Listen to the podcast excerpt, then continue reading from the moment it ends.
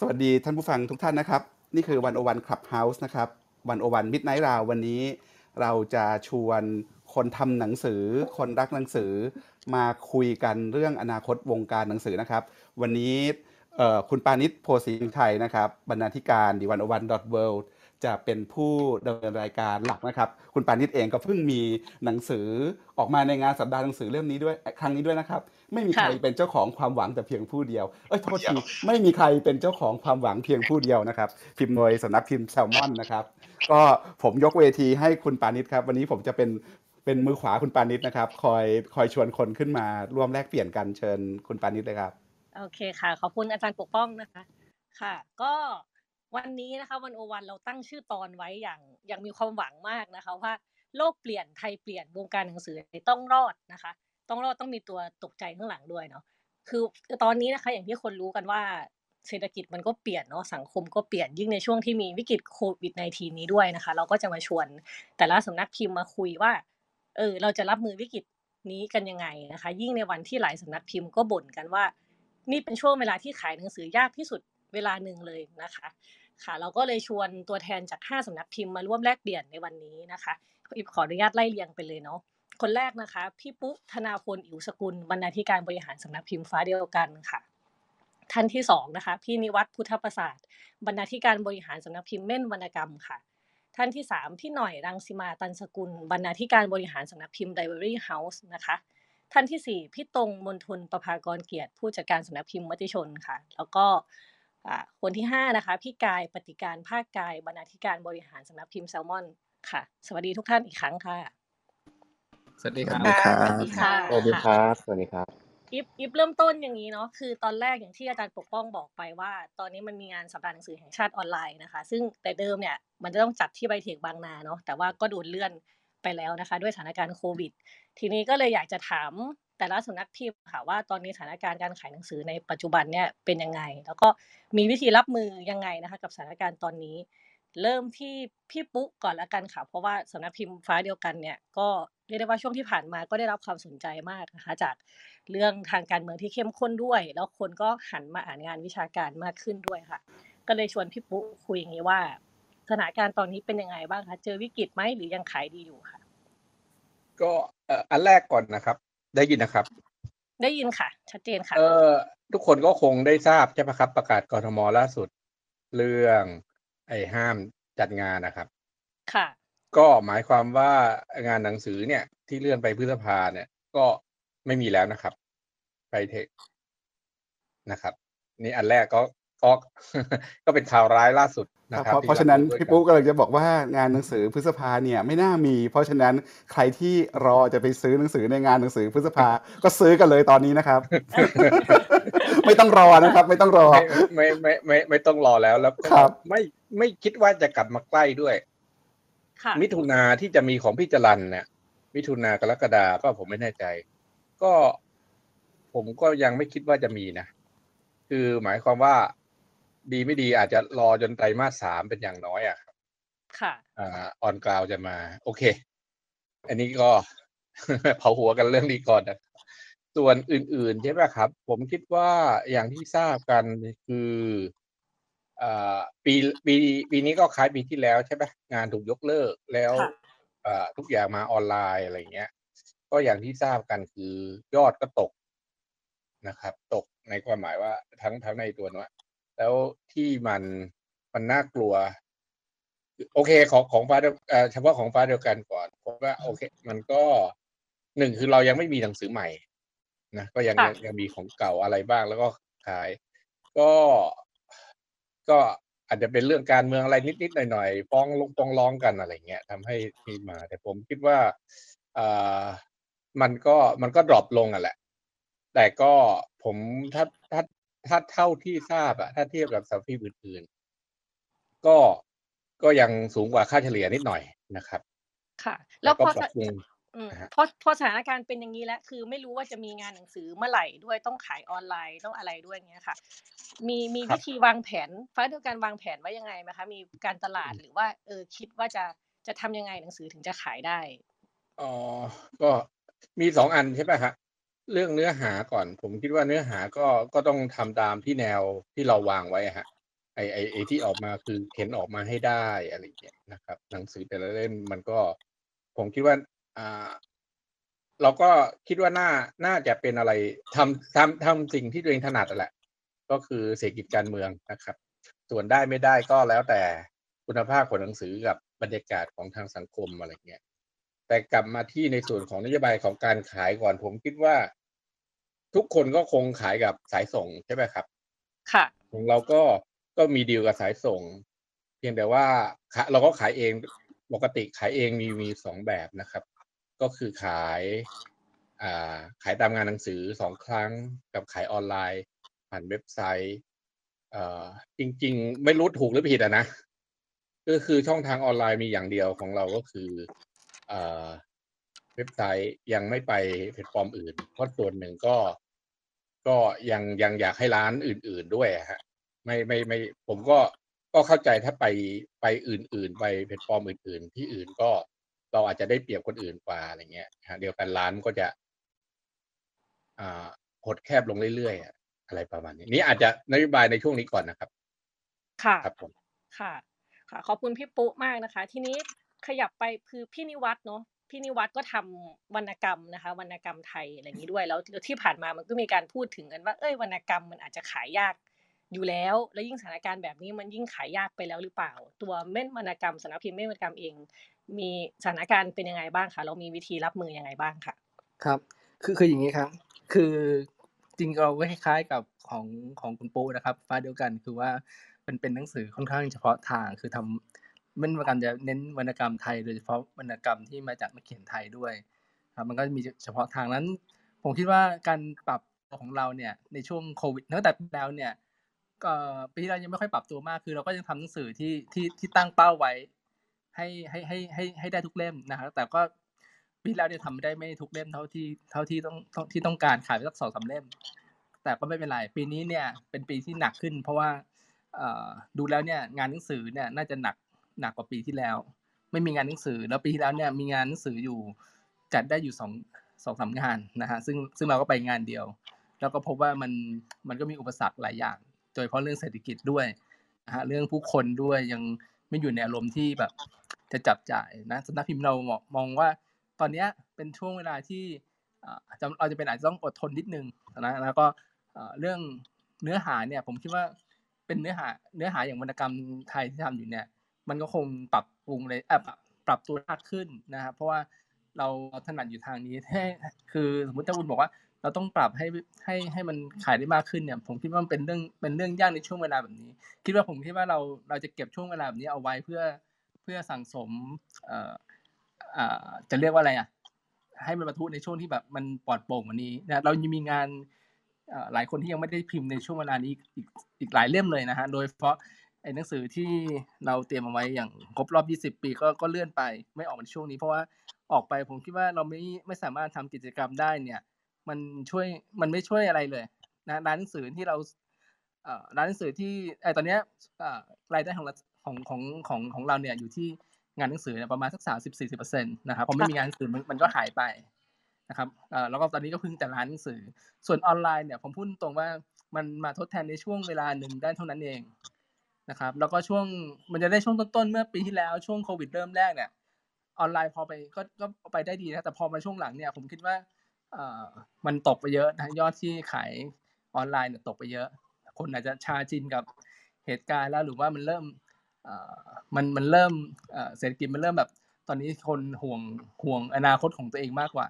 นะครับอารมณ์ความรู้สึกของการซื้อขายหนังสืออะไรเนี่ยมันมันมันต่ำลงมากนะครับ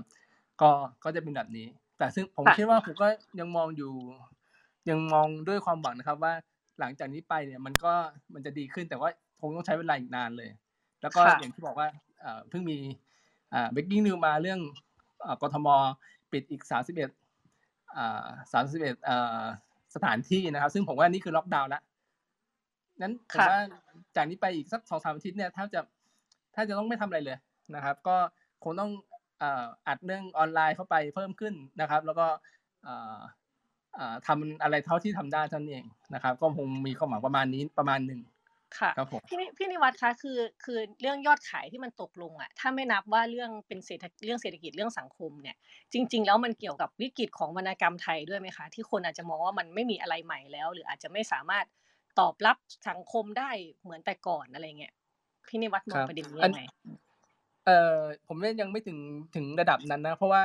เท่าที่ยังขายงานที่เป็นนักเขียนไทยอยู่เนี่ย มันก็ยังไปได้อยู่ ในระดับหนึ่งเนาะอย่างน้อยสุดคือแฟนประจำของของสำนักพิมพ์เนี่ยก็ยังตอบรับออกมาอย่างอย่างดีอยู่นะครับ แต่เพียงแต่ว่าอ่าส่วนของเอ่อคนอื่นๆ หรือว่าอ่าคนที่ไม่ได้เป็นแฟนสำนักพิมพ์เนี่ยแล้วก็ไม่ได้เงินเดินงานหนังสือเนี่ยยังมองยังยังยังหาเราไม่เจออืปกมติเราเราไปงานหนังสือเนี่ยคนเหล่านี้จะจะเจอเรานะครับ คือหมายถึงว่าคนที่ไม่ได้แฟนประจำเนี่ยก็ก็ยังก็ยังไม่เจอ มันก็เป็นอุปสรรคนะครับ แต่ผมคิดว่า ไอ้งานของวรรณกรรมนักเขียนไทยเนี่ย มันยังพอไปได้อยู่ค่ะยังไม่ตก จริงๆมันมีมันมีอยู่กลุ่มหนึ่งอยู่แล้วนะมันยังเพิ่มไม่เพิ่มไม่มาก ตกก็ไม่เยอะนะครับ มันก็เลยยังมองไม่เห็นตัวเลขของมันอย่างชัดเจนเลยประมาณนี้ แต่คิดว่ามันก็ยัง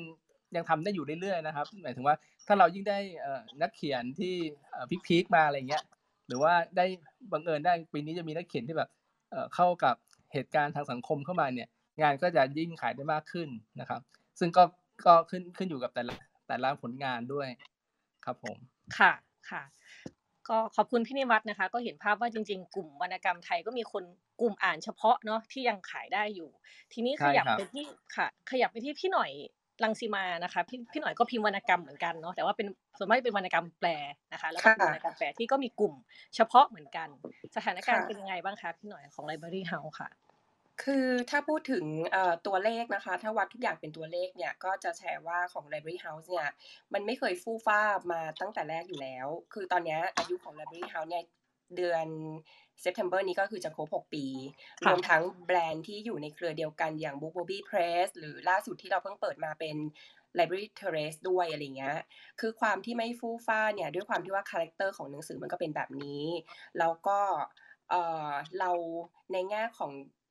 จะเรียกว่ากลยุทธ์เนี่ยก็ดูจะโอเวอร์ไปเนาะแต่คือวิธีคิดของการขายอะ Library House เนี่ยคือพยายามที่จะกระจายหนังสือออกทั้งปี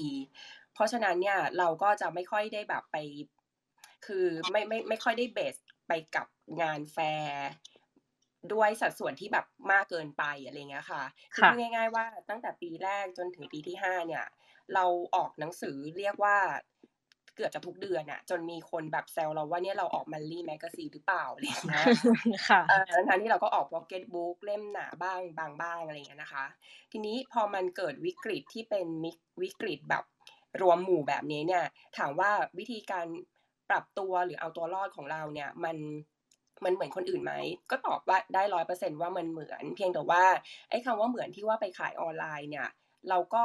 มา track ดูอะว่าออนไลน์ในความหมายเนี้ยมันคือออนไลน์ที่พื้นที่ไหนบ้าง อย่างเช่นว่า Library House เนี่ยมีเว็บไซต์ของตัวเองนะ ตั้งแต่ปีแรกที่เปิดสำนักพิมพ์ แต่ว่าเราไม่ได้ขายเองอ่าอืมเพราะฉะนั้นปีนี้เนี่ยเดี๋ยวเราจะมีส่วนที่เป็นขายเองละ อันนี้ก็คือเป็นเว็บไซต์ของตัวเอง แล้วก็การไปฝากขายกับเว็บไซต์ของคนอื่น ก็คือร้านค้าอื่น ๆ อันนี้ก็คือเป็นอีกพื้นที่หนึ่งซึ่งจะเป็นแบบร้านค้าที่เป็นพันธมิตรเป็น partner กันมาตั้งแต่ปีแรก ๆ หรือเป็นแบบช่วงหลังๆ อย่างเช่นสำนักพิมพ์กำมะหยี่ก็เปิดร้านขึ้นมาอะไรแบบเนี้ยค่ะ ก็คือจะเป็น partner ใหม่ ๆ แล้วก็สิ่งที่เราทำเพิ่มเติมตั้งแต่แบบ จริง ๆ ก็ก่อนโควิดสักพักหนึ่งอะซึ่งถือว่าเป็นโชคดีละกันที่ว่าเราไปเจอพื้นที่ตรงนั้นก็คืออันนี้อยากจะแชร์ให้แบบทุกท่านฟังว่า พื้นที่การขายในทวิตเตอร์กับอินสตาแกรมอะค่ะมันเป็นพื้นที่ที่เรียกว่าอ่าน่าน่าน่าตกใจ คือไปในทางที่ดียังไงนะคะคะอือฮึอ่าค่ะอย่างเช่นว่าในในทั้ง Instagram ทั้ง Twitter เนี่ยส่วนใหญ่เนี่ยถ้าเกิดว่ามีใครที่เปิดร้านเนี่ยเขาจะพ่วงกันกับ 2 พื้นที่นี้ แล้วก็เจ้าของร้านเนี่ยส่วนใหญ่ก็จะเป็น first jobber เพิ่งเรียนจบมาใหม่ อายุยังไม่ถึง 30 เป็นคนรุ่นใหม่ ซึ่งมีวิธีการขายหนังสือที่เออเรานึกไม่ถึง อย่างเช่น มันจะมีร้านหนึ่งที่ขายหนังสือโดยที่ไม่ให้เห็นหน้าปก เชื่ออืมเชื่อว่าอ่าเชื่อว่าหลาย ๆ คนที่มาฟังในวันเนี้ยน่าน่าจะ นึกออกว่าว่าเราหมายถึงร้านอะไร ซึ่งตอนแรกเราก็แบบเฮ้ยขะน้องเขาขายได้ยังไง คือเขาเอากระดาษสีน้ำตาลนะคะ มาห่อเหมือนเป็น blind date อะคือ concept ของเขาคือ blind date แต่มันคือการค้าขายจริงค่ะๆแล้ววันหนึ่งน้องเขาก็ติดต่อขอซื้อหนังสือเราไป ไปลองลงที่ร้านเขา ก็ตอนเนี้ยเราขายกันมาแบบสองปีอะพูดได้เลยว่าพอเราเอาใบเสร็จมา มารวมดูแต่ละเดือนแล้วก็เป็นรายปีอย่างเงี้ย มันกลายเป็นว่าเออร้านเนี้ยทำเงินให้เรามากกว่าร้านใหญ่ กลางกรุงเทพอีกอะอือฮึอืมค่ะโดยโดยโดยที่ เออเขาก็ไม่ได้แบบ present ตัวเองมาก หมายถึงว่า เราไม่ถึงวันเนี้ยเรายังไม่รู้เลยว่าหน้าตาเจ้าของร้านเป็นยังไงอืมอ่าค่ะค่ะเอ่อก็คือพูดปากต่อปากแล้วก็พฤติกรรมของการช้อปปิ้งอะค่ะของเด็กรุ่นใหม่อะก็คืออยู่ในทวิตเตอร์ในอินสตาแกรมอย่างเงี้ยเขาก็พร้อมที่จะเชื่อ เชื่อหนึ่งเชื่อชื่อสำนักพิมพ์ เชื่อชื่อคนเขียน เชื่อคุณคุณภาพของการ ผลิต ซึ่งสิ่งเหล่านี้มันก็โกหกกันไม่ได้ เมื่อคุณซื้อเล่มที่หนึ่งไป หรือเล่มที่สองไป มันก็วัดได้แหละว่าเขาจะซื้อเราต่อหรือเปล่าอะไรแบบเนี้ยค่ะอันเนี้ยก็เป็นจุดหนึ่งที่เราเชื่อว่าเอ่อมันไม่ได้ถูก เปลี่ยนแปลงไปโดยสำนักพิมพ์นะคะ มันถูกเปลี่ยนแปลงไปโดยคนที่ลุกขึ้นมาทำร้านหนังสือ เพราะว่าอย่าง Library House เนี่ยอย่างที่บอกไปตั้งแต่แรกว่าเราไม่ได้ขายเองตั้งแต่ต้น เพราะว่าเราอะอยากให้ร้านหนังสืออยู่ คือส่วนหนึ่งอะเพราะว่าเราก็เองก็เคยเป็น partner แล้วก็บริหารร้านหนังสือด้วยอะไรเงี้ย เราก็จะรู้ว่าเออมันไม่มีร้านหนังสือไม่ได้ โดยเฉพาะร้านหนังสืออิสระอะไรเงี้ย เราก็พยายามที่จะแบบว่า เออให้ ให้ทุกให้ทุกปาร์ตี้อะไปด้วยกัน ทีนี้พอเรามาเจอคนรุ่นใหม่ที่เขาแบบพยายามที่จะเป็นเอ่อคนขายอิสระ แล้วก็มีวิธีการใหม่ ๆอะเราก็ดีใจแล้วก็แบบเอออันเนี้ยมันเป็นสิ่งที่ทั้งน่าชื่นชมน่าสนับสนุน แล้วก็พร้อมที่จะแบบว่าค้าขายไปด้วยกัน อันนี้ก็เป็นเรื่องหนึ่งที่เราคิดว่า ถ้าจะปรับตัวอาจจะต้องเดินไปหาน้องๆพวกนี้ทำความอือฮึรู้จักกันมากขึ้น อะไรแบค่ะบนี้ค่ะ ค่ะค่ะอืน่ามสนใจมากเลยค่ะพี่หน่อยฟังแล้วเห็นความเป็นไปได้ใหม่ ๆ ว่าเราอาจจะไม่ต้องยึดโยงอยู่กับงานสัปดาห์หนังสือปีละสองครั้ง หรืออาจจะไม่ได้ยึดโยงอยู่กับอ่าแพลตฟอร์มออนไลน์ เฉพาะเว็บไซต์เท่านั้นอย่างนี้นะใช่ค่ะใช่อือหือค่ะโอ้พอพูดอย่างนี้เนี่ยต้องเรียกได้ว่าไอ้ตลาดของคนรุ่นใหม่นะคะ ซึ่งซึ่งมาในคือเรียกว่าเป็นกลุ่มคนอ่านสำคัญอันหนึ่งเหมือนกันนะคะ ก็เลยเดี๋ยวชวนค่ะพี่กาย พี่กายแซลมอนคุยอย่างนี้ว่าแซลมอนเองเนี่ยก็เป็นสำนักพิมพ์ที่มีกลุ่มเป้าหมาย กลุ่มผู้อ่านเป็นคนรุ่นใหม่เยอะนะคะ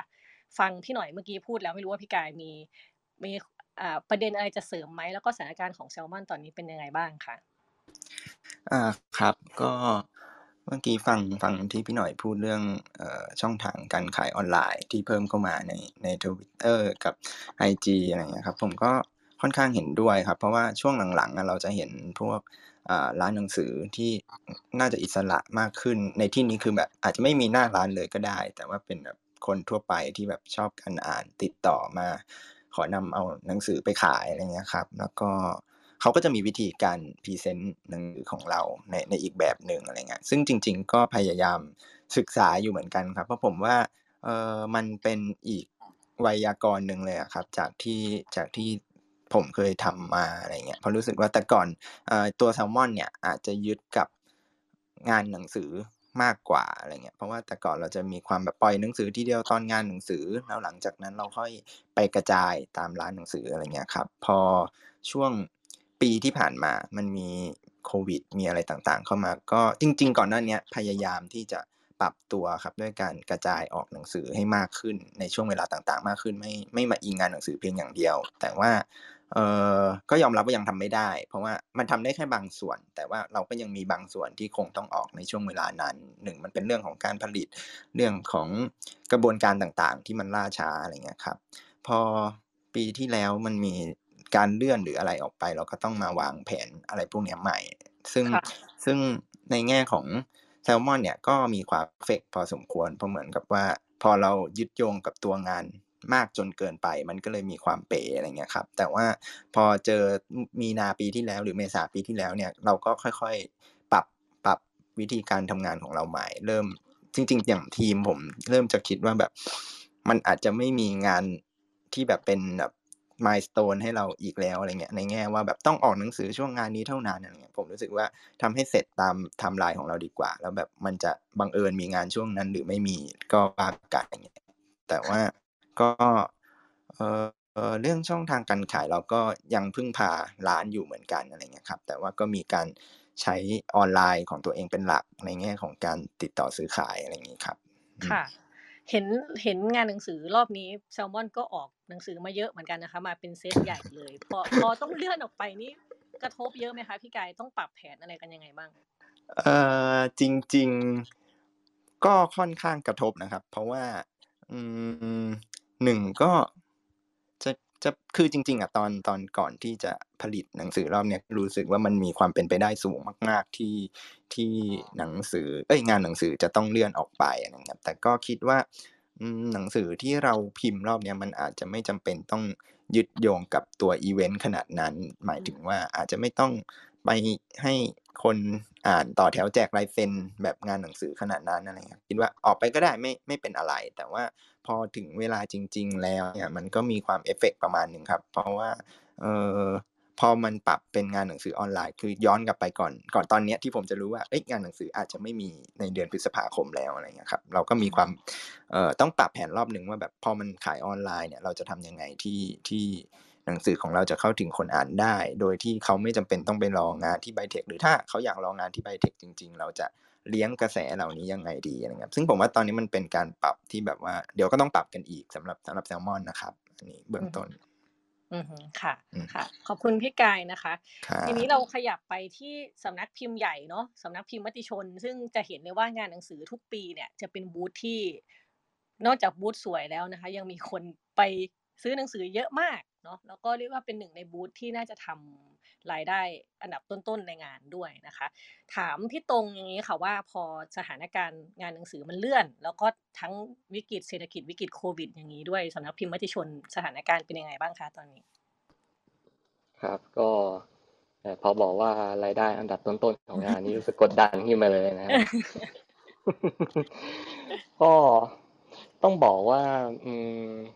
คืองานออนไลน์เนี่ยการขายหนังสือออนไลน์มันมันเทียบไม่ได้เท่ากับออนกราวอยู่แล้วนะครับ แต่ผมผมเท่าที่ฟังดูเนี่ยผมผมก็เห็นด้วยกับกับทางไลบรารีกับทางเออแซลมอนนะครับว่า พวกเราอาจจะต้องเตรียมตัวในการที่จะรับสถานการณ์ว่า คือคือผมคิดว่างานงานแฟร์ที่ผ่านมาเนี่ยครับ ทั้งหลายเนี่ยก่อนที่มันจะเกิดโควิด เนี่ย มันก็เริ่มที่จะแผ่วลงเรื่อยๆอยู่แล้ว ก่อนที่มันจะเกิดโควิด เพราะฉะนั้นเราอาจจะต้องเตรียมตัวปรับตัวให้เข้ากับว่างานแฟร์เนี่ยมันอาจจะไม่ใช่งานแฟร์ครั้งใหญ่อีกต่อไปอีกแล้วนะฮะในจุดนี้ถ้าเราปรับตัวได้เนี่ยเราก็อาจจะพยายามวางแผนธุรกิจของเราได้นะฮะในส่วนของมติชนเนี่ยถ้าอย่างที่ผมบอกไปตั้งแต่แรกครับว่า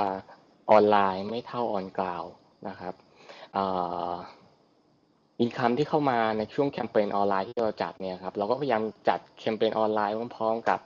ทางสมาคม แล้วก็ผมก็เห็นเพื่อนหลายๆสำนักพิมพ์นะฮะจัดงานออนไลน์เหมือนกัน เราก็จัดเหมือนกันนะครับ แต่ว่าก็เอ่ออินคัมที่เข้ามาก็ก็ระดับกลางๆครับ ไม่ไม่ถือว่าสูงเท่าที่จนเป็นน่าพอใจ แต่ก็ไม่ได้ตกจนที่ว่าขนาดว่าเราไม่ไหว แต่ว่าผมผมใช้อย่างนี้ดีกว่าว่า ความพยายามสิบเราหวังมาแปดเราอาจจะได้หกอืมแล้วก็เอ่อถ้าก่อนหน้าเนี้ยถ้าเราก่อนที่มันจะเกิดวิกฤตทั้งหลายเนี่ยครับ ถ้าเราพยายามสิบเราอาจจะได้แปดหรืออาจจะไปได้เก้าเออมันมันมีความฝืดอยู่ในตัวเอ่อสำหรับการปรับตัวของมติชนจริง ๆ เราสำหรับพิมพ์เราเนี่ยพยายามปรับตั้งแต่มีนาเมษาปีที่แล้วแหละที่ที่โควิดเข้ามา แล้วก็งานหนังสือที่ไม่ได้เลื่อนคราวนั้นก็คือยกเลิกไปเลย เราก็ปรับมาเป็นแคมเปญออนไลน์อย่างต่อเนื่องตอนตอนนั้นน่าจะประมาณสักเดือนครึ่งที่เราทำแคมเปญออนไลน์สองสองแคมเปญติดกันนะฮะทีนี้เอ่อเราเราพยายามปรับตัวทั้งทีมฮะพยายามปรับตัวตั้งแต่ไล่ตั้งแต่บกประชาสัมพันธ์แล้วก็การขายอืมนะให้ปรับตัวให้เข้ากับการออนไลน์ให้มากที่สุดเอ่อกลุ่มบกคุณก็ต้องออกมาฉักหน้ามากขึ้น นะฮะในการที่จะสื่อสารกับนักอ่านบกไม่ได้ทำหนังสือเบื้องหลังอย่างเดียว แล้วคุณต้องออกมาในหน้าจอให้ได้ คือคือเราเราพยายามที่จะเอ่อพยายามที่จะจำลองงานแฟร์ออกมาในทางออนไลน์ให้มากที่สุดนะฮะงานงานที่เราขายออนไลน์เนี่ยเราพยายามบุกทุกทางในช่องทางออนไลน์เอ่อพยายามปฏิสัมพันธ์กับนักอ่านมากที่สุด เราพยายามจัด Clubhouse เราพยายามที่จะเอ่อ ทำคลิปหรือทำไลฟ์เพื่อที่จะสื่อสารกับนักอ่านได้โดยตรง โดยไม่ว่าเอ่อโดยอาจจะเชิญนักเขียนนะฮะหรือบก. ให้เข้ามาคุยเกี่ยวกับเรื่องหนังสือให้มากขึ้นนะฮะซึ่งเอ่ออีกโจทย์หนึ่งที่ที่เราพยายามที่จะปรับตัวกับกับยูเซอร์หรือกลุ่มนักอ่านเนี่ยก็คือการขั้นตอนในการสั่งซื้อของออนไลน์ เพราะว่าสำนักพิมพ์ไม่ได้ชนเนี่ยผมว่าทุกทุกท่านอาจจะรู้ว่า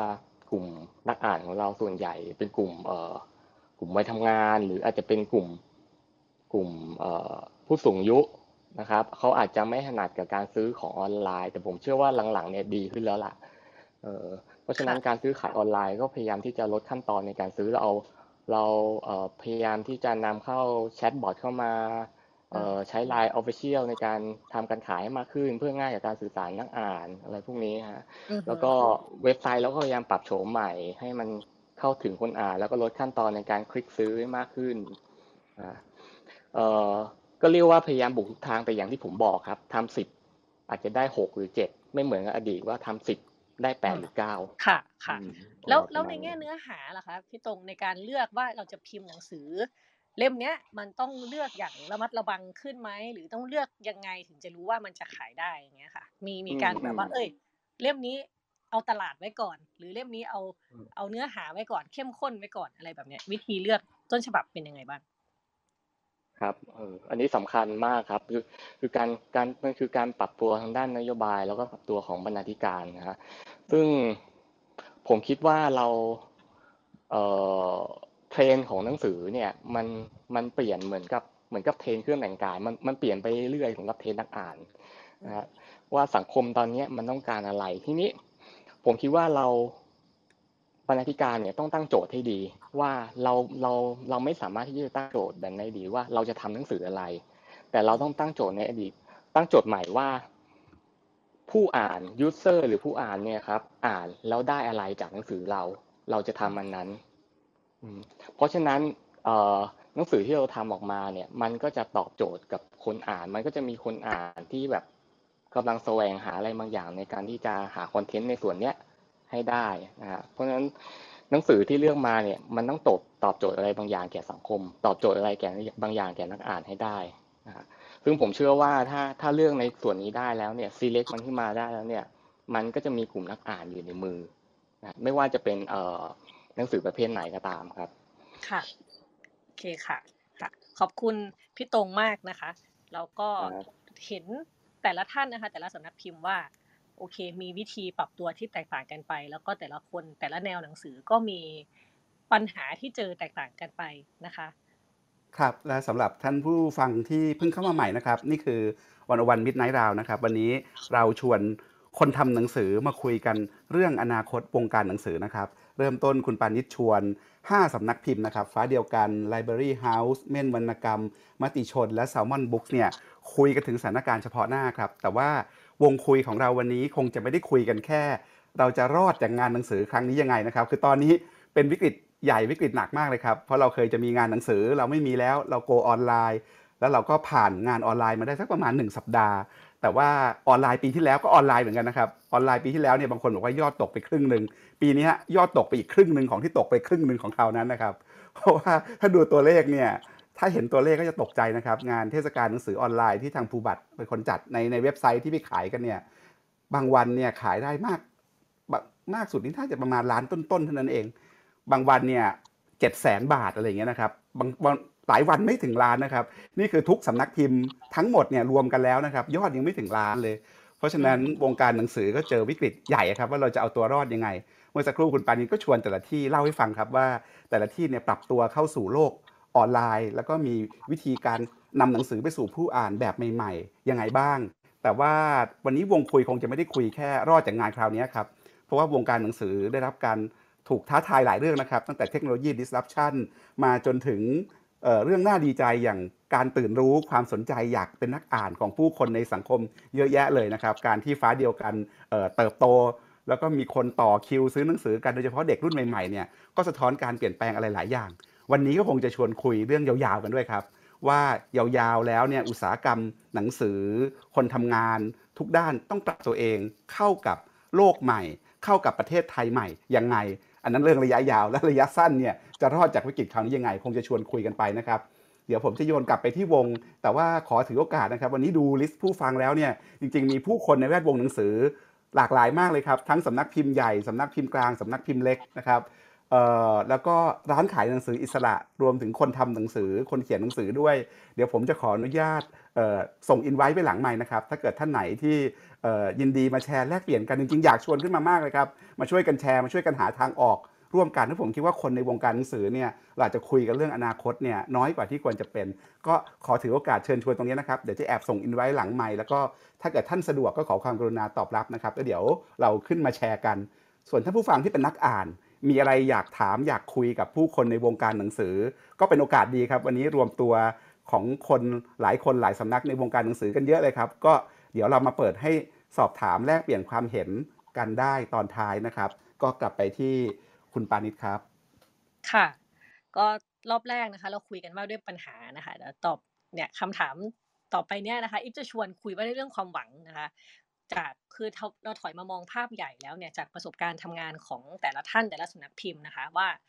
มองภาพใหญ่วงการหนังสือแล้วเนี่ยเรามองเห็นความหวังหรือว่าขุมทรัพย์ตรงไหนไหมที่เราจะ ที่ที่เราจะปะเติมแต่งหรือว่าพัฒนาได้อีกบ้างนะคะ ซึ่งอาจจะไม่ใช่เฉพาะเรื่องงานสัปดาห์หนังสือครั้งนี้เนาะมันเป็นภาพใหญ่กว่านั้นในในการทำหนังสือค่ะ เริ่มต้นที่พี่ปุ๊ละกันค่ะสำนักพิมพ์ฟ้าเดียวกันมองเห็นขุมทรัพย์ตรงไหนในการทำหนังสือบ้างค่ะปกติก็ก็ไม่ใช่พ่อค้าที่จะทำตลาดแบบนั้นนะครับ แต่ก็ก็ผมก็เข้าใจว่าส่วนหนึ่งอะ หนึ่งหนึ่งอะครั้งแรกนะ ผมเข้าขับเฮาคือแล้วก็ไม่ได้ใช้นี่ด้วยเพียงแต่ว่าแค่สงสัยกันเห็นบอกครั้งก่อนหน้านั้นน่ะจัดคุยเรื่องหนังสือเรื่องอะไร คนฟังเป็นพันอะไรเงี้ยอืมหลายหลายพันเฮ้ยมัน มันคนสนใจเยอะขนาดนั้นเลยหรืออะไรเงี้ยนะค่ะก็ก็ก็น่าแปลกใจอะไรเงี้ยเอ่อถามว่าผมคิดว่าจริงๆ หนังสือของของของฟ้าเดียวกันอะ ก็แทบไม่ใช่หนังสือเคอร์เรนต์นะ หนังสือประวัติศาสตร์ หนังสืออะไรด้วยซ้ำอะไรเงี้ย บางเรื่องโหัวถอยไปเป็นร้อยปีอะไรเงี้ย แต่ผมคิดว่าใจว่าก็อะไรเดียค่ะอ่าอาจจะเป็นเป็นยุคสมัยมั้งคนรู้สึกว่า ถ้าอยากจะมองอะไรไปข้างหน้าเนี่ย ต้องมองข้างหลังไปไกลๆหน่อยอะไรประมาณเนี้ยนะครับแต่อีกอันหนึ่งผมเข้าใจว่าส่วนหนึ่งเนี่ย เราก็พยายาม เราไม่ได้บอกว่า ไอเราคือคำตอบที่ถูกต้องอะนะ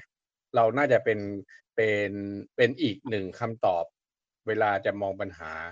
ดังนั้นเนี่ยผมคิดว่าสังคมเอ่อคืออย่างนี้ผมคิดว่า ถ้าเฉพาะเกี่ยวกับเรื่องสังคมการเมืองเนี่ย คนจำนวนหนึ่งในสังคมอะรู้สึกอยากจะมีทางเลือกอื่น ๆ ในการมองต้องการแว่นในการมองค่ะเราก็เป็นหนึ่งในแว่นนั้นนะครับ แต่ผมคิดว่าอ่า ถ้าถามว่าอะไรอะ คือถ้าถ้าถ้าอยากจะทำแนวเนี้ย ผมว่ายังมีแว่นอีกหลายอันที่คนพร้อมที่จะลองนะครับ ค่ะ คือครับผมค่ะสำนักพิมพ์ฟ้าเดียวกันเนี่ยเราเห็นว่าทำมาทำมานานมากแล้วนะคะ ซึ่งก่อนหน้าเนี้ยอาจถ้าจะเป็นว่าถ้าเป็นบูธฟ้าเดียวกันก็อาจจะอยู่เล็ก ๆ แล้วจำนวนคนซื้อก็เฉพาะกลุ่มมากๆ แต่พอมาวันเนี้ยค่ะ ที่สำนักพิมพ์ฟ้าเดียวกันเรียกว่าแบบแมสแล้วเนาะในความหมายเวลาเขาเอ้ยคไม่นเขาไม่ พูดกัน ค่ะไอ ปรากฏการณ์เหล่านี้พี่ปูมองเห็นมองเห็นอะไรบ้างคะอะไรทำให้ฟ้าทำให้หนังสือวิชาการเข้มข้นเนี่ย มีคนอ่านมากขึ้น แล้วถ้ามองไปข้างหน้าเนี่ย มันมีพื้นที่ตรงไหนที่คนจะทำหนังสือแนวนี้ออกมาได้อีกบ้างค่ะ ก็ก็อย่างอย่างที่บอกอะครับ ผมเข้าใจว่า คือเวลาคนในสภาพแบบเนี้ย คนต้องการคำตอบ เรามาถึงจุดนี้ได้ยังไงใช่ไหมฮะค่ะแล้วถ้ามันมี มีมีหลายคนมาบอกเฮ้ย เรามาถึงอย่างนี้ด้วยประวัติศาสตร์แบบนี้ด้วยวิธีการพัฒนาแบบนี้ด้วยอะไรอย่างเงี้ยผมเข้าใจว่าคนคนจำนวนหนึ่งคือกระหายที่จะที่จะอ่าน โอเค ส่วนหนึ่งอย่างที่บอกว่ามีเด็กรุ่นใหม่มามามาเยอะก็จริง แต่เดียวกันเราก็เจอคนอายุเยอะๆนะผมตอนที่ผมไปไปไปหน้างานไปขายอะไรเงี้ยคนอายุเยอะแบบ เกษียณแล้วเพิ่งกลับมาอ่านอะไรอย่างนี้ก็มี ดังนั้นเนี่ยมันอาจจะไม่ใช่เรื่องอายุอย่างเดียว มันอาจจะอยู่ที่อ่าความสนใจที่คนจำนวนหนึ่งรู้สึกว่าเออหงุดหงิดหรือว่าหาทางออกอะไรอย่างเงี้ยนะครับครับผมค่ะพี่ปูทำหนังสือมานานๆเนี่ยตอนนี้เห็นการเปลี่ยนแปลงอะไรในวงการหนังสือไทยบ้างครับ ที่คิดว่าน่าสนใจน่าน่าตั้งเป็นข้อสังเกตเอ่อข้อสังเกตก็ ทั้งในฝั่งโอ้คนทำหนังสือ ทั้งในฝั่งคนอ่านหนังสือ หรือว่าอ่าเห็นความท้าทายอะไรใหม่ ๆ ที่รอพวกเราอยู่ข้างหน้าที่ เนี่ยที่อยากชวนพวกเราคิดกันต่อ มีโจทย์อะไรสนุกๆบ้าง ก็มันไม่ใช่โจทย์หรอกผมว่าคือคืออย่างนี้ก็คงแต่ที่ที่เพื่อนๆอื่น ๆ ก็คงละแนวนะครับ เหมือนเหมือนผมใช่ปะฮะผมก็อยากอ่านอย่างอื่นด้วยที่ที่ไม่ใช่หนังสือที่ผมทำอะอะไรอย่างเงี้ยนะฮะแต่ถ้าเฉพาะตัวเนี่ย ผมเข้าใจว่ายุคเนี้ย อ่าถ้าถามว่าเป็นคนที่สนใจการเมืองก่อนนะ เป็นยุคที่ประเทศไทยมีอะไรที่คาดการไม่ได้ เยอะมาก หรือว่าประสบการณ์อื่น ๆ ที่ประเทศไทยเคยมีในการจัดการปัญหาเนี่ย มันอาจจะใช้ไม่ได้แล้ว นี้ไม่ใช่เรื่องการเมืองอย่างเดียวนะเรื่องเศรษฐกิจเรื่องอื่น ๆ แม้กระทั่งเรื่องวัฒนธรรมเรื่องอะไรอย่างเงี้ยดังนั้นเนี่ย ถ้าเรามี มีอะไรที่มาตอบสนองตัวเนี้ย มีกรอบการมองมีแว่นการมองมีอะไรยังไงมาเนี่ย ผมคิดว่าคนจำนวนหนึ่ง พร้อมที่จะเปิด พร้อมจะรับฟังนะครับ โอเค ส่วนยอดขายก็อาจจะตามมาอีกอันหนึ่งนะครับ ตอนนี้อายุฟ้าเดียวกันนี่สิบห้าปียังครับพี่ปูจะยี่สิบแล้วครับจะยี่สิบแล้วนะครับยี่สิบยี่สิบปีของพี่ปูบนเส้นทางการทำหนังสือเนี่ย ฟ้าเดียวกันปีที่ยี่สิบกับฟ้าเดียวกัน ปีปีที่ศูนย์เนี่ยมันมีอะไรเปลี่ยนแปลงไป ยังไงบ้างเรื่องใหญ่ ๆ ที่มันเปลี่ยน แล้วที่เปลี่ยนเนี่ยเพราะเห็นอะไรมันตอบสนองต่ออะไรยังไง คืออยากอยากฟังเอ่อวิธีคิด วิธีดีลกับปัญหาวิธีการหาโอกาสของฟ้าเดียวกันเนะครับจากประสบการณ์ตรงของฟ้าเดียวกันเนี่ยในในโลกหนังสืออยากที่เปลี่ยอนยากไปอยากอยากฟังคนอื่นก่อนก็ได้ครับ ใช่ใช่แต่ก็เออเออแต่ในไหนๆพี่พูดแล้วก็อยากอ๋อลองชวนดูแล้วเดี๋ยวก็เดี๋ยวได้ก็ฟังคนอื่นแน่เดี๋ยวถามคนอื่นเหมือนกัน คืออย่างนี้ ถ้าพูดแบบนี้นะ ผมคิดว่าสิ่งที่ทำตอนเนี้ย กับสิ่งที่ตอนคิดตอนที่ตั้งสำนักพิมพ์อะไม่ต่างกันอะคือเราเรารู้อะหนึ่งคือเราสนใจสังคมการเมืองไทย เราเรารู้เรารู้ว่าส่วนหนึ่งของปัญหา เราคิดว่าปัญหาส่วนหนึ่งของสังคมการเมืองไทยอยู่ตรงไหนนะครับ นี่คือเป็นความเชื่อของเราเพียงแต่ว่าโอเคที่ทำตอนแรกๆเอ้ยมันยังไม่ซื้อยังไม่อะไรยังไง ดังนั้นเนี่ย ผมคิดว่าหลายเล่มที่ขายขายตอนเนี้ยก็คือหนังสือสิบปี ที่แล้วก็ยังขายได้อะไรนะครับ ผมคิดว่ามันมันอยู่ที่ เราอาจจะผิดก็ได้นะ แต่พอสังคมมันเปลี่ยนถ้าถ้าคุณมีมีอะไรอะมีกรอบที่มัน โอเคมันมันสตองขนาดหนึ่งอะไรเงี้ย โอเค ไม่ไม่ใช่ต้องเหมือนกันหมดนะแต่มันมีมีกรอบมีมีอะไรอยู่อันเนี้ยนะครับ ครับครับขอบคุณ พี่ปูครับ ผมขออนุญาตครับดึงมาสองท่านนะครับ แต่เดี๋ยวเดี๋ยวให้ให้คุยเอ่อกับแขกที่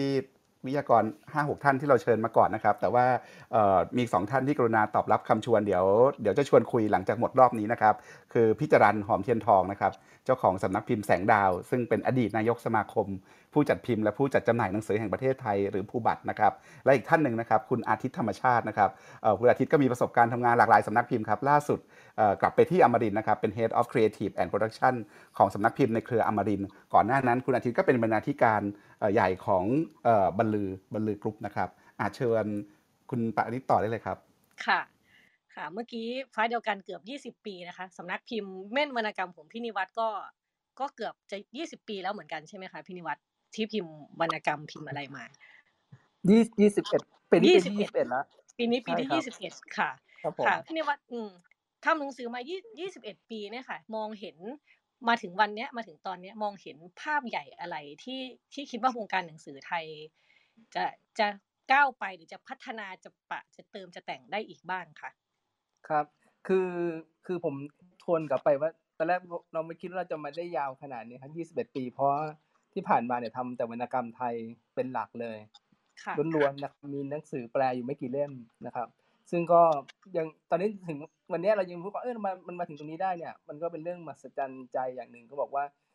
เอ่อเมื่อกี้ที่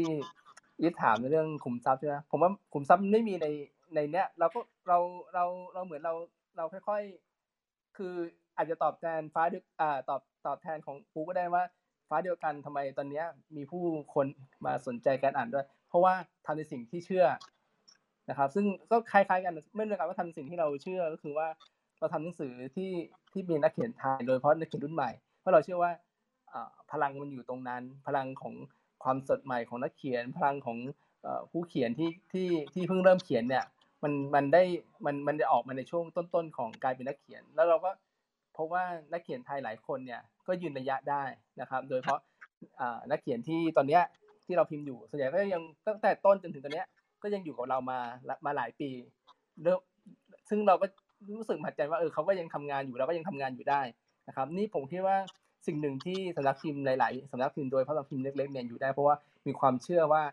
หนังสือที่ตัวเองทำเนี่ยมันสามารถตอบโจทย์กับคนอ่านได้ ไม่ว่าจะกลุ่มเล็กแค่ไหนนะครับเอ่อมีแฟนหนังสือที่ที่ ที่เราติดตามอยู่นะครับ แล้วก็หลายเล่มเนี่ยเราผมก็ไปหลาดใจก็คือมันก็ยังอ่าพิมพ์ซ้ำได้นะครับ อย่างหลายเล่มก็มีคนมาหาทางมาหาอยู่ตลอดเวลาอย่างเอ่อผมยกตัวอย่างอย่างยุยุทธเปียชำรุดของวิวัฒน์เลิศวัฒน์วงศาเนี่ยหค่ะรือว่าวันหนึ่งความทรงจำทำให้คุณแตกสลายเนี่ยก็เป็นหนังสือที่คนรุ่นคนอ่านรุ่นใหม่กลับมาตามหานะครับเนื้อเนื้ออ่าเนื้อแม้หนังสือบางเล่มของผมที่หมดไปแล้วก็ยังมีคนมาตามหาอยู่แม้จะเป็นจำนวนเล็กน้อยแต่ว่าผมคิดว่าเรื่องเหล่านี้ผมคิดว่ามันสามารถส่งต่อให้กับนักอ่าน ได้ในอนาคตนะครับแล้วแม้หรือแม้แต่กลุ่มคนที่กำลังสนใจการอ่านเนี่ยก็ก็สามารถที่จะอ่านสำนักพิมพ์เราได้ เราเรามองว่าในช่วงเวลาแบบเนี้ยสิ่งที่สำนักพิมพ์ทำได้คือทำในสิ่งที่ตัวเองถนัดนะครับ แล้วก็เอ่อเพิ่มคุณภาพของหนังสือเข้าไปอีกนะครับ ซึ่งผมคิดว่านี่คือจุดหนึ่งที่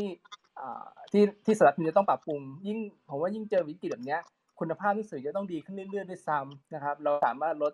ลดอะไรได้เลยตั้งแต่เนื้อหาหน้าปกกระดาษการพิมพ์ ซึ่งอันเนี้ยผมคิดว่าเป็นเรื่องที่เป็นเรื่องที่สำคัญมากๆถ้าเราการการที่จะอยู่ได้ให้ได้ยาวนานเนี่ยก็คือเรื่องคุณภาพ โดยเฉพาะเนื้อหานะครับ แล้วก็คุณภาพของหนังสือนะครับค่ะนี่จะช่วยให้เรายืนอยู่ยืนอยู่ในจุดนี้จนถึงจนถึงทุกวันนี้ได้ครับผม ค่ะพี่นิวัฒน์คะมันมันก็มีเสียงวิจารณ์มาเนาะช่วงหนึ่งว่าวรรณกรรมไทยหลังๆเนี่ยเนื้อหามันมันเหมือนวนอยู่ที่เดิม อันนี้ต้องครับอันนี้คือเป็นเสียงวิจารณ์ว่าจะเดี๋ยวเราถามครับพี่นิวัฒน์ว่ามันเป็นงั้นจริงหรือเปล่าวนอยู่ที่เดิมหรือว่าอาจจะพูดถึงแต่เรื่องความรู้สึกตัวเองของนักเขียนผู้เขียนเรื่องราวมันไม่ไปไหน หรือแบบว่าครับเออผมวรรณกรรมไทยอาจจะมาถึงทางตันแล้วหรือเปล่าไอ้ครับตรงประเด็นเรื่องวรรณกรรมไทยเนี่ยค่ะพี่นิวัฒน์เห็นโอกาสใหม่ ๆ หรือรูปแบบเนื้อหาใหม่ ๆ ที่ที่เรายังจะไปต่อกันได้ยังไงบ้างคะ คือคือผมคิดว่าส่วนใหญ่เนี่ย อ่า มันไม่ใช่เฉพาะแค่นักเขียนไทยที่พบ พบอืมทางแบบแบบนี้นี้นะครับหมายว่า มันพบจะเรียกว่าทางตันก็ก็ก็อาจจะไม่ถูกนะเพราะว่าสุดท้ายเนี่ยมันยังมีนักนักเขียนรุ่นใหม่ๆเติบโตขึ้นมานะครับ แล้วก็นักเขียนที่อ่ามองว่าเนื้อหาต่างๆ เนี่ยมันต้องปรับเปลี่ยนให้ตามยุคสมัย ซึ่งซึ่งผมคิดว่านักเขียนทุกคนทำอยู่ ที่แต่จะทำได้มากได้น้อยเนี่ยเป็นอีกเรื่องหนึ่งนะครับ แล้วผมก็มองว่าเอ่อนวรรณกรรมไม่ไปไหนนะผมก็อันนี้ก็ขอขัดนิดนึงนะผมคิดว่าถ้าเราได้สำรวจนักเขียนรุ่นใหม่ๆหลาย ๆ คนนี่หลายสำนักพิมพ์ทั้งสำนักพิมพ์เมนวรรณกรรมสำนักพิมพ์พีเอสสำนักพิมพ์เอ่อมติชนนะครับ หรือว่าแม้แต่ของแซลมอนเนี่ยผมคิดว่ามีนักเขียนหน้าใหม่เกิดขึ้นอยู่ตลอดเวลา แล้วก็มีเรื่องราวใหม่ ๆ มามานำเสนอให้กับผู้อ่าน เพียงแต่ว่า ต้องบอกต้องยอมรับว่าอยู่วงการนี้มา 20 ปี ผมคิดว่าความขาดแคลนของนักเขียนเรายังน้อยไปหน่อยหนึ่งยังน้อยเกินไปยังยังคือผมอยากจะให้อยากเห็นนักเขียนที่มากกว่านี้นะครับอืมเราอยากค่ะเห็น แต่ว่ามันก็มีข้อจำกัด เช่น ตอนเนี้ยนักเอ่อสำนักพิมพ์หลาย ๆสำนักพิมพ์ก็ไม่ได้พิมพ์วรรณกรรมไทยแล้วนะครับ หลาย ๆสำนักพิมพ์ซึ่งผมคิดว่ามันไม่เหมือนเมื่อก่อนเมื่อก่อนเนี่ย มันมีหลายสำนักพิมพ์หลายแต่สำนักพิมพ์เนี่ยพิมพ์งานของไทยนะครับ ซึ่ง ออกมาจำนวนมากมันก็ช่วยให้วงการมันกระเตื้องขึ้น แต่ตอนนี้ผมลองเออถ้านับดูว่าคนที่ยังพิมพ์วรรณกรรมไทยอยู่เนี่ยเหลือไม่กี่สำนักพิมพ์เท่านั้นเองแล้วเป็นสำนักพิมพ์ระดับเล็กจนถึงกลางเท่านั้นเองนะครับ ซึ่งเป็นเรื่องที่น่าเสียดาย และเราที่เราทำอยู่เนี่ยก็เพราะว่าเรายังเรายังขยับไปได้ ซึ่งผมคิดว่ามันยังมีเนื้อหาใหม่ๆให้ให้เราค้นหาอยู่ มีหลายคนตอนนี้นักเขียนส่งต้นฉบับมามากมายนะครับแม้ว่าบางบางครั้งจะไม่ผ่านแต่ว่าเราก็เห็นว่า แนวทางการเขียนเนี่ยมันก็พัฒนาไปจากรุ่นที่ผมกำลังทำงานอยู่ในช่วงต้นๆเยอะมากๆนะครับ เนื้อหาก็เปลี่ยนไปมากเพียงแต่ว่ามันจะถูกจริตเราหรือเปล่า หรือว่ามันจะถูกตีพิมพ์หรือเปล่านั่นอีกเรื่องหนึ่งนะครับ ซึ่งผมคิดว่ายังมียังมีความหวังกับวรรณกรรมไทยยังมีความหวังกับงานที่เป็นนักเขียนไทยอยู่นะครับ โดยเฉพาะงานที่เป็นวรรณกรรมเรื่องสั้นแล้วก็นิยายนะครับ ก็เราก็ยังค้นหานักเขียนใหม่ๆอยู่ต่อไป แล้วก็ยังมีความหวังว่า มันจะเกิดดาวดวงใหม่เกิดขึ้นอยู่เสมอ ซึ่งซึ่งมีกันทุกยุคนะครับไม่ต้องห่วงนะครับ อาจจะมีค่ะไม่มากนักอาจจะมีสักเอ่อสักห้าปีไปสักสิบคนเนี้ยผมก็ถือว่าเยอะแล้วนะครับ ในสำหรับแวดวงในงานงานเขียนของไทยนะครับ ผม แล้วก็เอ่อก็ต้องยอมรับในขณะที่เก่าๆเนี่ยก็ยังมีอยู่ แต่ก็เป็นส่วนน้อยแล้วครับ ผมคิดว่าตอนนี้มันเหลือ หัวหัวๆอยู่ไม่กี่คนเท่านั้นเองนะครับ ก็ยังมีความหวังอยู่ครับผม ค่ะ ค่ะ ขอบคุณพี่นิวัฒน์ค่ะที นี้ขยับไปที่พี่หน่อยนะคะ พี่หน่อยรังสิมาเนี่ยพี่หน่อยก็เป็นสำนักพิมพ์ดีลกับติดต่อกับสำนักพิมพ์ต่างชาติ หรือไปงานบุ๊กแฟร์ต่างชาติมามาเยอะนะคะ แล้วก็อาจค่ะจะเห็นวงจรการซื้อขายลิขสิทธิ์หรืออะไรต่างๆ ซึ่งอืมทั้งหมดเนี่ยทำในทำในนามสำนักพิมพ์เล็ก ๆ เท่านั้นเองนะคะ แต่ว่าพอก็เลยจะถามพี่หน่อยชวนมองว่า ถ้ามองภาพใหญ่ในวงการหนังสือแล้วพี่หน่อยได้ไปเห็นวงการหนังสือระดับโลกมาหลายครั้งด้วยอะไรเงี้ยค่ะ มองแล้วมองเห็น ทิศทางที่จะไปยังไงของวงการหนังสือ แล้วก็รวมถึงหนังสือของ Library House เองด้วยค่ะ อืมหมายถึงว่าทิศทางของหนังสือไทยในตลาดโลกใช่หรือว่าใช่ทิศทางเออของมันหนังสือโลกทิศทางของทิศทางของหนังสือโลกด้วยแล้วทิศทางของหนังสือไทยในตลาดโลกเนี่ยเราอยู่ตรงไหนเราจะไปยังไงต่อได้บ้างค่ะอ๋อโอเค ถ้าอย่างนั้นก็คงต้องบอกว่า คือถ้าบอกถ้าถ้าเจอคำถามแบบเนี้ย เราจะคิดถึงคำว่า nation ของเราก่อนเลย คือในระดับชาติเราก่อน ว่าเราต้องย้อนกลับไปว่าในแผนพัฒนาชาติของเราอะ่ะ มันมีวงการหนังสือหรือคำว่าการผลักดันศักยภาพของคนทำหนังสืออะอยู่บ้างตรงไหนบ้าง ซึ่งอันนี้เราเราเราไม่ได้คุยกันเองละในวงการหนังสือ คือเรากำลังพูดไปถึงรัฐบาลพูดไปถึงแบบโครงสร้างใหญ่ถูกไหมคะ เออเราก็มองว่าถ้าหากว่าวงการหนังสือไทยอะมันยังไม่ได้ถูกบรรจุอยู่ในการพัฒนาในชาติเราอะ เพราะฉะนั้นเราก็มันก็ยากนะ ถ้าเราจะไปปักหมุดให้ทีมชาติไทยของเราอะไปอยู่ในกีฬาโอลิมปิกของวงการหนังสือโลกอะไรแบบเนี้ย เพราะฉะนั้นเวลาแบบพี่ไป book fair ต่างประเทศอะไรเงี้ยค่ะ คือไปในฐานะเป็นสำนักพิมพ์ที่ไปติดต่อซื้อลิขสิทธิ์ หรือว่าไปเดินเพื่อที่จะชมความเปลี่ยนแปลงของบรรยากาศต่างๆ ในแฟรงก์เฟิร์ต book fair ลอนดอน book fair อะไรแบบนี้คืองานใหญ่ๆเนี่ยเราก็เราก็จะไม่ค่อยได้เห็นบทบาทของของวงการหนังสือไทยในสเกลที่ใหญ่ขนาดนั้นเท่าไหร่นักซึ่งอันนี้เนี่ยเราเข้าใจว่ามันก็มีความพยายามอย่างเต็มที่มาก ๆ จากบุคคลที่มีความอ่า ที่ต้องรับผิดชอบโดยตรง อ่าอาทิเช่น สมาคมผู้จัดพิมพ์อะไรอย่างเงี้ยค่ะค่ะทีนี้ถามว่าอ่าจากประสบเอาเป็นว่าประสบการณ์ของตัวเองอย่างเงี้ย อย่างยกตัวอย่างล่าสุดอะเมื่อเมื่อตอนก่อนโควิดอะเราไปเราไปเข้า fellowship program ที่อิสตันบูลมาที่ตุรกี แล้วสิ่งที่แบบเออมันทำให้เราแบบย้อนกลับมามองภูมิภาคตัวเองอะก็คือว่าในทุกเวทีเสวนาในช่วงสามวันนั้นน่ะ คือจะมีแบบเพื่อนบ้านขึ้นไปเป็น speaker มีครบเลยนะแบบเวียดนาม อินโด ฟิลิปปินส์อะไรอย่างเงี้ยค่ะ ค่ะ แล้วเออแล้วเราก็พบว่าเออ มันก็ไม่ไม่มีคนของเราไปอะไรแบบเนี้ย แล้วในการแบบปฏิอ่าติดต่อพูดคุยกันในระหว่างแบบเพื่อนสำนักพิมพ์ต่างชาติเนี่ย เราก็มักจะเจอคำถามจากหลาย ๆ คนว่าเออตอนเนี้ยทางเมืองไทยอะเป็นยังไง แล้วเขาก็มักจะเชิญเราอะไปร่วม conference หรือไปร่วมแบบ fellowship ไปแบบโปรแกรมต่างๆอะไรเงี้ยบ่อยพอสมควร ซึ่งทุกครั้งเราก็จะบอกว่าเออถ้าเราไปเราก็ไปในนามแบบส่วนตัวจริง ๆ คือสำนักพิมพ์เล็กกระจิ๋วแค่เนี้ย แต่ว่าเราจะไม่มีข้อมูลในระดับแบบประเทศ เพื่อที่จะไปแชร์กับเขาในระดับที่แบบจะไปขึ้นเวทีได้อะไรแบบเนี้ยค่ะ ค่ะเอ่ออันนั้นอันเนี้ยมันก็เลยกลายเป็นเหมือนแบบเป็นคำถามที่ติดอยู่ในใจเราอะคนเดียวอะมาทุกครั้งเวลากลับบ้านว่า เออแล้วจริง ๆ ตอนเนี้ยมันมันมีการทำงานยังไงในแง่ของแบบเอ่อคนที่ที่ที่จะต้องเหมือนกับว่ามีหน้าที่อยู่ตรงนี้อะไรแบบเนี้ยค่ะ ลักษณะนั้นค่ะแล้วก็ถ้าหากว่าจะแชร์แบบวงแคบที่สุดเช่น Southeast Asia ด้วยกันอย่างเงี้ยคือช่วงปีสองปีที่ผ่านมาเนี่ย เรา ตั้งชื่นชมอินโดนีเซียนะ คือค่ะคือคืออินเอ่อ library house เนี่ยไม่ไม่ได้ซื้อยังไม่ได้ซื้อลิขสิทธิ์จากอินโด คือเราก็ยังซื้อลิขสิทธิ์จากประเทศตะวันตกเป็นส่วนใหญ่ แต่ว่าพอดีว่าได้ไป fellowship ที่จาการ์ตาด้วย แล้วเราก็ไปเห็นข้อมูล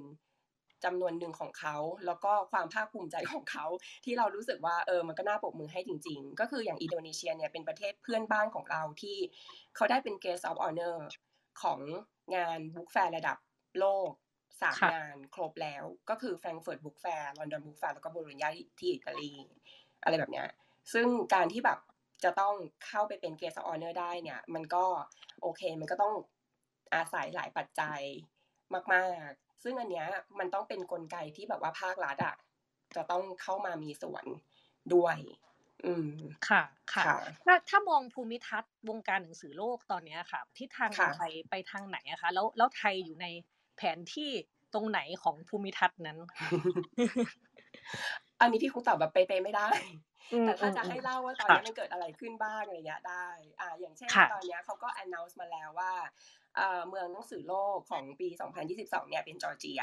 อย่างเงี้ยค่ะอ่า แล้วก็ Guest of Honor ของ Frankfurt Book Fair ปีเนี้ยเป็นแคนาดา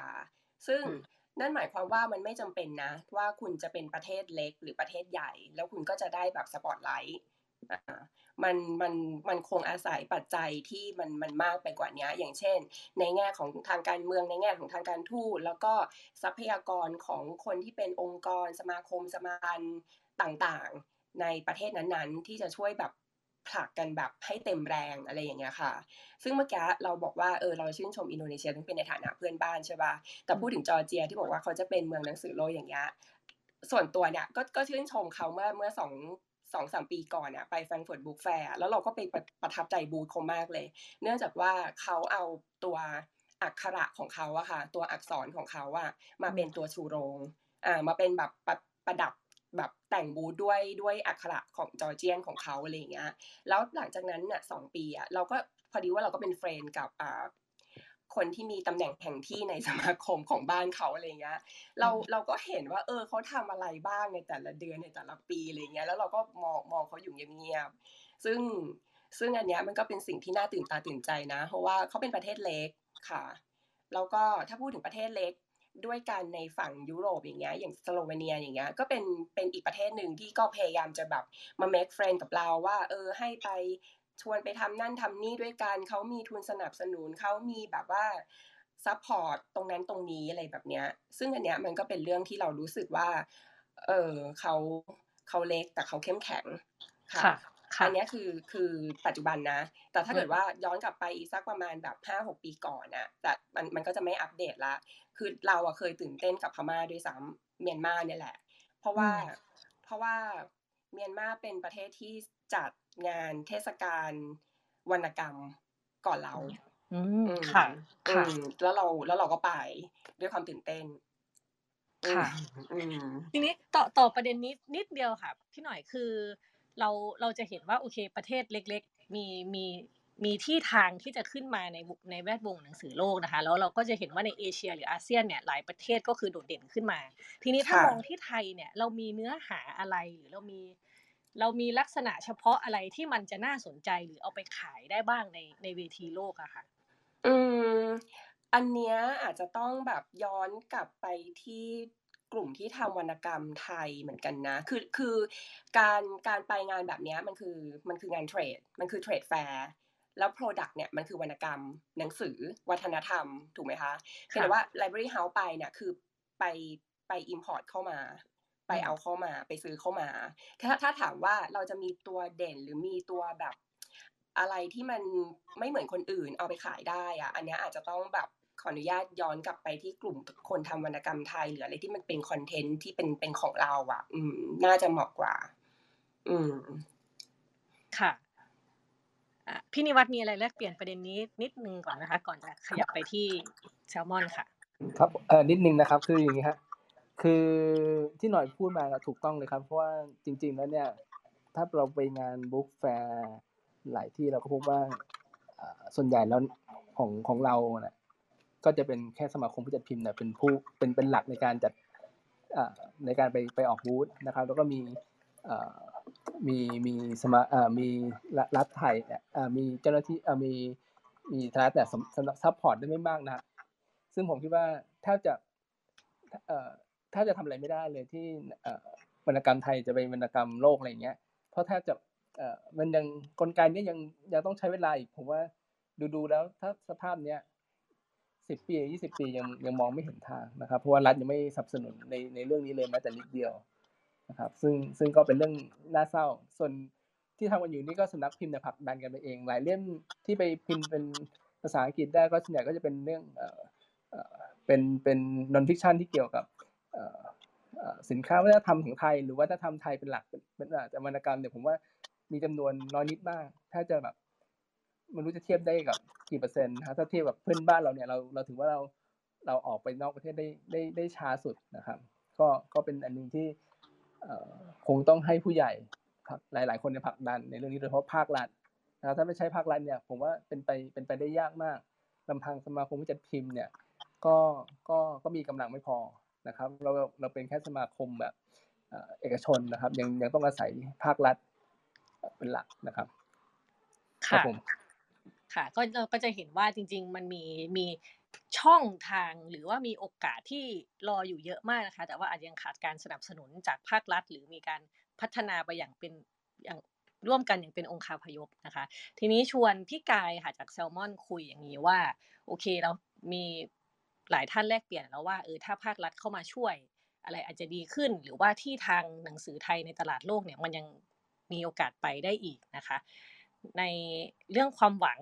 ว่าในวงการหนังสือไทยเนี่ย เราจะปะจะเติมจะแต่งจะพัฒนาตรงไหนได้อีกบ้างพี่กายมองยังไงบ้างคะเออจริง ๆก็คิดเห็นคล้ายๆพี่ๆครับ คืออ่า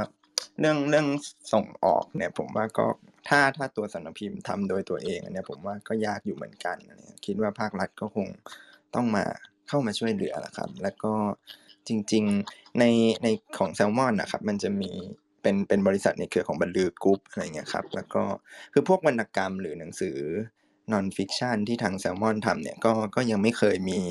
ได้รับการแปลเหมือนกันครับ แต่ว่าถ้าเป็นพวกแบบการ์ตูนอะไรอย่างเงี้ยครับ เราจะมีถูกติดต่อขอซื้อลิขสิทธิ์ไปบ้างอะไรเงี้ยก็จะพบว่าเอ่อถ้าเป็นในเครือเราพวกที่เป็นเนี่ยการ์ตูนหรือภาพวาดจะพอที่จะมีช่องทางไปได้ แต่ว่าก็จะไปได้ในประเทศแบบ แถบไต้หวันอะไรอย่างเงี้ยครับ เป็นหลักมากกว่าการ์ตูนนี่คืออย่างแบบหนูหินปังปอนอะไรอย่างงี้ใช่ไหมคะพี่กายเออถ้าการ์ตูนขายผลลัพธ์ขายผลลัพธ์ผมไม่แน่ใจครับ แต่ว่าถ้าเป็นที่เกี่ยวกับของแซลมอนเลยมันจะเป็นของพวกแบบ Art Jeeno ที่เป็นเหมือนอืมอารมณ์แบบมังงะของญี่ปุ่นอะไรเงี้ยครับ หรือเออมันจะมีประเภทที่เรียกว่า comic essay ซึ่งจะเป็นแบบภาพวาดผสมกับเทคเล่าเรื่องอะไรเงี้ยครับ พวกแบบเนี้ยจะพอจะพอไปได้ครับ อือหือค่ะ แซลมอนเนี่ยพิมพ์หนังสือหลากหลายประเภทมากเลยนะคะพิมพ์ตั้งแต่วรรณกรรม สารคดีการ์ตูนมีหนังสือแนวความรู้อะไรอย่างนี้ก็มีพอพอดูเนื้อหาที่หลากหลายอย่างนี้แล้วพี่กายคิดว่าเนื้อหาแบบไหนที่ที่มันยังมีที่ทางจะโตได้อีก แล้วผมถามต่ออีกนิดเดียวเลย ไปคำถามเดียวกันก็คือ แล้วพอวัยรุ่นหรือพอคนรุ่นใหม่เนี่ย เปลี่ยนไปแล้ว ตื่นแล้วสนใจการเมืองสนใจสังคมมากขึ้น แซลมอนต้องเปลี่ยนไปด้วยไหมครับ แล้วคิดจะเปลี่ยนตามเขายังไง เออเดี๋ยวนะครับ ผมขอประมวล แต่คิดว่าจริง ๆ เรื่องของวัยรุ่นแล้วก็เรื่องของทิศทางหนังสือของแซลมอนนะครับ มันมาเจอช่วงปรับเปลี่ยนใกล้ ๆ กันคือหนึ่งก็คือแซลมอนเนี่ยคนน่าจะรู้จักเยอะจากพวกหนังสือแนว เอ่อ non fiction non fiction แล้วก็พวกแบบว่า pop culture ของเราที่พูดเรื่องบันทึกการเดินทางหรือหนังสือที่เป็นแบบว่าวาไรตี้หน่อยๆอะไรเงี้ยครับ สิ่งที่แซลมอนต้องปรับมากที่สุดในช่วงปี 2 ปีที่ผ่านมาก็คือว่าตอนนี้เราแทบจะชะลอหรืองดหนังสือที่เป็นบันทึกการเดินทางไปก่อนเลยฮะหนึ่งก็คือมันสัมพันธ์กับเรื่องที่ว่าเออเราไม่สามารถเดินทางไปไหนได้ แม้ว่า อันที่จริงหนังสือประเภทเนี้ยมันจะเป็นหนังสือที่ขายได้เป็นลำดับต้นๆของสำนักพิมพ์เราเลยด้วยซ้ำอะไรเงี้ยครับ แต่ว่าด้วยด้วยสถานการณ์แล้วก็ด้วยปัจจัยอะไรต่างๆ ก็จำเป็นที่จะต้องหยุดในในจุดนี้เอาไว้อะไรเงี้ยครับ แล้วก็หันไปทำต้นฉบับในแนวอื่นที่ที่เราก็มีทำอยู่ไม่ว่าจะเป็นสารคดีรวมบทความนิยายหรือว่าพวกแบบว่าเชิงประวัติศาสตร์อะไรเงี้ยครับ แต่ว่าเออที่เมื่อกี้น่าจะ อาจารย์ปกป้องหรือเปล่านะครับ ที่ถามอะไรเงี้ย ผมคิดว่าตัวแซลมอนนะครับ ไม่ได้ไม่ได้ปรับเปลี่ยนไปตามเอ่อความนิยมของเทรนหนังสือในตอนนี้ขนาดนั้น คือถ้าเป็นบอกว่าแซลมอนต้องพิมพ์หนังสือประวัติศาสตร์ แบบว่าพี่ปุ๊ฟ้าเดียวกันอะไรเงี้ยผมก็ต้องยอมรับว่าอันที่จริงแซลมอนเนี่ยอาจจะทำไม่ได้ขนาดนั้นด้วยซ้ำหรือเราอาจจะทำได้ไม่ดีหนึ่งก็คือ ผมคิดว่า อันอันนั้นก็เรื่องหนึ่งแล้วก็อีกเรื่องหนึ่งก็คือผมคิดว่ากลุ่มคนอ่านของแซลมอนอาจจะไม่ได้ต้องการหนังสือขนาดนั้น โอเค ผมคิดว่าตอนนี้เราก็พยายามปรับเนื้อหาให้มันโตขึ้น ให้มันมีเรื่องที่จริงจังมากขึ้นอย่างหนังสือของอีฟที่เป็นรวมสารคดีพูดเรื่องความหวังของผู้คนอะไรเงี้ยผมคิดว่าก็เป็นหนังสืออีกรูปแบบหนึ่งที่เราอยากนำเสนอแล้วก็ อาจจะเป็นหนังสือที่หนักขึ้นมาหน่อยสำหรับช่วงเวลานี้ที่ที่อาจจะพูดได้ว่าแซลมอนก็มีเรื่องที่จริงจังกับเขาบ้างเหมือนกันเราไม่เราไม่ได้แบบว่าไม่พูดเรื่องพวกนี้เลยสัทีเดียว แต่ถ้าจะให้เข้มข้นขนาดนั้นผมคิดว่าหนึ่งคือ มันยากสำหรับการหาต้นฉบับเหมือนกันครับ เพราะผมคิดว่า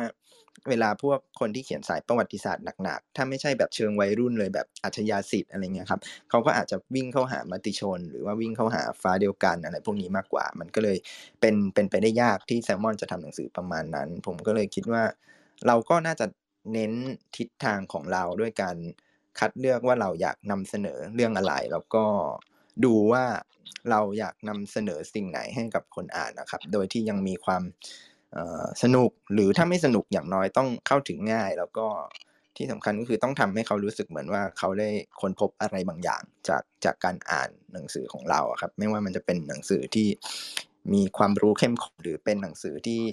เชิงวรรณกรรม หรือเชิงสบายหัวก็ตามอะไรอย่างนี้ครับ ค่ะ ว่าว่ากันว่าคนรุ่นใหม่เนี่ยเป็นเป็นอนาคตนะคะพี่กายครับแล้วแซลมอนเนี่ยก็ขายหนังสือให้คนรุ่นใหม่เนาะอืมมองในมุมถ้าเกิดว่ามองไปข้างหน้าอีกสักสิบปีอะไรแบบเนี้ยอืมพี่กายคิดว่าแซลมอนจะเนื้อหามันจะเปลี่ยนไปไหมยังไง เราที่ทางของแซลมอนจะเป็นยังไงในสังคมค่ะ จริง ๆ ผมคิดว่าแซลมอนตอนนี้กับเอ่อจริง ๆ ปีเนี่ยครับมิถุนาเนี่ยแซลมอนจะครบสิบปี ผมค่ะคิดคือผมอะไม่ได้เป็นคนก่อตั้งรับช่วงต่อจากจากพี่แบงค์นัชนนท์นะครับ แต่ผมคิดว่าแซลมอนในวันนี้กับแซลมอนเมื่อเกือบสิบปีที่แล้วมันมีความต่างกันอยู่ประมาณหนึ่งคือสมัยก่อนเราจะมีหนังสือตลกโปกฮาอะไรได้มากกว่านี้อะครับ แต่ทุกวันนี้เราเราก็ ลดทอนหนังสือประมาณนั้นไป คือไม่ใช่ไม่อยากพิมพ์ แต่ว่าบางบางประเภทเราก็ไม่สามารถตีพิมพ์ได้ในวันนี้ เช่นไม่มีของหรือว่าไม่เหมาะสมที่จะพูดอะไรอย่างเงี้ยครับ ผมคิดว่าโดยตัวของมันเองอะมันมีพัฒนาการการเติบโตอยู่ แต่ผมคิดว่ากลุ่มคนอ่านก็น่าจะยังชินกับภาพของแซลมอนที่เป็นแบบว่าอ่านแล้วได้ขำหรืออ่านแล้วต้องอืมสนุก คลายเครียดได้อะไรเงี้ยครับ ผมคิดว่าคนยังติดภาพเราอย่างนั้นอยู่ แต่ทั้งนี้ผมคิดว่าในความที่เหมือนจะโตขึ้นของแซลมอนนะครับ มันก็ยังมีความที่ว่าเป็นหนังสือประเภทที่อาจจะ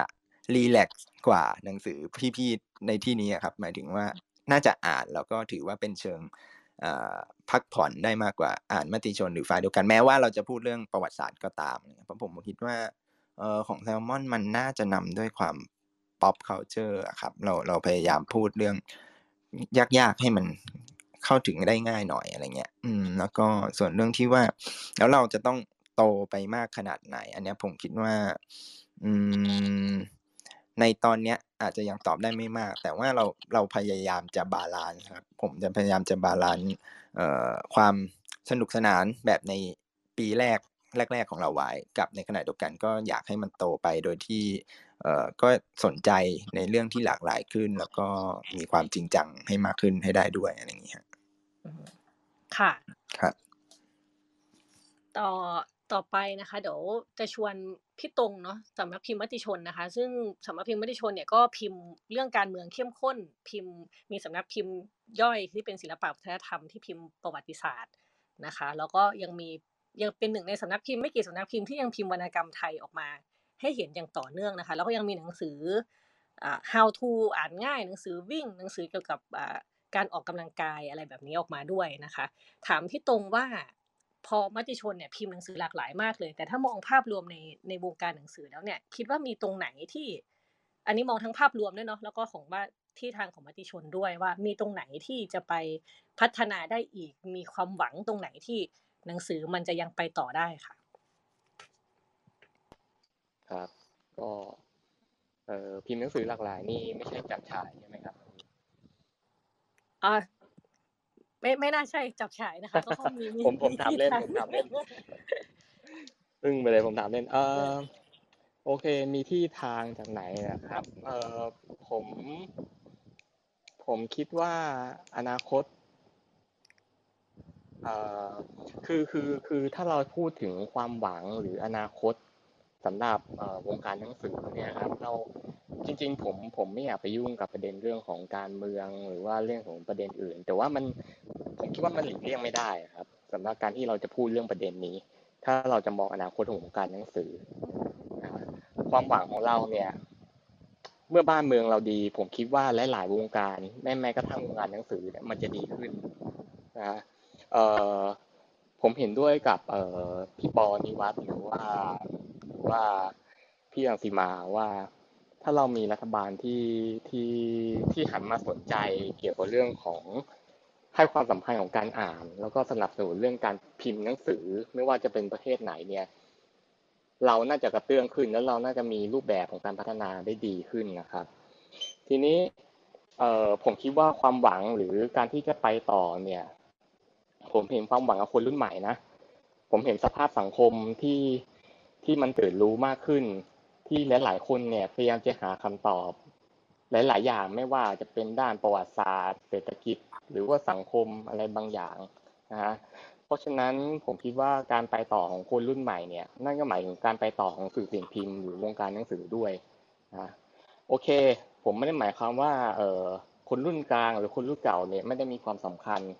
คือผมเชื่อว่าสองคนกลุ่มรุ่นเนี้ยเราคลุกคลีอยู่ในวงการหนังสืออยู่แล้ว นะฮะแต่ในโลกที่มันมันมีการ disrupt ขึ้นไปเรื่อยๆ ของโซเชียลเน็ตเวิร์กต่างๆ เนี่ยครับ ในการที่คนรุ่นใหม่โตมาเนี่ยการอยู่กับสื่อสิ่งพิมพ์มันน้อยลง แต่ในเมื่อสภาพสังคมมันเป็นอย่างเนี้ย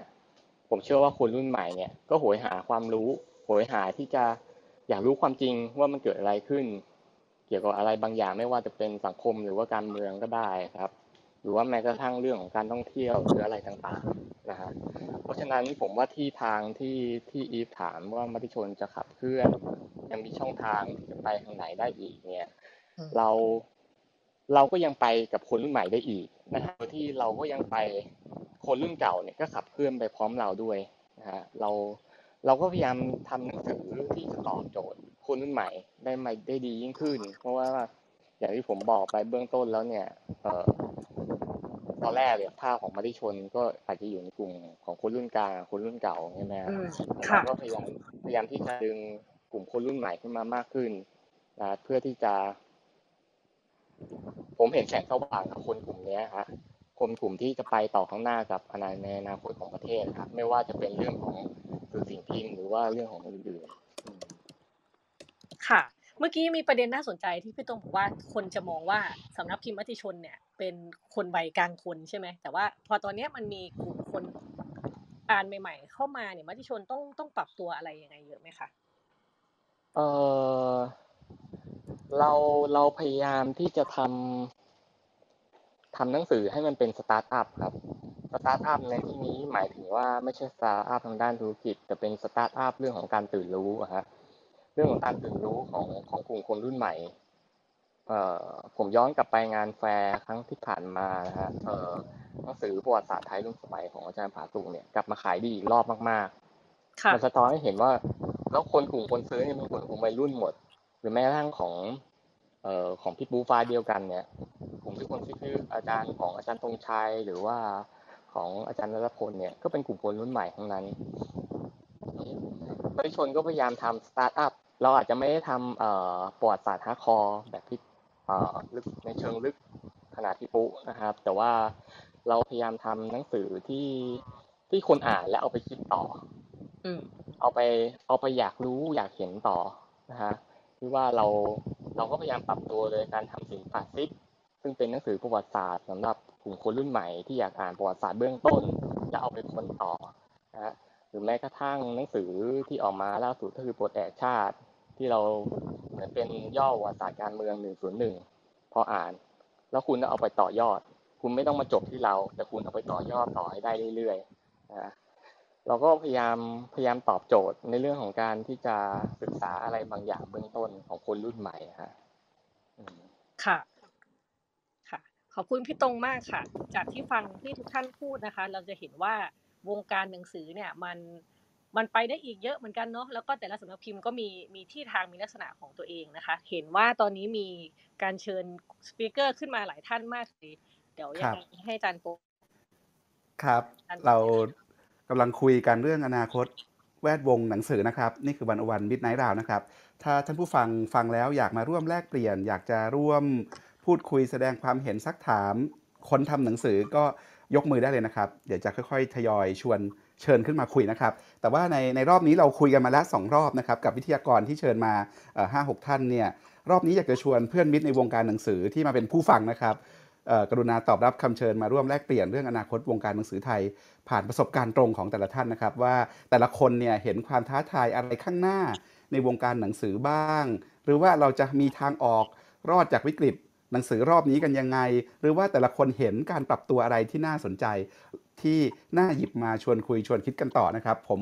ขออนุญาตเริ่มท่านแรกนะครับ คุณจรันหอมเทียนทองนะครับ เจ้าของสำนักพิมพ์แสงดาวครับ อดีตนายกผู้บัตรนะครับ นายกสมาคม ผู้จัดพิมพ์และผู้จัดจำหน่ายหนังสือแห่งประเทศไทยนะครับ เชิญพี่จรันครับ พี่จรันเปิดไมค์นิดนึงครับ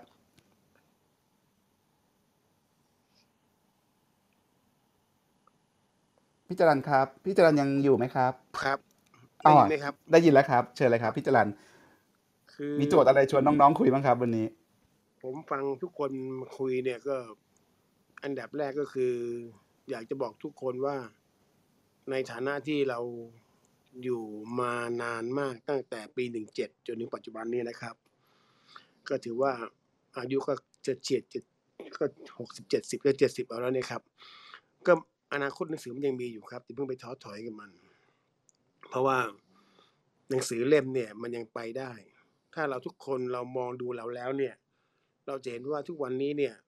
ถึงแม้ออนไลน์ที่มันผ่าน thaibookfair.com มันจะไม่ดี แต่ทุกคนจะเห็นว่าออนไลน์ผ่านออฟฟิศเราเองเนี่ยมันดีขึ้น อาชีพหนังสือเนี่ยมันจะเป็นอาชีพซึ่งดีตอนนี้นะครับ ดีกว่าเราไปขายก๋วยเตี๋ยวไก่มาละ เราขายไม่ได้เลยนะครับ เราขายหนังสือเนี่ยยังมีคนซื้ออยู่ คนอ่านยังอ่านอยู่ ข้อดีของคนอ่านหนังสือคือ ถ้าเขาอ่านแล้วเนี่ยเขาจะไม่เลิกอ่านนะฮะเขาจะอ่านมาเรื่อยๆนั้นผมคิดว่าให้กำลังใจทุกคนนะครับ ครับพี่จรันอยู่ในวงการหนังสือมานานที่สุดบนเวทีตรงเนี้ยเอ่อเห็นการเปลี่ยนแปลงอะไรที่น่าตื่นตาตื่นใจของวงการหนังสือในตอนนี้บ้างครับ แล้วตัวสำนักพิมพ์แสงดาวเองเนี่ย ปรับโฉมเปลี่ยนรูปเปลี่ยนความคิดในการทำหนังสือยังไง เพื่อรับกับไอ้ความน่าตื่นเต้นที่ว่า คือของผมไม่อย่าไปคิดอะผมทำผมสนุกสนุกของผม เพราะว่าทำในฐานะ คนที่ไม่เดือดร้อนเรื่องการเงินก็ทำมั่งแจ้งมั่งขาดทุนมั่งก็ไม่ไม่เป็นไร แต่ว่าสิ่งที่เราเห็นคือคนรุ่นใหม่เข้ามาเยอะมากนะครับ ในเคสหนังสือของฟ้าเดียวกันซึ่งก็ถือว่าเข้าใจกล้าที่ทำหนังสืออย่างนี้ซึ่งผมไม่กล้าทำ เห็นความเปลี่ยนแปลงของหนังสือพิมพ์มติชน ซึ่งหลังจากที่คุณปานบัวมาทำแล้วเนี่ยเปลี่ยนไปอีกแบบหนึ่งเห็นหนังสือของ Bookscape ออกมา ก็เป็นหนังสือที่มันไม่น่าเชื่อมันจะขายได้แต่มันก็ขายได้ เพราะเห็นหนังสือไซส์เล็กที่ทำมาใช่ไหมครับ คือเห็นหนังสือของแซลมอนเนี่ยตั้งแต่ยุคที่สมัยแบงค์มาทำกับปัจจุบันเนี่ยก็เปลี่ยนไปอีกแบบหนึ่งนั้นสภาพสังคมมันเปลี่ยนนะไอ้คำว่า disruption ที่เราใช้อยู่ในวงการหนังสือเนี่ย มันใช้กับวงการหนังสือเล่มเราน้อย เพราะว่าเราไม่ได้พึ่งโฆษณา disruption ในวงการสิ่งพิมพ์เนี่ยมันเกิดขึ้นกับวารสารและหนังสือพิมพ์มากกว่า เพราะมันพึ่งการโฆษณา แต่ของเราเนี่ยมันน้อย แต่ในทำนองเดียวกันเนี่ยในวิกฤตเนี้ยมันได้สร้างโอกาสให้เราได้ขายตรงได้ครับ คือผมสนใจประเด็นที่คุณรังสิมาพูดว่า วันที่อินโดนีเซียเป็น Guest of Honor ที่แฟรงก์เฟิร์ตนะ เราเจอเขาก่อนที่เขาจะเป็น Guest of Honor แล้วดูเส้นทางที่เขาเป็นเนี่ย รัฐบาลเขาทุ่มเงินหลายร้อยล้านนะในการที่จะไปสู่เส้นทางนั้นน่ะประเทศมาเลเซียเนี่ยเขาประกาศไว้เลยว่าภายในจากวันนั้นที่เราเจอเขา 40 ปีข้างหน้า ซึ่งตอนนี้อาจจะเหลือสัก 35 ปีแล้วเขาบอกว่าภายใน 40 ปีข้างหน้าในวันนั้นน่ะ มาเลเซียจะได้รางวัลโนเบิลไพรส์ดังนั้นลักษณะของเขาทุกคนพุ่งมาตรงนี้เพราะว่าเขาเห็นหนังสือคือวัฒนธรรม คนทำหนังสือเรานี่นะครับ ในปีนี้เนี่ย เราพร้อมใจกันนะครับว่าเราจะมีการเลือกตั้งผู้ว่ากทม ขอให้เราทุกคนเนี่ยเป็นประชาคมการอ่าน แล้วให้ผู้ว่ากทม คนที่จะลงสมัครรับเลือกตั้งเนี่ย ให้มีนโยบายกับเราโดยเฉพาะ โดยเฉพาะรัฐเนี่ยต้องเข้ามาช่วยเรื่องสนับสนุนหนังสือเราพี่จรันครับให้มีพี่จรันงบซื้อเนี่ยอ๋อโทษฮะโทษทีครับเชิญพี่จรันก่อนครับ คือให้ให้เขาสนใจวงการหนังสือให้เงินเราบ้าง เพราะปัจจุบันนี้ไม่มีเงิน กระทรวงวัฒนธรรมเราเขาสนใจเฉพาะเรื่องร้องรำทำเพลงเขาไม่เหมือนกระทรวงวัฒนธรรมจีน ซึ่งคำว่าวัฒนธรรมของจีนเนี่ยก็คือหนังสือนะแต่ของเราเนี่ยเป็นเรื่องร้องรำทำเพลงหมดนะฮะครับทีนี้พี่จรันเคยเป็นนายกภูบัตรเนี่ยน่าจะเป็นคนที่อยู่ใกล้ เคยอยู่ใกล้กับรัฐมากที่สุดแหละบนเวทีตรงเนี้ยครั บบทบาทของรัฐที่เหมาะสมเนี่ยมันควรจะเป็นยังไง เพราะว่าไปยุ่งกับรัฐมากเนี่ยรัฐมายุ่งด้วยเยอะเดี๋ยวรัฐก็เข้ามาแทรกแซงเข้ามากีดกันเข้ามาลดความเป็นอิสระของความคิดในวงการหนังสือไหมไอ้บทบาทที่มันควรจะเป็นระยะห่างที่เหมาะสมระหว่างเรากับรัฐเนี่ยมันควรจะอยู่ตรงไหนครับ มีอะไรในใจเรื่องพวกนี้บ้าง คือคือตัวนี้เนี่ยนะครับที่อาจารย์ปกป้องพูดเนี่ยไอ้คำว่ารัฐมาแทรกแซงเราเนี่ยมันเป็นเรื่องของขวาฝ่ายความมั่นคงเขา ซึ่งเราทำหนังสือเนี่ยเราไม่เคยมีปัญหาอะไรกับเขา แต่รัฐที่มาดูแลเราเนี่ยมันควรจะเป็นกระทรวงวัฒนธรรม แต่ที่ผ่านมาเนี่ยการไปงานต่างประเทศเนี่ยเราได้การสนับสนุนจากกระทรวงพาณิชย์ ซึ่งมันก็มันก็ผิดหูผิดตากับต่างประเทศเขาอะ เพราะนั้นสิ่งที่เราต้องพยายามทำให้กระทรวงวัฒนธรรมเห็นว่าหนังสือเราเนี่ยเขาต้องสนับสนุนเรา ซึ่งตัวนี้ที่เราจะต้องไปพยายามปรับเปลี่ยนรัฐตรงนี้ครับ เพราะรัฐพวกนี้ก็ไม่เคยมาสนใจเรื่องเนื้อหาเรา ในปีที่คุณปราบดาเป็นปุบต่างประเทศเนี่ย นั่นเป็นครั้งแรกที่ภูแบทเนี่ย เอางานวรรณกรรมไทย ไปแสดงต่างประเทศ งานของอุทิศเหมมมูล งานน้องใครอีกหลายๆคนไปแสดง เพราะที่ผ่านมาเนี่ยหนังสือไทยที่ขายได้ในต่างประเทศ ก็เหมือนที่แซลมอนบอกก็คือว่าเขาซื้อเฉพาะงานเด็กงานการ์ตูนงานลายเส้น เพราะลายเส้นของเราเนี่ยมันมันมีความร่วมสมัยอยู่ เราขายได้เฉพาะงานการ์ตูน นั้นหลาย ๆ ปีที่ผ่านมาภูแบทก็จะพยายามจะไปงานการ์ตูน แต่เราไม่เคยพยายามเราพยายามที่จะไปงานพวกวรรณกรรมนะครับ ซึ่งมันก็อาจจะไม่สำเร็จภายในปีแรกหรอกครับ แต่ต้องพยายามไปครับแต่ระยะหลังเนี่ยคงทางภูแบทเองเขาก็ไม่ต่อเนื่องเรื่องนี้ เพราะว่าเผอิญคนที่รับผิดชอบเขาก็ไม่พยายามไป คือทุกคนมุ่งจะขายแต่การ์ตูน มันก็จะทำให้อันนี้มันเปลี่ยนไปแล้วประกอบกับว่าเงินที่เรามีเนี่ยมันน้อย ในต่างประเทศก็ไม่เห็นเราจัดงานหนังสือที่ศูนย์เศรษฐกิจอะ เขาแปลกใจว่าเอ๊ะทำไมเมืองไทยจัดได้โดยที่รัฐไม่สนับสนุน นี่คือปัญหาใหญ่ที่เราเนี่ยต้องพยายามไปผลักดันภาครัฐ และภาครัฐครับที่สำคัญที่สุดคือกระทรวงวัฒนธรรม ซึ่งผมคิดว่าเขาเป็นกระทรวงที่คุยได้แต่เพียงแต่ว่ากระทรวงวัฒนธรรมเนี่ย จริงๆแล้วเนี่ยเขาก็เขาก็ทำอะไรไม่เป็นครับ ถ้าเราไปคุยกับเขาถูกคุยกับเขามากเขาเนี่ยเขาก็ทำได้ แต่เบื้องต้นเนี่ยเฉพาะหน้าของพวกเรานะครับ ให้เราเป็นให้เราทำเป็นสัญญาไว้ด้วยกันเลยว่าเฮ้ยเดือนพฤศจิเดือนพฤศจิกาที่เลือกตั้งพวกกทมเนี่ยเราต้องมีส่วนนะ อย่าให้เขากำหนดนโยบายที่ไม่มีพวกเราอยู่ด้วย ต้องพยายามเอานโยบายของเราเนี่ยส่งเข้าไปให้เขาอาจจะผ่านผู้แบดไปหรืออาจจะผ่านใครไป ให้เขากำหนดนโยบายการอ่าน เป็นนโยบายของกทมด้วย ครับไม่ขอบงั้นคุณแล้วครัเนี่บยมัพี่นจไม่รันมีอนาคตพวกเราครับ ครับครับ ขอบคุณมากเลยครับพี่จรันขอบคุณคครัรับบ เดี๋ยวชวนคุณอาทิตย์ธรรมชาติคุยต่อนะครับ คุณอาทิตย์ธรรมชาติตอนนี้เป็น Head of Creative and Production สำนักพิมพ์ในเครืออมรินทร์สวัสดีครับ คุณอาทิตย์ครับสวัสดีครับอาจารย์ครับ ครับ คุณอาทิตย์ครับอมรินทร์สู้วิกฤตยังไง แล้วคุณอาทิตย์เองมองเห็นโจทย์อะไรใหม่ ๆ ที่น่าสนใจ มองเห็นการปรับตัวอะไรใหม่ ๆ มาเล่าสู่กันฟังครับเอ่อของอมรินทร์เนี่ยเราด้วยความที่เมื่อกี้พอแซวตรงมติชนว่าเหมือนแบบทีมหลากหลาย เราก็หลากหลายเยอะมากมันก็เลยแบบมีรูปแบบของการปรับตัวแล้วก็ เลือกความเหมาะสมในการสร้างประสบการณ์กับลูกค้าที่แตกต่างไปในแต่ละสำนักพิมพ์นะครับ ตอนนี้สำนักพิมพ์อมรินทร์ในเครือมีอยู่ประมาณเอ่อเจ็ดถึงแปดสำนักพิมพ์ใช่ไหมครับเราก็อัจะนนี้มีเป็นยุทธศาสตร์ใหม่ก็คือแตกเป็นสำนักพิมพ์เล็กๆ แล้วแต่ละสำนักพิมพ์ก็ทำเรื่องเฉพาะ อ่าไม่ฮะจริงๆเราเราเราเมื่อก่อนหน้านี้เราจะมีเยอะกว่านี้ด้วยซ้ำครับเรามีอ๋อครับสิบกว่าสำนักพิมพ์แต่ตอนนี้ที่เหลืออยู่ก็น่าจะเอ่อมีเก่าๆประมาณสี่ถึงห้าแล้วก็มีเปิดใหม่อีกสองอะไรเงี้ยครับ ซึ่งทุกสำนักพิมพ์เนี่ยก็จะมีลักษณะสไตล์ แล้วก็ลูกค้าที่แตกต่างกัน วิธีการสื่อสารต่อลูกค้าก็จะค่อนข้างเอ่อแยกไปไม่เหมือนกันเลยครับ คือเรามีช่องทางการสื่อสารหลักก็คืออมรินบุ๊กแต่ว่าในแต่ละสำนักพิมพ์ทุกที่ทุกที่ก็จะมีแฟนเพจของตัวเอง สิ่งที่สังเกตเห็นได้ชัดก็คือว่าในในช่องทางหลักของเราอย่างอมรินบุ๊กเนี่ยครับมัน ไม่ได้รับการตอบรับหรือว่าเอ่อมีความคึกคักเท่ากับสำนักพิมพ์แยกๆที่ตัวเองมีช่องทางการสื่อสารของตัวเองครับ อย่างเช่นแพลวสำนักพิมพ์หรือว่าเอ่อโรสหรือพิโคโลอะไรต่างๆ ที่เปิดใหม่เนี่ยครับก็จะมีความคึกคักมากกว่า แล้วก็สื่อสารได้ตรง แล้วก็มีประสบการณ์ร่วมของลูกค้าที่ดีกว่าเนี่ยฮะที่ผมอยากยกตัวอย่างเคสหนึ่งซึ่งคิดว่าค่อนข้างน่าจะห่างไกลกับเอ่อสปิเกอร์เพื่อนๆพี่ๆน้องๆทุกคนค่อนข้างมากก็คือกลุ่มตลาดอย่างงานวายเนี่ยครับ อมรินมีกลุ่มหนึ่งที่เราเปิดสำนักพิมพ์ขึ้นมาคือสำนักพิมพ์ Rose Publishing ที่เป็น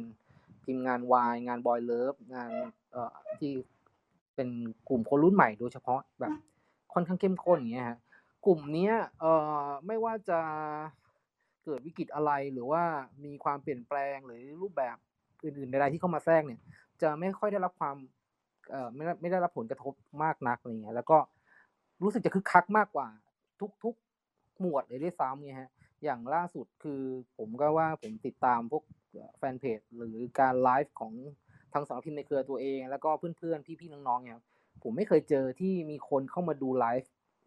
เฉพาะไลฟ์เดียวฮะหนึ่งหนึ่งพันแปดร้อยเก้าสิบเอ็ดคนในช่วงเวลาที่ดูสดอย่างเงี้ย ซึ่งมันมันถือว่ามันเยอะมากๆเนี่ยคือกับนิยายเปิดตัวเล่มเล่มเดียวที่เป็นงานจีนเอ่อวายที่ย้อนยุคเนี่ยฮะ ซึ่งจำนวน 1,800 คนเนี่ยก็จะมีความเคลื่อนไหวแล้วก็มี reaction ที่ตอบสนองตลอดเวลา โดยที่แบบเมื่อมองหันไปมองในกลุ่มอื่น หรือหมวดอื่นเนี่ย คนดูหรือคนที่มา reaction แบบสดๆเนี่ยก็จะมีค่อนข้างน้อยหลักประมาณ 40-50 หรือเต็มที่ก็ร้อยกว่าคน เต็มที่สุดๆ ก็ไม่เคยเกิน 200 คนอะไรเงี้ยแต่กลุ่มนี้พันแปดร้อยคน คือที่ผมชวนคุยเรื่องนี้เพราะว่า ผมกำลังจะบอกว่า ตัวตลาดในกลุ่มหนึ่งอาจจะเงียบเหงาซบเซาลงตามสภาพ แต่ว่าอีกกลุ่มหนึ่งหรือว่าในกลุ่มที่เราอาจจะไม่ได้เข้าไปมีประสบการณ์ร่วมหรือความใกล้ชิดมากนักเนี่ยเขาก็ค่อนข้างเติบโต แล้วก็ถึงแม้ว่าจะผ่านระยะเวลามาในยุคที่เราเคยมองว่าตลาดวายเคยบูมมากๆ แล้วสักวันหนึ่งฟองสบู่อาจจะแตกไปอะไรเงี้ยแต่ตอนนี้ก็ยังยังอยู่ได้แล้วก็ค่อนข้างแข็งแรงมากขึ้นกว่าเดิมด้วยเงี้ยทีนี้ในภาพรวมของการปรับตัวของอัลมารินเนี่ย เฉพาะ ส่วนที่ตั้งแต่เข้ามาดูภาพรวมมากขึ้น คือไม่ได้แค่ดูสำนักพิมพ์ใดสำนักพิมพ์หนึ่งเหมือนเมื่อก่อนเนี่ยก็จะค่อนข้างเอ่อทำทำงานยากนิดนึง เพราะว่าพอเราต้องสื่อสารทุกรูปแบบให้ตรงกับเอ่อแต่ละชแนลเนี่ยครับมันก็จะมีการเอ่อน้ำเสียงวิธีการหรือโปรโมชั่น หรือแม้กระทั่งเอ่อสื่อบางสื่อใช้ได้กับกลุ่มหนึ่งอีกกลุ่มหนึ่งก็จะใช้ไม่ได้เลย อย่างเช่นที่หลาย ๆ ท่านพูดมาเรื่อง ทวิตเตอร์เรื่องอินสตาแกรมอะไรเงี้ย บางกลุ่มก็จะโดดเด่นไปเลยแฟนเพจก็จะเงียบไปเลยอย่างเงี้ยหรือว่าจะเป็นเรื่องของการไลฟ์อย่างเงี้ยบางกลุ่มก็จะกระโดดมากๆ แต่ว่าอีกบางกลุ่มก็จะแทบไม่มีคนดูเลยอะไรเงี้ย รวมไปถึงรูปแบบที่เห็นได้ชัดในรอบนี้ที่มีผลมากๆเลยก็คือเรื่องของพวก flash code ในแบบที่เราลองปรับตัวมาใช้เหมือน Shopee Lazada ที่มีการแจกโค้ดตลอดเวลาอย่างเงี้ยฮะก็คือเก็บโค้ดไว้แล้วเอาไปใช้ในเว็บอะไรเงี้ย ก็ถือว่า success พอสมควรเลยฮะ คือมีคนเราแจกวันละประมาณ 50 หรือร้อยโค้ดอย่างเงี้ยก็จะมีคนเอากลับมาใช้ เกือบจะครบจำนวนที่เราแจกไปเสมอ แล้วก็สร้างยอดได้อย่างเห็นได้ชัด คือเหมือนพฤติกรรมของคนคนเสพหรือคนอ่านเนี่ยเขาก็เอ่อเรียนรู้การซื้อช่องทางออนไลน์ในแบบที่ใช้ชีวิตปกติในในแพลตฟอร์มพวก Shopee Lazada เป็นปกติอยู่แล้วเนี้ยพอเราเอารูปแบบนี้มาใช้มากขึ้นก็เลย ค่อนข้างเห็นภาพชัดว่าครับคือได้ผลประมาณเนี้ยครับอาจารย์ครับอมรินทร์เนี่ยทำหนังสือหลากหลายที่สุดน่าจะบนเวทีนี้นะครับ ตอนเนี้ยแนวไหนที่มีอัตราการเติบโตสูงสุด ก็มีแหละฮะอาจารย์งานวายนี่แหละครับ งานวายนะครับ แล้วถ้าไม่นับงานวายล่ะครับ ถ้าไม่นับงานวายอืมในถ้าเกิดดูจากยอดขายที่เอ่อจัดอันดับกันทุกๆวันเนี่ย อันดับอันดับหนึ่งอันดับเอ่ออันดับหนึ่งอันดับ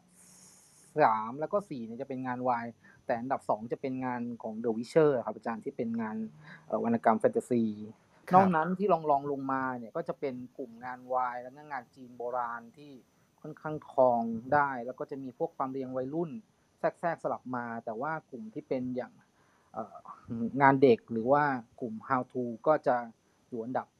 ล่างๆนิดนึง แต่ก็ครับไม่ได้ถึงขนาดตกจนเห็นภาพชัดครับ อันนี้เป็นระดับยอดขายใช่ไหมครับ แล้วถ้าเกิดเราดู อัตราการเติบโตของยอดขายนะครับ ไอ้กลุ่มไหนที่ growth สูงสูงหลักวายครับอาจารย์ก็วายวายก็คือชนะทั้งเลเวลกับ growth เลยนะครับใช่ใช่ทั้งครับทั้งทั้งสองมิติ ทีนี้แล้วพวกสำนักพิมพ์ใหม่ ๆ ที่เปิดออกมาอย่างพิคโคโลอย่างโซเฟียเนี่ยการตอบรับเป็นไงครับเอ่อพิคโคโลได้รับการตอบรับค่อนข้างดีมากครับ เพราะว่าตัวกลุ่มอย่างที่หลาย ๆ ท่านคงทราบดีงานกลุ่มวรรณกรรมที่เป็นงานตะวันเอ่อ ตะวันออกบ้านเรา หรือว่าจะเป็นงานตะวันตกด้วยที่มีกลิ่นอายของความละมุนละไมหรือว่ามีอารมณ์ความรู้สึกเยอะๆเนี่ยก็ค่อนข้างเติบโตในตลาด แต่ว่าจริง ๆ งานกลุ่มนี้ตัวแพลวสำนักพิมพ์เคยทำมาก่อนหน้านี้สักตั้งนานเลยฮะไม่ว่าจะเป็นพวกโตเกียวทาวเวอร์หรือว่าพวกร้านศูนย์สับเอ่อเราฝากความเสียใจ หรือว่าจะเป็นพวกร้านกาแฟพิงชั่วกาแฟอย่างอื่นเนี่ยคือเราทำมาสักพักแล้วเพียงแต่ว่าพอเราดึงจากตัวที่เคย กระจัดกระจายอยู่ตามแพลวสำนักพิมพ์บ้าง แพลวเยาวชนบ้าง หรือว่ากลุ่มอื่นๆอะไรเงี้ยเอามารวมกันให้การสื่อสารชัดเจนมากขึ้น ก็ค่อนข้างได้รับการตอบรับดีจากคนอ่านนะฮะแต่ว่าในกลุ่มของสำนักพิมพ์โซเฟียตอนนี้เราออกมาเล่มเดียวครับ คือ reality is not a scene แต่ว่า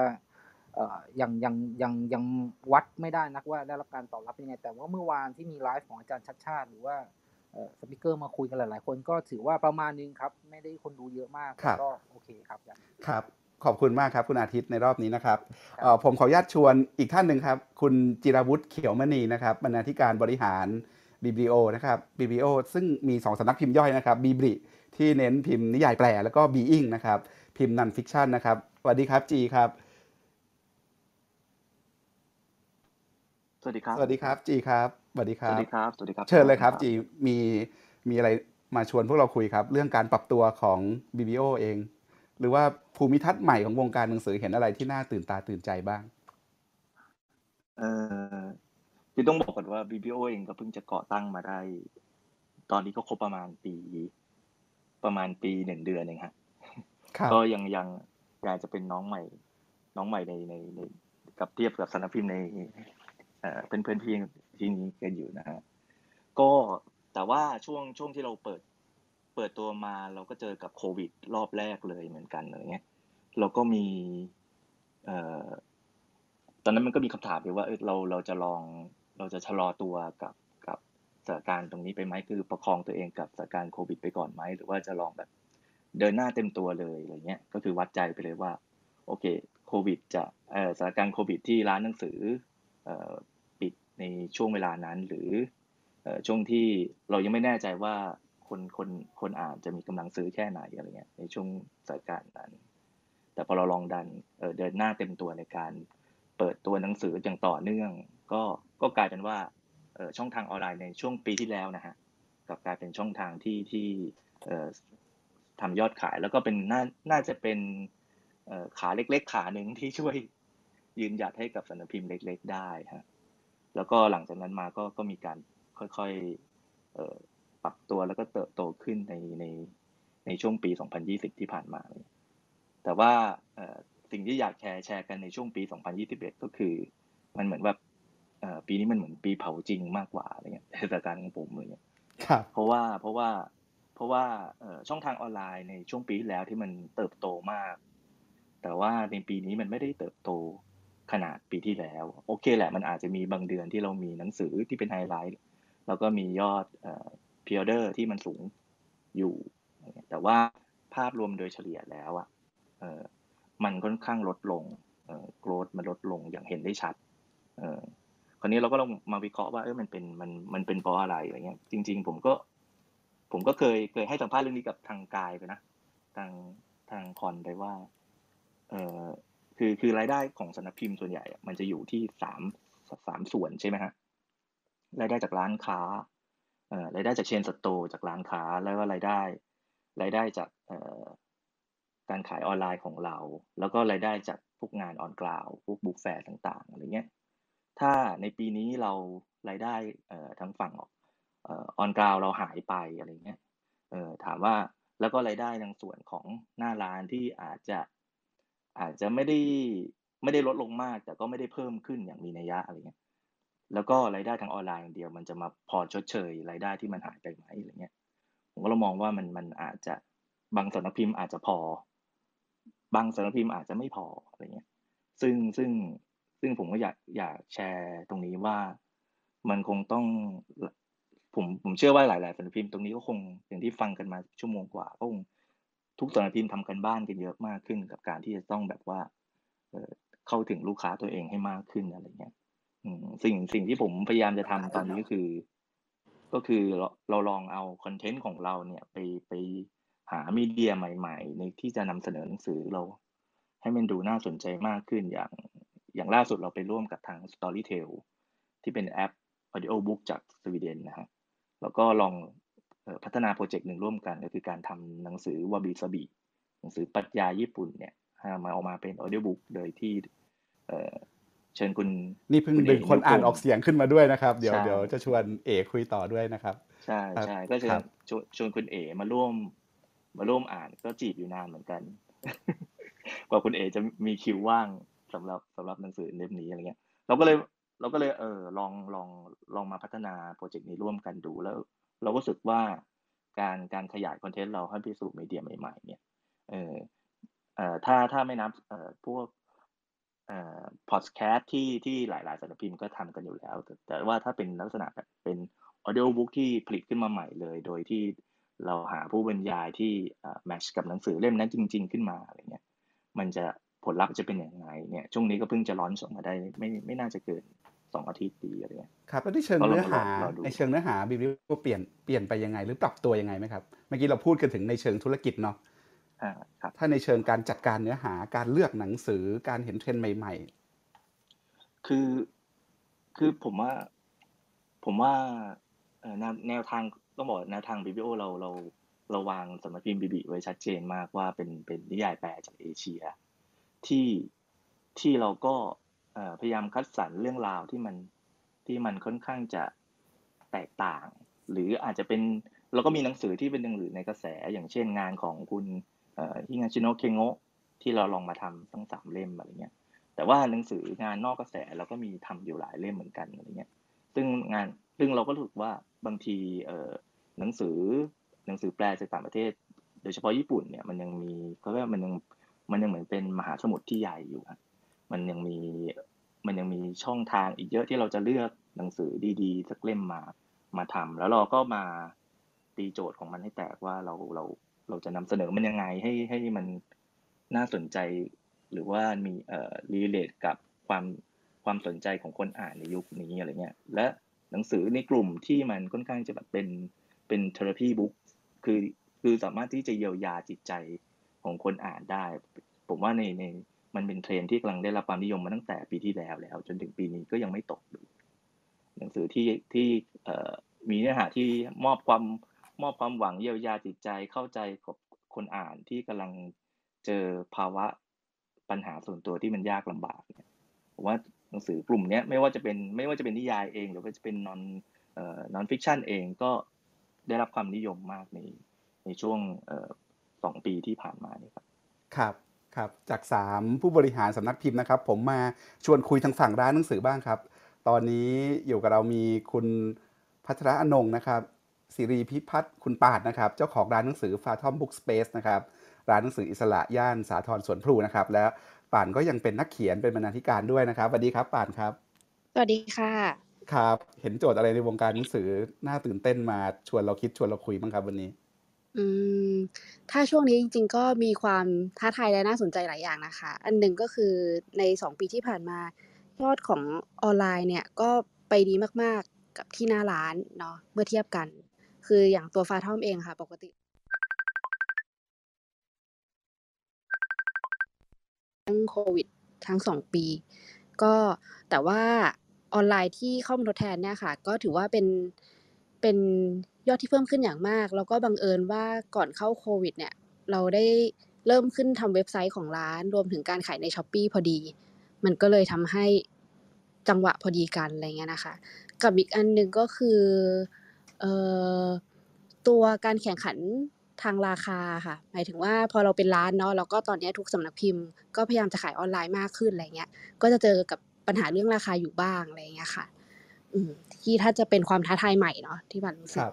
ค่ะ แล้วปกติปรับตัวยังไงครับ พอเจอความท้าทายเรื่องราคาที่สำนักพิมพ์ต่าง ๆ ก็ขายหนังสือของตัวค่ะเองด้วย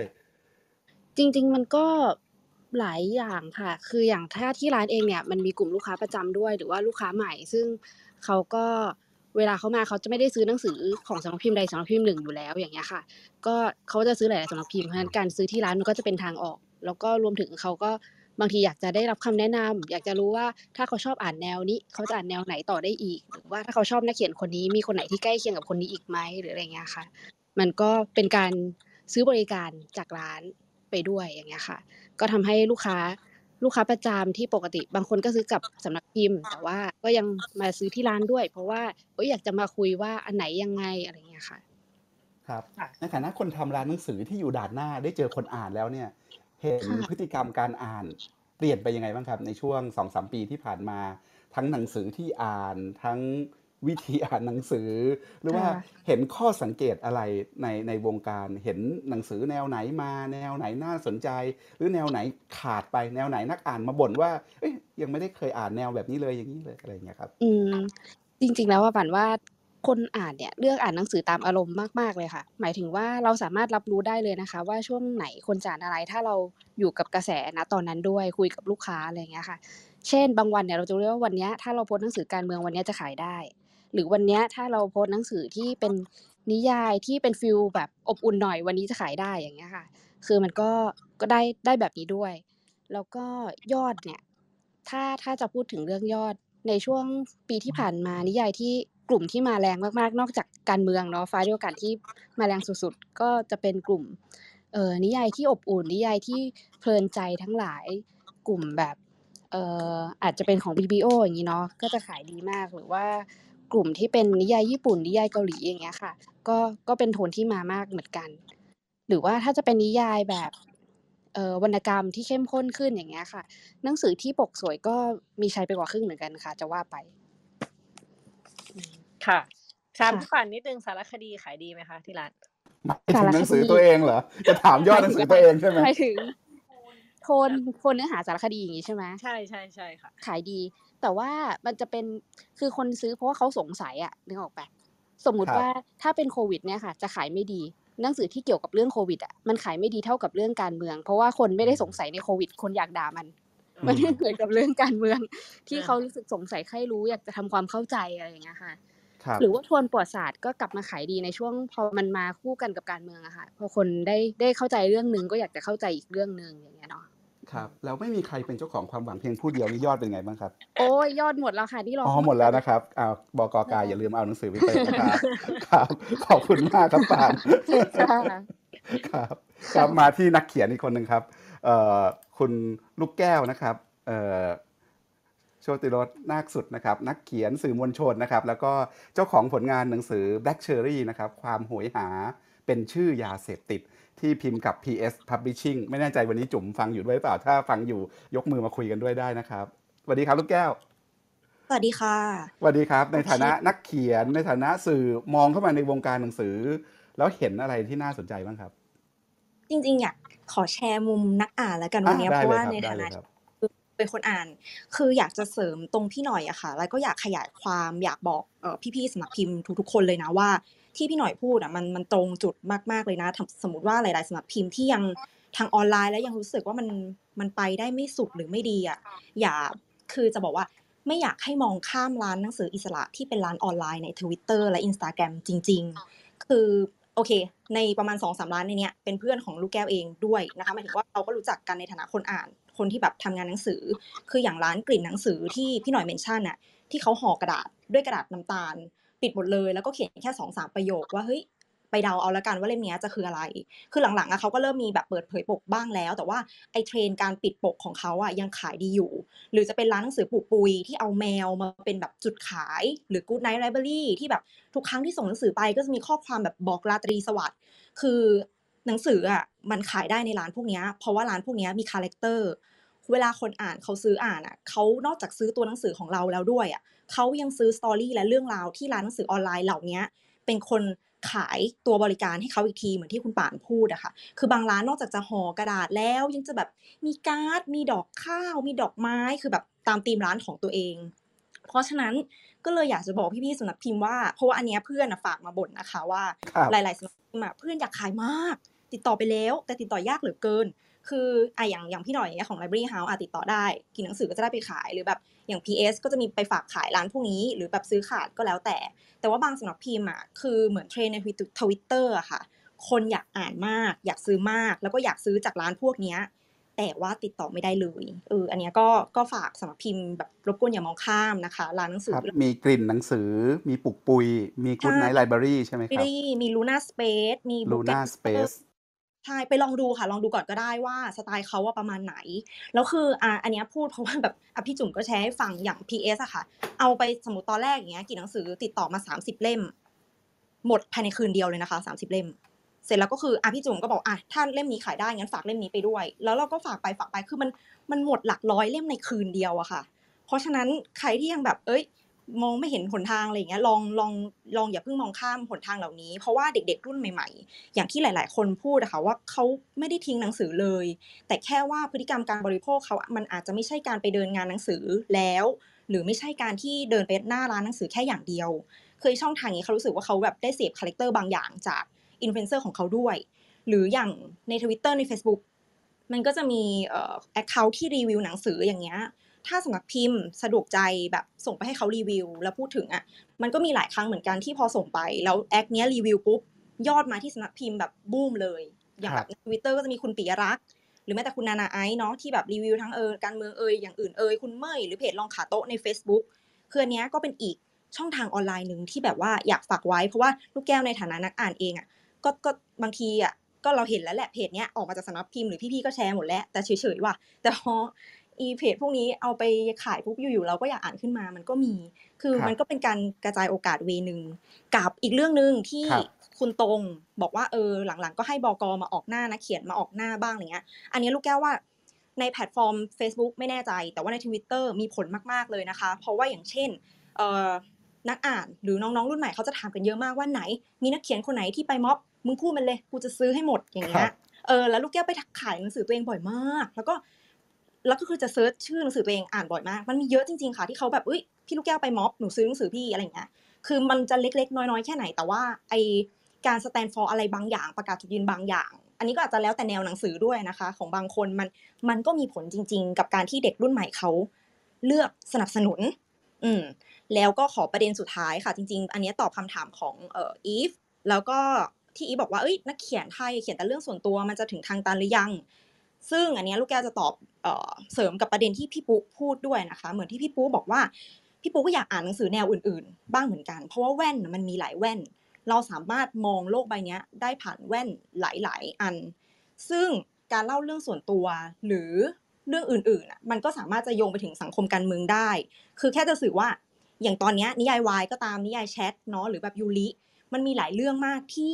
เขาเล่าเรื่องส่วนตัวนี่แหละ แต่ไปไปๆมาๆแม่งกลายเป็นประเด็นการเมืองอย่างเช่นแบบจีบได้ไม่เป็นสลิมเงี้ยโหยอดอ่านเป็นคแสรับนเป็นล้าน เออ คือประเด็นคือมึงเล่าเรื่องส่วนตัวได้ แต่ว่ามึงเล่ายังไงให้นักอ่านเขาสามารถรีเลทได้ว่าเขารู้สึกว่าเออนักเขียนคนนี้แม่ง ไม่ได้แค่สักแต่จะเล่าแล้วก็พ่นเรื่องส่วนตัวออกมาว่ะแต่แม่งมีประเด็นบางอย่างที่เขา relate และเขาอยากกลับมา support เรา หรืออีกนิยายหนึ่งที่นอกจากนิยายวายก็คือนิยายแชทนะคะ แต่ว่า จะบอกว่ามันไม่ใช่ว่าอ๋อนิยายวายขายดีนิยายแชทขายดีเราต้องไปทางนี้ แต่มันยังมีโอกาสเยอะๆ อย่างล่าสุดที่ได้มา co กับตัว PS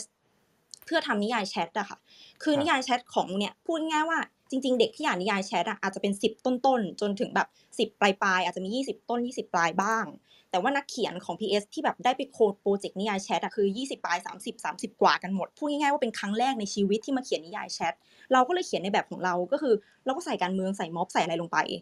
แต่คนมันก็อ่านอะสุดท้ายแล้วไอ้โปรเจกต์นี้คนก็อ่านไป3 0 0แสนแล้วเปิดตัวมาเดือนหนึ่ง เพราะฉะนั้นเราเลยแค่บอกว่ามันไม่ได้แปลว่าเราจะต้องไปในเวที่มันมีความนิยมอย่างเดียว แต่ว่าเราสามารถเข้าหาคนอ่านเพิ่มอีกนิดได้ผ่าน อช่องทางออนไลน์เหล่านี้เพราะมันยังมีที่ทางอยู่อีกมาก เด็ก ๆ ยังสนใจอีกมาก หรือแม้แต่ไม่เด็กก็ตาม แต่ว่าแค่ถ้าเราขายออนไลน์ในแพลตฟอร์มของเราคนเดียวมันอาจจะได้ประมาณนึง แต่ถ้าเรากระจายโอกาสไปมันคือการกระจายโอกาสให้ตัวเอง แล้วก็กระจายโอกาสให้กับร้านหนังสือเล็ก ๆ เหล่านี้ด้วยอะค่ะ ครับโอ้ขอบคุณมากเลยครับปันขอเสริมเรื่องกระครัจาครับ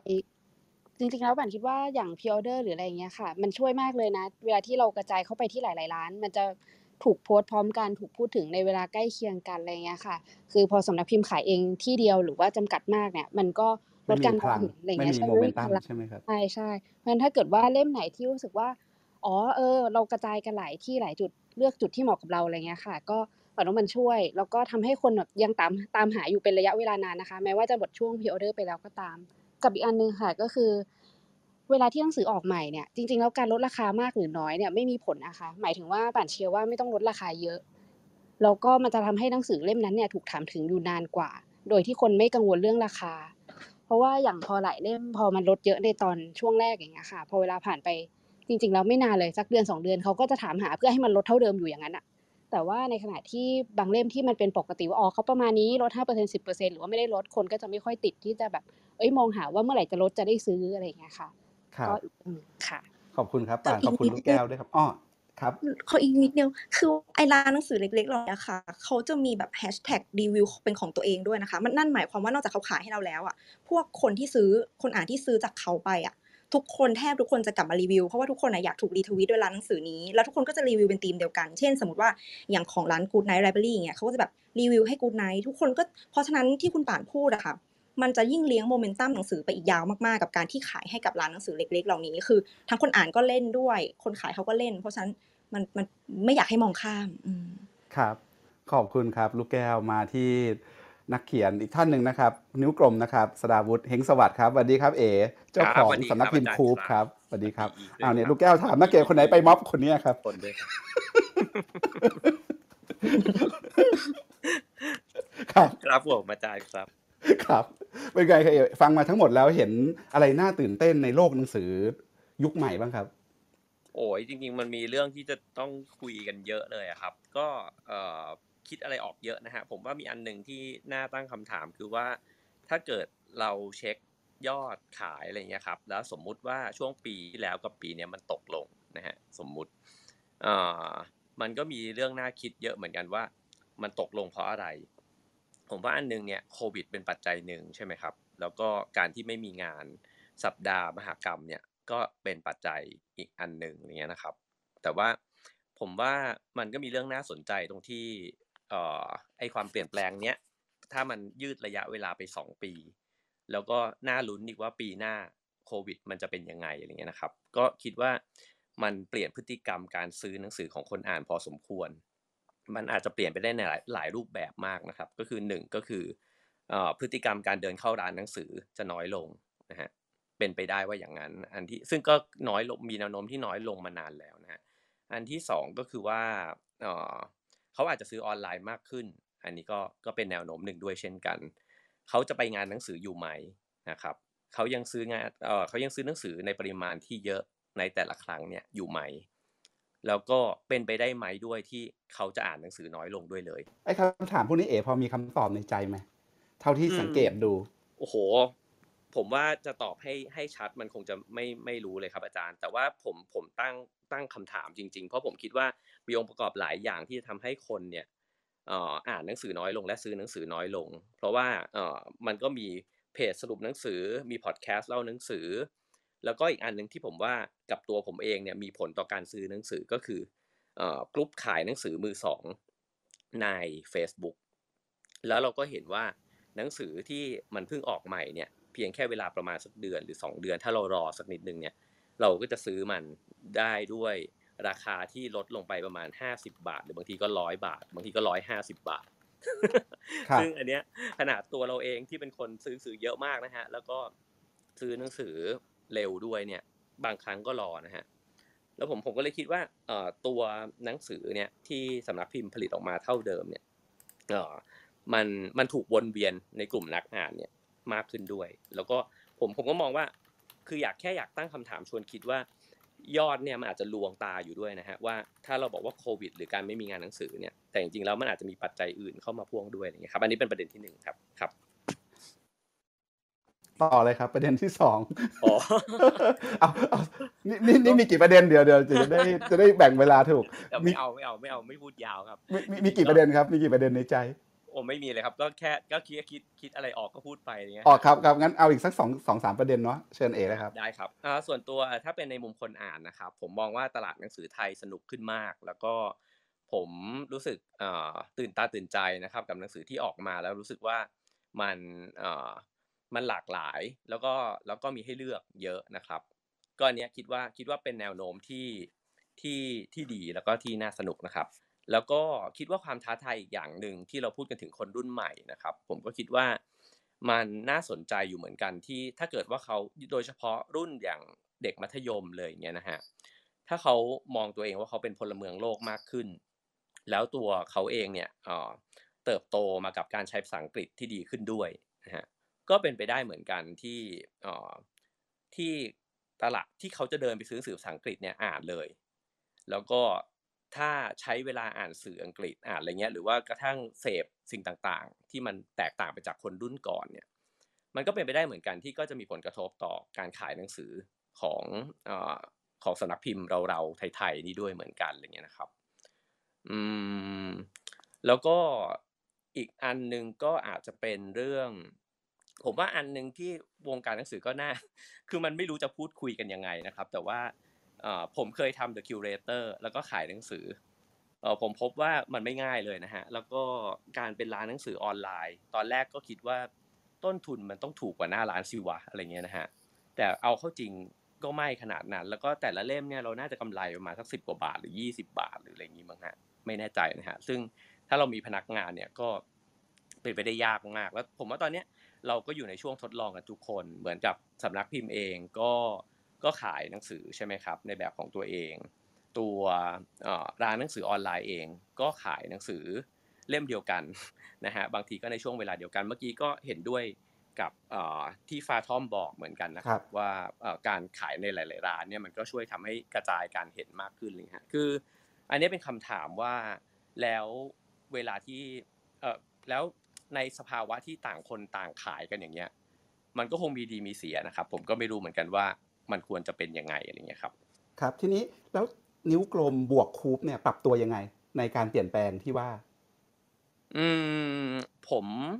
ผมคิดว่าเอ่ออันที่หนึ่งเลยก็คือเราลองมาใช้ช่องทางออนไลน์มากขึ้นครับอาจารย์ แล้วก็อาจจะโชคดีที่มีเพจของตัวเองอยู่นะครับ แล้วก็แฟนมันค่อนข้างชัด เพราะฉะนั้นเนี่ยถ้าเป็นหนังสือเล่มใหม่แล้วเราเปิดขายออนไลน์ แล้วก็แล้วก็ให้สั่งจองหรือว่าให้สั่งซื้อเลยเนี่ยครับก็ยอดที่มันเข้ามาทางออนไลน์เนี่ยมันก็ถือว่า ผมว่าถ้าเป็นครั้งหลังๆเนี่ยอาจจะใกล้เคียงกับในงานหนังสือเลยฮะครับอาจจะเป็นเพราะมันไม่มีงานหนังสือด้วยนะครับคือไม่ต้องพึ่งงานหนังสือแล้วไม่ไม่ขนาดนั้นครับอาจารย์ข้างงานหนังสือเราก็ยังไปอยู่ฮะแต่ก็ก็คิดว่าเอ่อ คิดว่ามันน่าสนใจเหมือนกันที่ที่ถ้าทำออนไลน์ให้แข็งแรง แล้วก็มีกลุ่มที่ชัดเจนของสนักพิมพ์เราอะไรเงี้ยนะครับ ก็ก็อาจจะอาจจะเป็นช่องทางหนึ่งฮะที่เป็นอนาคตได้ แล้วก็ผมอาจจะโชคดีที่ที่ชวนพี่ๆเพื่อน ๆ ที่เขาเขียนหนังสืออะไรเงี้ยพี่โจแท็บอะไรเงี้ยแล้วเขาก็พอจะมีแฟน ผมก็รู้สึกว่าเออไอวิธีเนี้ยก็ก็คือเขาก็มีช่องทางโปรโมทของเขาเองด้วยเนี่ยนะฮะแล้วก็ตัวผมเองก็อันนี้ก็เป็นเรื่องที่รู้สึก มานานว่านักเขียนหรือว่าทับสำนักพิมพ์อะไรเลยครับ อาจจะไม่ได้นิยามตัวเอง ว่านักเขียนก็ไม่ใช่แค่เขียนหนังสือหรือสำนักพิมพ์เองก็ไม่ใช่คนผลิตหนังสืออะครับ ก็รู้สึกว่าถ้าเรามีช่องทางมากขึ้นตอนนี้ก็พยายามพยายามไปเป็นยูทูบเบอร์นะฮะครับซึ่งก็ติดตามได้ทุกตอนเช้าก็นะครับครับผมก็คิดว่าเออมันก็เป็นวิธีก็พยายามปรับตัวครับ ผมก็คำหาทางก็ไม่รู้เหมือนกันว่าว่ามันคืออะไรเนี่ยฮะแต่ว่าคิดว่า มันจำเป็นที่จะต้องค่อยๆหาพื้นที่ใหม่ๆครับแล้วก็ใช้พื้นที่นั้นในการสื่อสาร แล้วก็ใช้พื้นที่นั้นในการที่จะติดต่อกับคนอ่านของเราด้วย แล้วก็คิดว่าเวลาที่หนังสือของเราออกมาเขาจะยังอยากอ่านหนังสือของเราอยู่อะไรเงี้ยครับครับอีกนิดเดียวทีนี้ในแง่นิ้วกลมในฐานะนักเขียนเนี่ยเรายังเขียนหนังสือเหมือนเดิมไหมเนื้อหา แบบเดิมไหมหรือเราเริ่มปรับสไตล์ ปรับเนื้อหาปรับแนวแล้ว เพราะว่าโลกมันก็เปลี่ยนไปประเทศไทยก็เปลี่ยนไปเยอะ ไอ้ตรงเนี้ยอืมเราตีโจทย์ให้กับตัวเองยังไง อีกนิดเดียวขออีกนิดเอ่อจริง ๆ การเขียนหนังสือยังยังวิธีคิดเหมือนเดิมนะครับ วิธีคิดก็คือว่าเราจะเขียนหนังสือเอ่อในในเรื่องที่เราสนใจนะครับ แต่ว่าก็เอ่อเรื่องที่เราสนใจมันก็คงเปลี่ยนแปลงไปเรื่อยๆ ครับอาจารย์ แต่ว่าเอ่อผมจับจังหวะแบบนี้นะฮะถ้าดูตัวเอง ผมคิดว่าผมจะมีหนังสือที่ตัวเองเขียนแล้วรู้สึก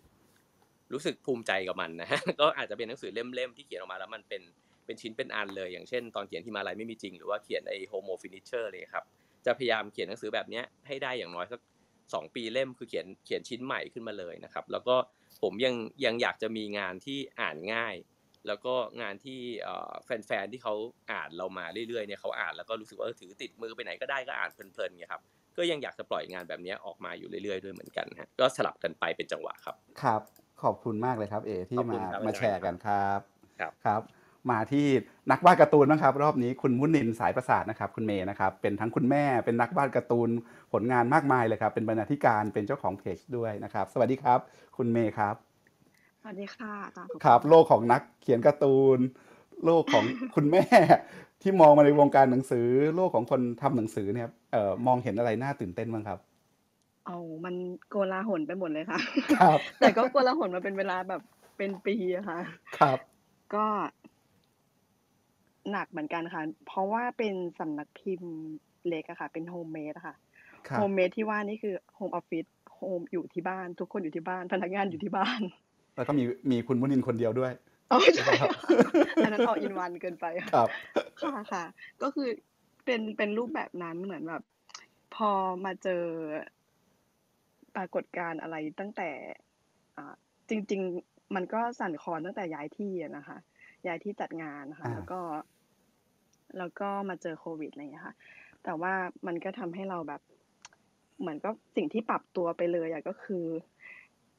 คือตอนแรกอะมีมีฟังรุ่นพี่ๆที่เล่ามาค่ะ ก็มีจุดที่เราเคยผ่านคือเราพยายามที่จะที่จะอัปอัปเดตตัวเองในในแพลตฟอร์มต่างๆอะค่ะในอาจจะไปลองสร้างเว็บไซต์ไปเข้าถึงคนอ่านในในรูปแบบอื่นนะคะ แต่ว่าด้วยความที่เรามี มีบุคลากรจำกัดอะค่ะพอเป็นลองแล้วเรารู้สึกว่าเราไม่ไหว เราก็เลย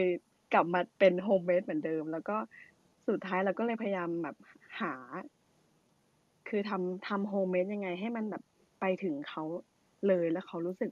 รู้สึกดีใจด้วยที่ได้อุดหนุนเรา มันเหมือนร้านขนมปังโฮมเมดที่อบแล้วก็แบบเสร็จแล้วคือต้องขายแล้วอะไรเงี้ย ครับ ตอนนี้หาค่ะสูตรนั้นเจอหรือยังครับ ตอนนี้ก็ คิดว่าเจอค่ะจอ่าริงแชๆอาร์ให้ศัฟัยงหหน่อยครับลายแชร์ๆให้ค่ะฟังหน่ค่ะอยครับก็น่าจะเหมือนเหมือนพี่เหมือนพี่หลายๆคนก็คือ เราก็มาทำแบบการยิงแอดอะไรเงี้ยค่ะ แต่พวกเราคือยิงแอดจริงจังก็คือเหมือนเป็นการประกาศ เรียกว่าอะไรดีตะโกนขายคติดรับป้ายว่าอบขนมเสร็จแล้วมาซื้อได้แล้วอะไรอย่างเงี้ยค่ะ ก็คือส่งให้ลูกค้าเจ้าประจำอะไรเงี้ยที่เขาที่เขาติดตามเราอยู่แล้วค่ะ ให้เขาได้เห็นเราแล้วก็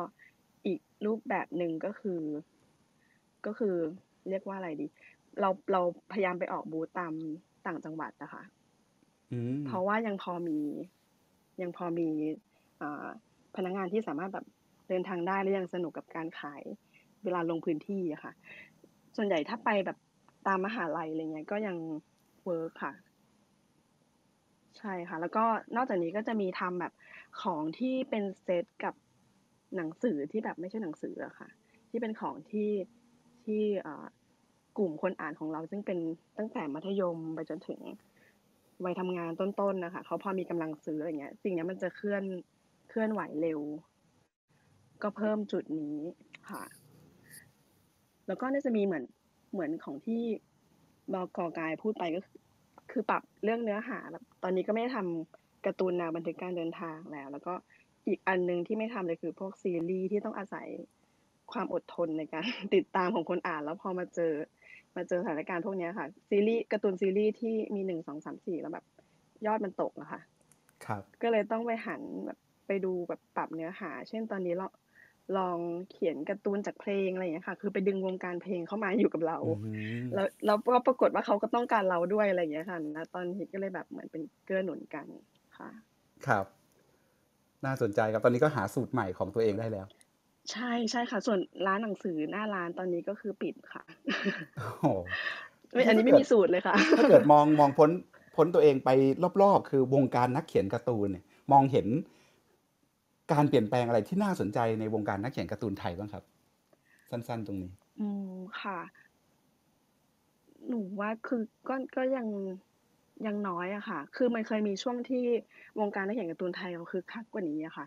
แต่ว่าด้วยความที่แบบ วงการนักเขียนการ์ตูนคือทำงานคนเดียวค่ะ เราไม่มีทีมเหมือนเหมือนประเทศอื่นเนี้ยค่ะ มันก็เลยไม่สามารถที่จะทำอะไรออกมาได้แบบต่อเนื่องได้ขนาดนั้นค่ะ ตอนนี้ก็เลยพยายามพยายามอ่ออยากจะสร้างระบบอะไรสักอย่างที่ทำให้ทำงานได้เยอะขึ้นได้เร็วขึ้น แล้วก็ แล้วก็อยากจะลองรันระบบวงการนักเขียนการ์ตูนไทยให้แบบ มันไม่เหนื่อยขนาดนี้ค่ะ ตอนคนี้รับคือเหมือนนักเขียนหนึ่งคนก็คือทำหนึ่งเรื่องแล้วมันไม่ใช่แค่พิมพ์อะไรอย่างเงี้ยค่ะ มันคือแบบมันต้องการแรงเยอะกว่านี้ค่ะ ครับรอรอติดตามชมระบบใหม่ที่ว่านะครับ ก็เป็นกำลังใจได้ให้ค่ะครับครับขอบคุณครัค่ะบขขออบบคุคุณณคค่ะรับ เดี๋ยวเราจะไปอีกท่านหนึ่งนะครับ แล้วเดี๋ยวผมโยนกลับไปให้คุณปานิชชวนเอ่อเอ่อแขกรับเชิญของเราห้าหกท่านคุยต่อรอบรอบสามแล้วเดี๋ยวจะกลับมา อีกทีหนึ่งนะครับสำหรับท่านผู้ฟังที่ยกมืออยากจะถามคำถามแลกเปลี่ยนนะครับเดี๋ยวเดี๋ยวเดี๋ยวกลับมาอีกทีหนึ่งนะครับ ท่านสุดท้ายรอบนี้นะครับพี่แป๊ดครับดวงฤทัยเอสานาจานาชาตังนะครับ เจ้าของร้านกองดิดและสำนักพิมพ์ระหว่างบรรทัด สวัสดีครับพี่แป๊ดครับ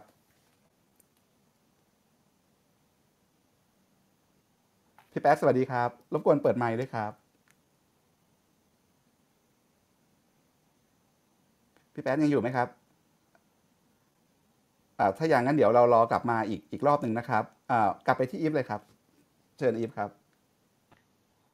โอเคค่ะ เมื่อกี้ที่คุยฟังที่ทุกท่านแลกเปลี่ยนนะคะ มีประเด็นน่าสนใจเยอะมากนะคะ มีทั้งเรื่องแบบการขายออนไลน์ในทวิตเตอร์ไอจมีเรื่องการปรับเนื้อหาหนังสือทำยังไงถ้าพฤติกรรมคนอ่านเปลี่ยนไปนะคะ หรือแม้กระทั่งเรื่องการหาที่ทางในวงการหนังสือโลกเนาะทีนี้อีฟจะมาชวนคุยคำถาม ท้ายๆตรงนี้นะคะว่าถ้ามองการปรับตัวในระยะยาวแล้วเนี่ยมีอยู่สองคำถามเนาะคำถามแรกคือ ถ้าจะได้รับการสนับสนุนจากรัฐนะคะ รัฐควรจะทำอะไรที่เป็นรูปธรรมบ้างนะคะเพื่อทำให้สำนักพิมพ์หรือวงการหนังสือเราไปได้อ่าเมื่อกี้แต่พี่จรันแต่ก็เปิดประเด็นนี้ไว้บ้างแล้วเออนิดนึงนะครับใช่ก็ชวนคุยค่ะกันต่อครับค่ะ แล้วก็มีคำถามที่สองคือสมมติอันนี้รัฐช่วยเนาะอีกอันหนึ่งแล้วถ้าเป็นตัวสำนักพิมพ์เองเนี่ยถ้าคนอ่านเปลี่ยนสังคมเปลี่ยนสำนักพิมพ์ต้องปรับตัวอย่างไรบ้างในระยะยาวค่ะเดี๋ยวขอเริ่มต้นที่พี่หน่อยแล้วกันเพราะว่าพี่หน่อยก็มีทิ้งประเด็นนี้ไว้ตั้งแต่รอบที่แล้วแล้วค่ะ ค่ะ ก็สิ่งที่อยากได้รับจากรัฐนะคะ อันดับแรกคือ รัฐบาลควรจะเซตทีมที่จะสร้าง translation grant ขึ้นมาอ่าซึ่งมันหมายถึงการสนับสนุนทุนสนับสนุนการแปลค่ะค่ะซึ่งเวลาที่ Library House ไปงานแฟร์ที่ต่างประเทศเนี่ย สมมุติว่าเราเข้าไปที่บูธสมมุติ ประเทศตุรกี หรืออะไรก็แล้วแต่เขาจะมีการแบบมีการตั้งโต๊ะสำหรับขายลิขสิทธิ์ ซึ่งโต๊ะขายลิขสิทธิ์เนี่ยก็หมายถึงสำนักพิมพ์ต่างๆ ที่เป็นสมาชิกของสมาคมของเขาเหมือนเหมือนกับบูธไทยแลนด์เวลาแบบเราไปที่งานแฟรงเฟิร์ตอะไรแบบเนี้ยในขณะเดียวกันเนี่ยในบูธเดียวกันเนี่ยค่ะ คือในประเทศนั้นๆเขาก็จะมีอีกโต๊ะหนึ่งในบูธเดียวกัน เพื่อที่จะให้สำนักพิมพ์ต่างประเทศอย่างเราเนี่ยไปหาข้อมูล ไปรับโบชัวไปคุยกับเจ้าหน้าที่ที่เป็นตัวแทนมานั่งประจำโต๊ะเพื่อที่จะบอกว่า ถ้าคุณซื้อลิขสิทธิ์จากชั้นโต๊ะเนี้ย แล้วคุณก็มาสมัครขอรับทุนเนี่ย ภายในเมื่อนั้นเมื่อนี้เขาก็จะมีคาล endar แต่ละประเทศก็แล้วแต่ทิศที่ว่าจะเซตไปอะไรแบบนี้ซึ่งลักษณะเนี้ยเวลาแบบ library house ไปในบูธหนึ่ง เราจะเจอคำถามเสมอว่าเออแล้วเมืองไทยเนี่ยมีแบบนี้หรือเปล่า เราก็จะบอกว่าเออไม่มี ซึ่งนั่นหมายความว่าอะไร หมายความว่ามันมีโอกาสที่ต่างประเทศอะเขาก็สนใจวรรณกรรมไทยเหมือนกัน เพียงแต่ว่าเขามีคนขายลิขสิทธิ์และคนมาหยิบยื่นสนับสนุนทุนให้พับลิเชอร์ต่างประเทศเขาก็ต้องการว่าอยากจะซื้อวรรณกรรมไทยจากเรา แล้วเขาก็ต้องการสนับสนุนจากรัฐบาลไทยเหมือนกัน ฉันใดฉันนั้น คือถ้าเกิดว่าเรามองว่าเออ Library House เนี่ยเป็นสำนักพิมพ์ที่พิมพ์งานต่างประเทศใช่ไหมคะเอาเข้ามา แล้วถามว่าเราอะอยากได้อะไรจากรัฐบาลไทยเพื่อที่จะประคับประคอง Library House บ้าง อย่างเงี้ยเราคิดว่าก็น่าจะเป็นในแง่ของการสนับสนุนการพิมพ์ คือทุนหลักๆ ที่เราแบบไปเจอมาเนี่ยมันจะมีสนับสนุนการแปล และสนับสนุนการพิมพ์ การแปลเนี่ยหมายความว่าสนับสำนักพิมพ์เนี่ยไปสมัครแล้วก็ได้ทุนละ ก้อนเนี้ยแล้วเราก็ให้นักแปลทั้งหมดเลยร้อยเปอร์เซ็นส่วนการพิมพ์เนี่ยก็หมายความว่าเราอะก็เอาเงินเงินก้อนเนี้ยไปจ่ายให้โรงพิมพ์ มันก็คือเป็นการเซฟคอร์สทางใดทางหนึ่งเนี่ยค่ะ อันเนี้ยเป็นสิ่งที่เราคิดว่ารัฐไทยเนี่ยน่าจะน่าจะมีสิ่งนี้เกิดขึ้น แล้วก็ไอเดียเนี้ยเนี่ยคืออันเนี้ยเราก็ขอคุยต่อจากที่คุณจรันพูดไว้ว่าเออของไทยเนี่ยคนที่จะมาแบบช่วยดูแลสนับสนุน เป็นกระทรวงพาณิชย์ อ่าแต่ว่าเราอะ เวลาเราไปแบบสมัครทุนของแคนาดาของโปรตุเกสของนู่นนี่นั่นอะไรอย่างเงี้ย เราไม่เคยเจอกระทรวงพาณิชย์นะคะ เราจะเจอกระทรวงวัฒนธรรม และกระทรวงการต่างประเทศ กระทรวงใดกระทรวงหนึ่งอ่าแล้วล่าสุดเนี้ยถ้าถามว่าภูมิทัศน์ของโลกอะ มันมีการเปลี่ยนแปลงอะไรภายในปีสองปีนี้หลังจากเกิดโควิดเนี่ย เราเราได้สัมผัสโดยตรงเองในบ้าน Library House ก็คือว่ากระทรวงการต่างประเทศและกระทรวงวัฒนธรรมของ โปรตุเกสของออสเตรียเนี่ยเขาจับมือกัน เพื่อที่จะช่วยกันเอาเงินมาสนับสนุนพับลิเชอร์ไทยอย่างเราอืเออมค่ะอืมซึ่งอันเนี้ยเป็นอืมสิ่งที่แบบเราแบบปรบมือให้มาก แล้วก็เขาทำงานเร็วมากค่ะ คือคือต่างคนต่างสื่อสารกับเรามาก็จริง แล้วพอถึงเวลาก็โอนเงินต่างประเทศเข้ามา เอางี้คือถ้าจะให้เล่าแบบว่าสนุกสนุกอะคือ มันมันเป็นภาวะที่เราไม่รู้ว่าตกลงเงินก้อนเนี้ยใครโอนมาให้เราอะอย่างนั้นเลยนะจค่ะนต้องเราแบบต้องต้องโทรไปหาธนาคารว่าอันเนี้ยมาจากโปรตุเกสอะแล้วแบบใครเป็นคนโอนอะไรแบบเนี้ยซึ่งเล่มเนี้ยคือ support งานซารามากูเล่มใหม่ที่ Library House กำลังจะพิมพ์ภายในปีนี้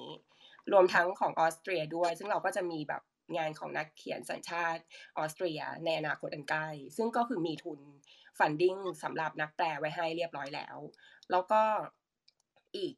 อีกเคสหนึ่งที่น่าสนใจก็คือเมื่อกี้คุณจรายก็พูดถึงว่าเอออินโดนีเซียเนี่ยเขามีการแบบอัดฉีดวงการหนังสือเขาเป็นร้อยล้านบาท อันนี้คือใกล้บ้าน เมื่อเดือนที่แล้วอะค่ะ เราได้รับอีเมลจากอ่า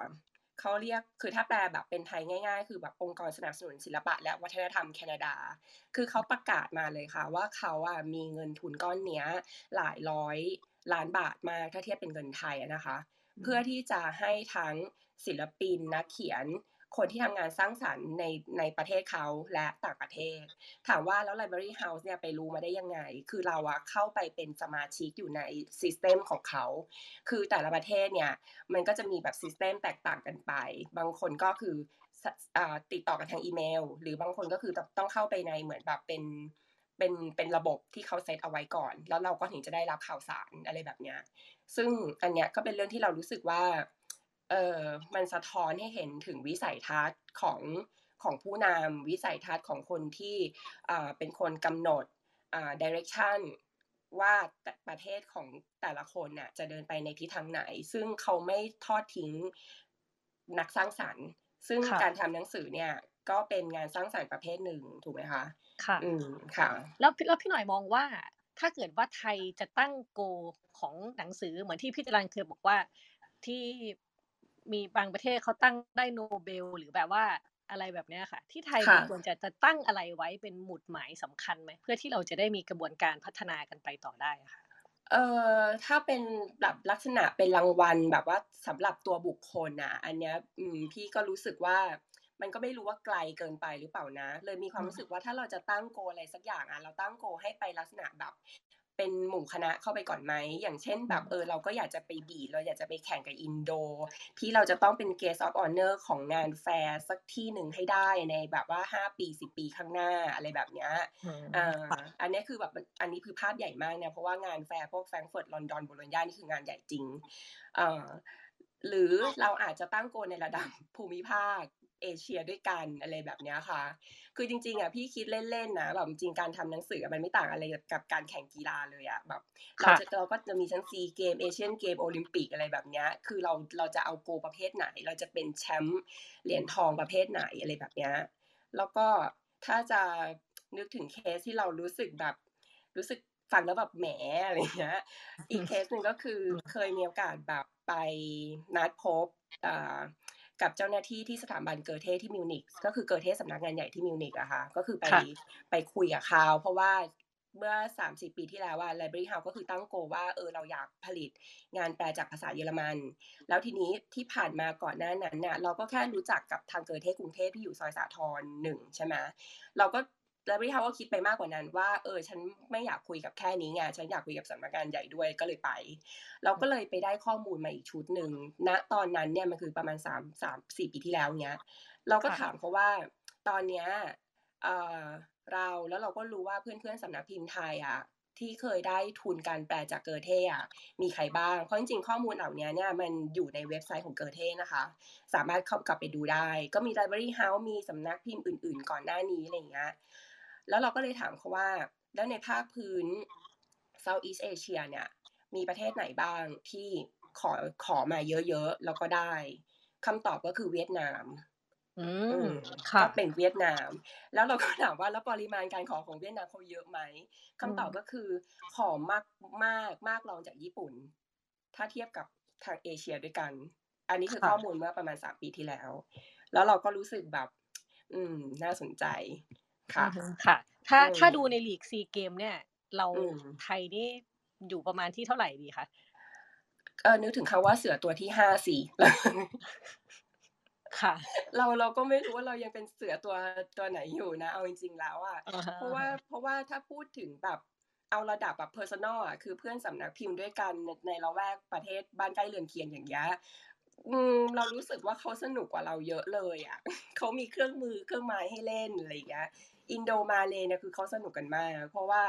เขามีเขามี funding เยอะ เขามีแผนชัดเจนอะไรอย่างเงี้ยการที่เขามาเล่าให้เราฟังว่าตอนเนี้ยร้านหนังสืออิสระของเขามีครบทุกเกาะแล้วอะไรอย่างเงี้ยของอือินมโดนีเซียอืเรามก็เราก็ดีใจด้วย แล้วค่ะเราก็เอออะไรอย่างเงี้ยผมค่ะผมจะเพิ่มเติมคุณคุณหน่อยให้อย่างครับค่ะฮะคือว่าไทยเนี่ยมันต้องหาภาครัฐเนี่ยมันต้องหาองค์กรมารับผิดชอบหนังสือเห มันก็ที่อื่นก็เป็น คือรัฐไทยมันไม่มีองค์กรที่มาดูแล โดยเฉพาะนั้นเราเองเนี่ยก็ไม่สามารถไปพึ่งพาองค์กรรัฐได้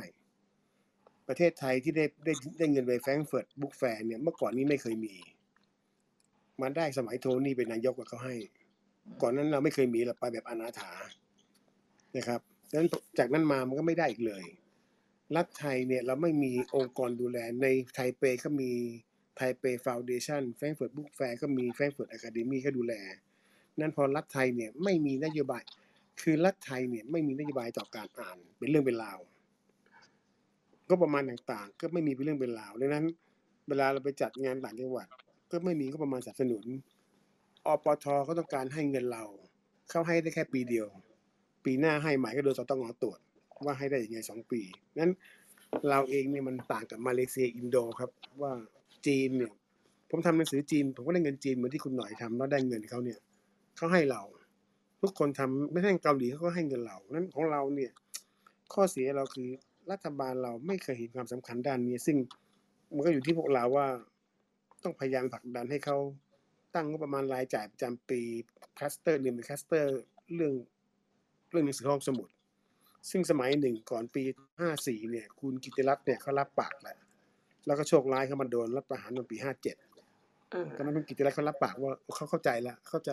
เขารับปากกับคุณชัดชาติตอนนั้นน่ะ ว่าโอเคเดี๋ยวปีเปิดก็โชคร้ายเขาโดนรับประหารไปก่อนนะ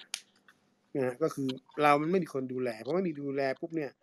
เราไปขอเงินใครไม่ได้เลย ก็ไม่ให้นั่นคือปัญหาของของไทยในเรื่องการอ่านเนี่ยครับ ค่ะอืมค่ะ ขอบคุณพี่จรันค่ะ พี่หน่อยมีประเด็นเสริมอะไรพี่จรันไหมคะในเรื่องประเด็นเรื่อง ภาครัฐอ๋อที่ไม่ไม่สนใจ คือไม่ไม่มีค่ะอืมคือความจริงชุดเนี้ย คือเราก็รู้กันอยู่อะเนาะว่า เออมันก็ตอนนี้ยังไม่มี อนาคตอันใกล้ก็คงยังไม่มี อืมค่ะ ค่ะโอเคต่อถามพี่หน่อยอีกนิดนึงนะคะเดี๋ยวจะเคลื่อนไปที่คนอื่นต่อว่า โอเค ในเมื่อรัฐยังไม่มีการสนับสนุนยังเป็นรูปธรรมแล้วในฐานะ Library House เองอะอืค่ะมช่วยเหลือตัวเองยังไงบ้าง ปรับตัวยังไงบ้างในระยะยาวลองมองไปข้างหน้าค่ะอืมคือถ้าถ้าในระยะยาวเนี่ยอันเนี้ยตอบยากเพราะว่าเอาจริงๆนะคือเราก็ไม่รู้ว่าโควิดจะซัดเราไปถึงอีกกี่เดือน แล้วก็เรายังมีรัฐบาลนี้อีกนานแค่ไหน เอาเป็นว่าขอตอบระยะสั้น ภายในค่ะสักปีสองปีนี้ก่อนเนาะคือสิ่งที่ Library House ทำตอนเนี้ยคือเราพยายามจะหา option หรือตัวช่วยนะคะ ซึ่งอ่าหลักๆเนี่ยก็อย่างที่เล่าไปแล้วว่าคือการอ่าไปสมัครทุนแล้วก็ไปเป็น member แหล่งทุนต่างๆ ของต่างประเทศ เนื่องจากว่าเราทำวรรณกรรมแปลจากภาษาต่างประเทศใช่ไหมคะแล้วก็อีกข้อหนึ่งเนี่ยที่ที่พยายามแบบ ทำให้ได้ก็คือ เราพยายามรักษาคนที่ทำงานกับเราอยู่อืมมันมันคือการบริหารทรัพยากรบุคคล คือถ้าถามว่า Library House ปีนี้กับเมื่อ 5 ปีที่แล้วเนี่ยมันต่างยังไงเนี่ยคือมันต่างกันที่วิธีคิดของของของพี่ในฐานะคนบริหารก็คือว่าปีแรก ๆ เนี่ยจะพยายามแบบเปิดประตูกว้างมากเลย คือเหมือนแบบว่าเห็นน้องคนไหนอยากทำงาน เราก็แบบชวนเข้ามาหรืออะไรแบบเนี้ย จนสุดท้ายแล้วเนี่ยเราก็พบว่าเออพอสถานการณ์มันเปลี่ยนเนี่ยเรามันไม่ได้นะ เราต้องใจแข็งพอที่จะต้องเอาแบบครีม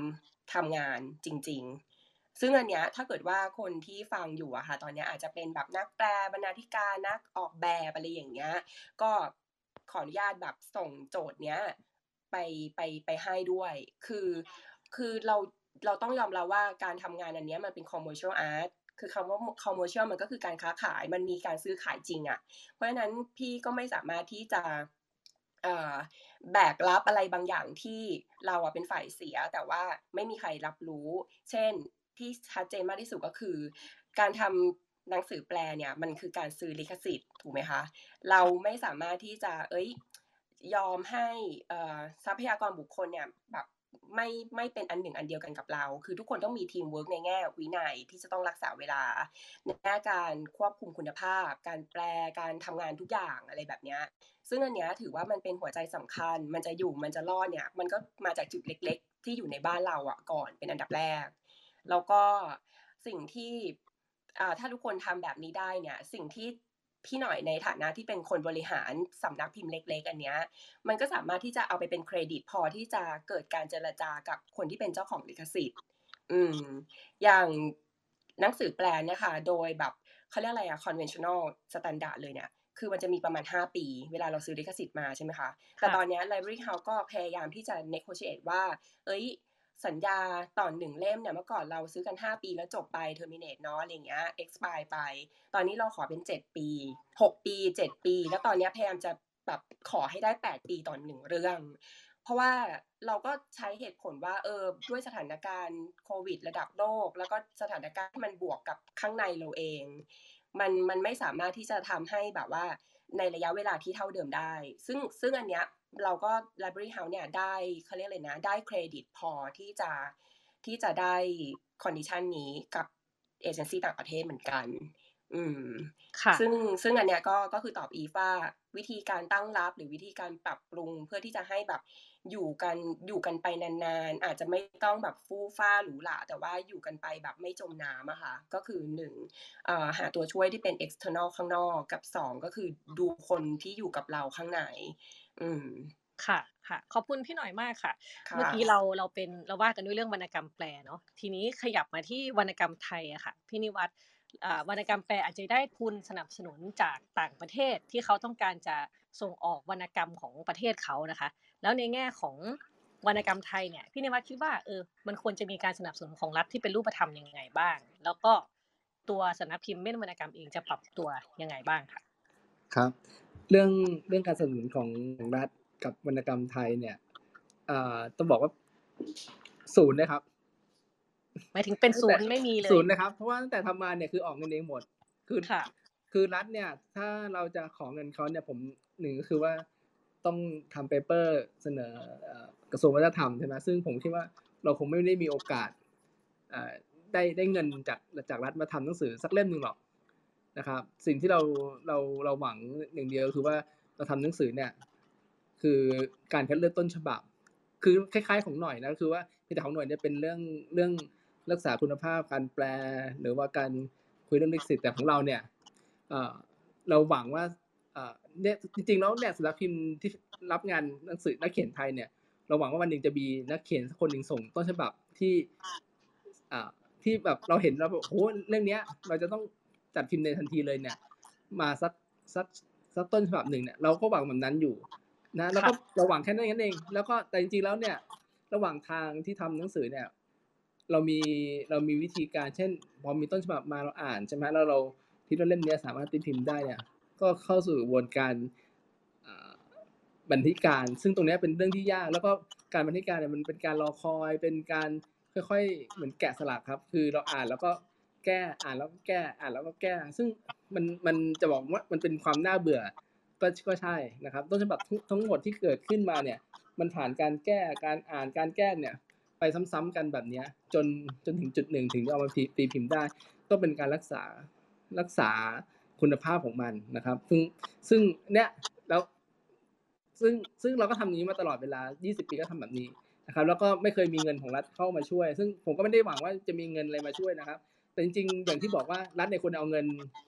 เนี้ยไปสนับสนุนให้ต่างประเทศอะมาพิมพ์งานไทย เหมือนที่อืมประประเทศอื่นๆเนี่ยเขาทำกัน เพื่อสนับสนุนสนับเอ่อสนับสนุนให้นักเขียนเนี่ยออกมาสู่นอกซึ่งซึ่งผมก็คิดว่ายังยังคงอีกนานกว่า รัฐไทยจะเข้าใจจุด ซึ่งผมว่าทุกวันเนี้ยยิ่งรัฐบาลแบบเนี้ย เข้าใจเรื่องนี้ยากมากๆ อธิบายยังไงก็ไม่เชื่อ อย่างที่พี่จรันพูดว่าอ่าไปแฟรงก์เฟิร์ตเนี่ยกระทรวงพาณิชย์เป็นคนสนับสนุน ซึ่งเขาก็สนับสนุนแค่ออกแค่ค่าบูธ นะครับ ส่วนอื่นๆก็แล้วก็มักจะถามเรื่องยอดรายได้ขายว่าเราขายอะไรได้บ้างเนี่ยซึ่งผมคิดว่ามันเป็นประเด็นรองๆไปแล้ว แต่ว่า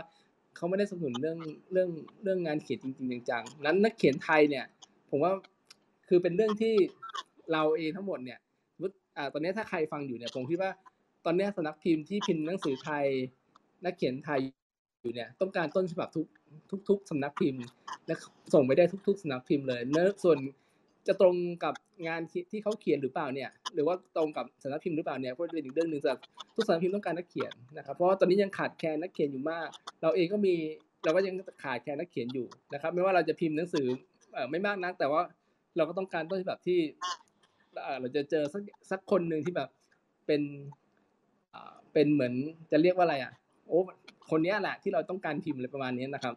ซึ่งอือฮึผมก็ค่ะทำงานมา 20 ปีก็เป็นแบบนี้อยู่นะครับ ก็ มีทั้งปฏิหารย์มีทั้งความอุตสาหะมีอะไรต่างๆเนี่ยเกิดขึ้นอยู่ตลอดตลอดเวลานะครับ ก็เป็นเป็นเรื่องหนึ่งที่ให้ทำให้เรายืนอยู่ตรงนี้ได้ครับผมค่ะ เมื่อกี้พี่นิวัฒน์บอกว่าการช่วยเหลือจากรัฐนี่เป็นศูนย์เลยเนาะแต่ว่าถ้าเกิดว่าจะให้ช่วยรัฐดีไซน์นิดนึงล่ะ สมมุติให้เป็นรูปธรรมเลยว่าถ้าอยากได้ข้อหนึ่งสองสามถ้ารัฐครับเปิดกว้างแล้วมานั่งคุยกันแล้วว่าเนี่ยรัฐจะช่วยอะไรได้บ้างพี่นิวัฒน์อยากให้เขาช่วยอะไรที่เป็นรูปธรรมเลยอะค่ะ ครับ คือการรีพรินท์งานนักเขียนเก่าๆครับ ซึ่งตอนเนี้ยอืมเราบอกเลยว่านักเขียนเก่าๆหลายคนเนี่ย ยังไม่ถูกการรีพรินท์ขึ้นมา ซึ่งเป็นเรื่องสำคัญมาก เพราะว่านี่คือพื้นฐานของของวรรณกรรมไทยนะครับ แล้วก็การที่เราไม่มีงานของนักเขียนรุ่นรุ่นเก่าๆตีพิมพ์อยู่ตลอดเวลาค่ะนะครับเป็นเป็นเป็นเรื่องที่ทำให้พื้นฐานของงานเขียนของวรรณกรรมไทยเองเนี่ยแหละ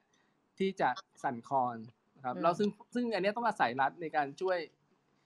จัดทำต้นฉบับอ่าหมายถึงว่าจัดเอ่อสนับสนุนเงินมากกว่านะครับหรือติดต่อญาติผู้เสียชีวิตหรือว่าอะไรเงี้ย ซึ่งผมคิดว่าเป็นเรื่องที่มันมีนักเขียนรุ่นรุ่นรุ่นกลางๆที่หลายหลายคนที่มีผลงานออกไป แต่ว่าไม่ได้รับการตีพิมพ์อีกแล้วแล้วอาจจะติดเรื่องอื่นๆ หรือเรื่องอะไรไม่ผมไม่ทราบนะครับ ซึ่งซึ่งผมคิดว่างานเขียนเก่าๆเนี่ย มันควรได้รับการตีพิมพ์อย่างอยู่อย่างอยู่อย่างเสมอ พี่นิวัฒน์พูดถึงงานอย่างงานของศรีบุรพางานของเสนีสาวพงษ์อะไรแบบนี้ใช่ไหมคะครับ สีรูปภากับเสนีสวงศ์ผมไม่ค่อยห่วงครับ เพราะว่าสองคนนี้เนี่ย ก็ถือว่ามีสำนักพิมพ์สนใจตีพิมพ์อยู่ตลอดเวลาอยู่แล้ว แต่ยังมีนักเขียนที่ถูกหลงลืมอยู่ ในจำนวนมหาศาลเหมือนกันนะครับในในแวดวงนักเขียนไทยโดยเฉพาะรุ่นกลางๆ เนี่ยหลายคนนะครับ หลายคนมากๆ ที่ยังไม่ได้ที่งานพอตีพิมพ์อ่าในอดีตแล้วก็หายไปเลยค่ะนะครับหลายคนเนี่ย ซึ่งผมคิดว่าพื้นฐานแบบนี้เนี่ยมันเป็นพื้นฐานสำคัญ ถ้าเราไม่เรียนรู้งานเก่า เราก็ไม่สามารถทำงานใหม่ได้นะฮะอันนี้คือนี่ผมว่าเป็นเรื่องง่ายสุดสำหรับกระทรวงวัฒนธรรมนะครับ นี่คือโมเดลแบบง่ายสุดที่จะที่จะทำถ้าทำแล้วก็สามารถทำได้เลยนะครับ แล้วก็มีพ้นต้นฉบับอยู่แล้ว เพียงแต่ว่าสนับสนุนสำนักพิมพ์ให้พิมพ์งานเหล่านี้ออกมาเป็นรูปธรรมเท่านั้นเองนะครับว่าอันนี้เป็นเรื่องง่ายสุดนะครับ ส่วนจะสนอ่าสนับสนุนนักเขียนรุ่นใหม่ กับสำนักพิมพ์เล็กๆอย่างพวกเราเนี่ย ก็จริงๆมันก็ไม่ไม่ยากนะเพราะมันมีน้อยมันไม่ได้มากมายอะไรเพียงแต่ว่าเราไม่ได้ถูกสนใจไม่ได้โฟกัสกระทรวงวัฒนธรรมเนี่ยผมก็ส่ง paper ไปหลายอย่างก็ไม่เคยได้เงินนะครับ ยากมากนะครับ อ่าไม่ตรงกับที่เขาต้องตั้งอ่าตั้งงบประมาณมานะครับ ก็ก็ก็เป็นเรื่องที่ไม่รู้จะทำยังไงต่อไปนะพี่นิวัฒน์ก็เป็เองครับครับผมงานหนังสือเล่มนี้มีมีเล่มหนึ่งนะครับ ของแซลมอนบกกายก็ทำเอ่อ ครับคุณวิทย์สุทธเสถียรนะครับ อีกหนึ่งนักเขียนสำนวนสวิงนะครับ สาวให้ครับใครสนใจก็อืมอุดหนุนกันได้ครับ ครับผมโอเคครับ ก็ยังยังมีมากมายครับ ที่ยังที่ถูกหลงลืมไปหลาย ๆ คนนะครับผมผมผมยังยังนึกชื่อเร็วๆไม่ได้แต่ว่า เยอะครับนะครับ ซึ่งมันน่าเสียดายที่จริงๆเรามีนักเขียนอดีตเนี่ยเยอะ แต่ว่ามันไม่ได้ถูกตีพิมพ์เป็นเป็นเรื่องเป็นราว หรือว่าเป็นเอ่อซีรีส์ที่พอที่คนจะมาศึกษาศึกษาต่อได้ครับผม ค่ะค่ะผ เห็นมผมพี่ผจมรันเรียนเปิดผมไมเรียนค์เพิ่มเติมนี้ครับ ค่ะ สิ่งแรกที่เราจะทำให้รัฐทำให้เราได้ง่ายที่สุดตอนนี้นะฮะเรียกร้องกันมานานแล้วคือ ตั้งสถาบันหนังสือให้ได้ครับ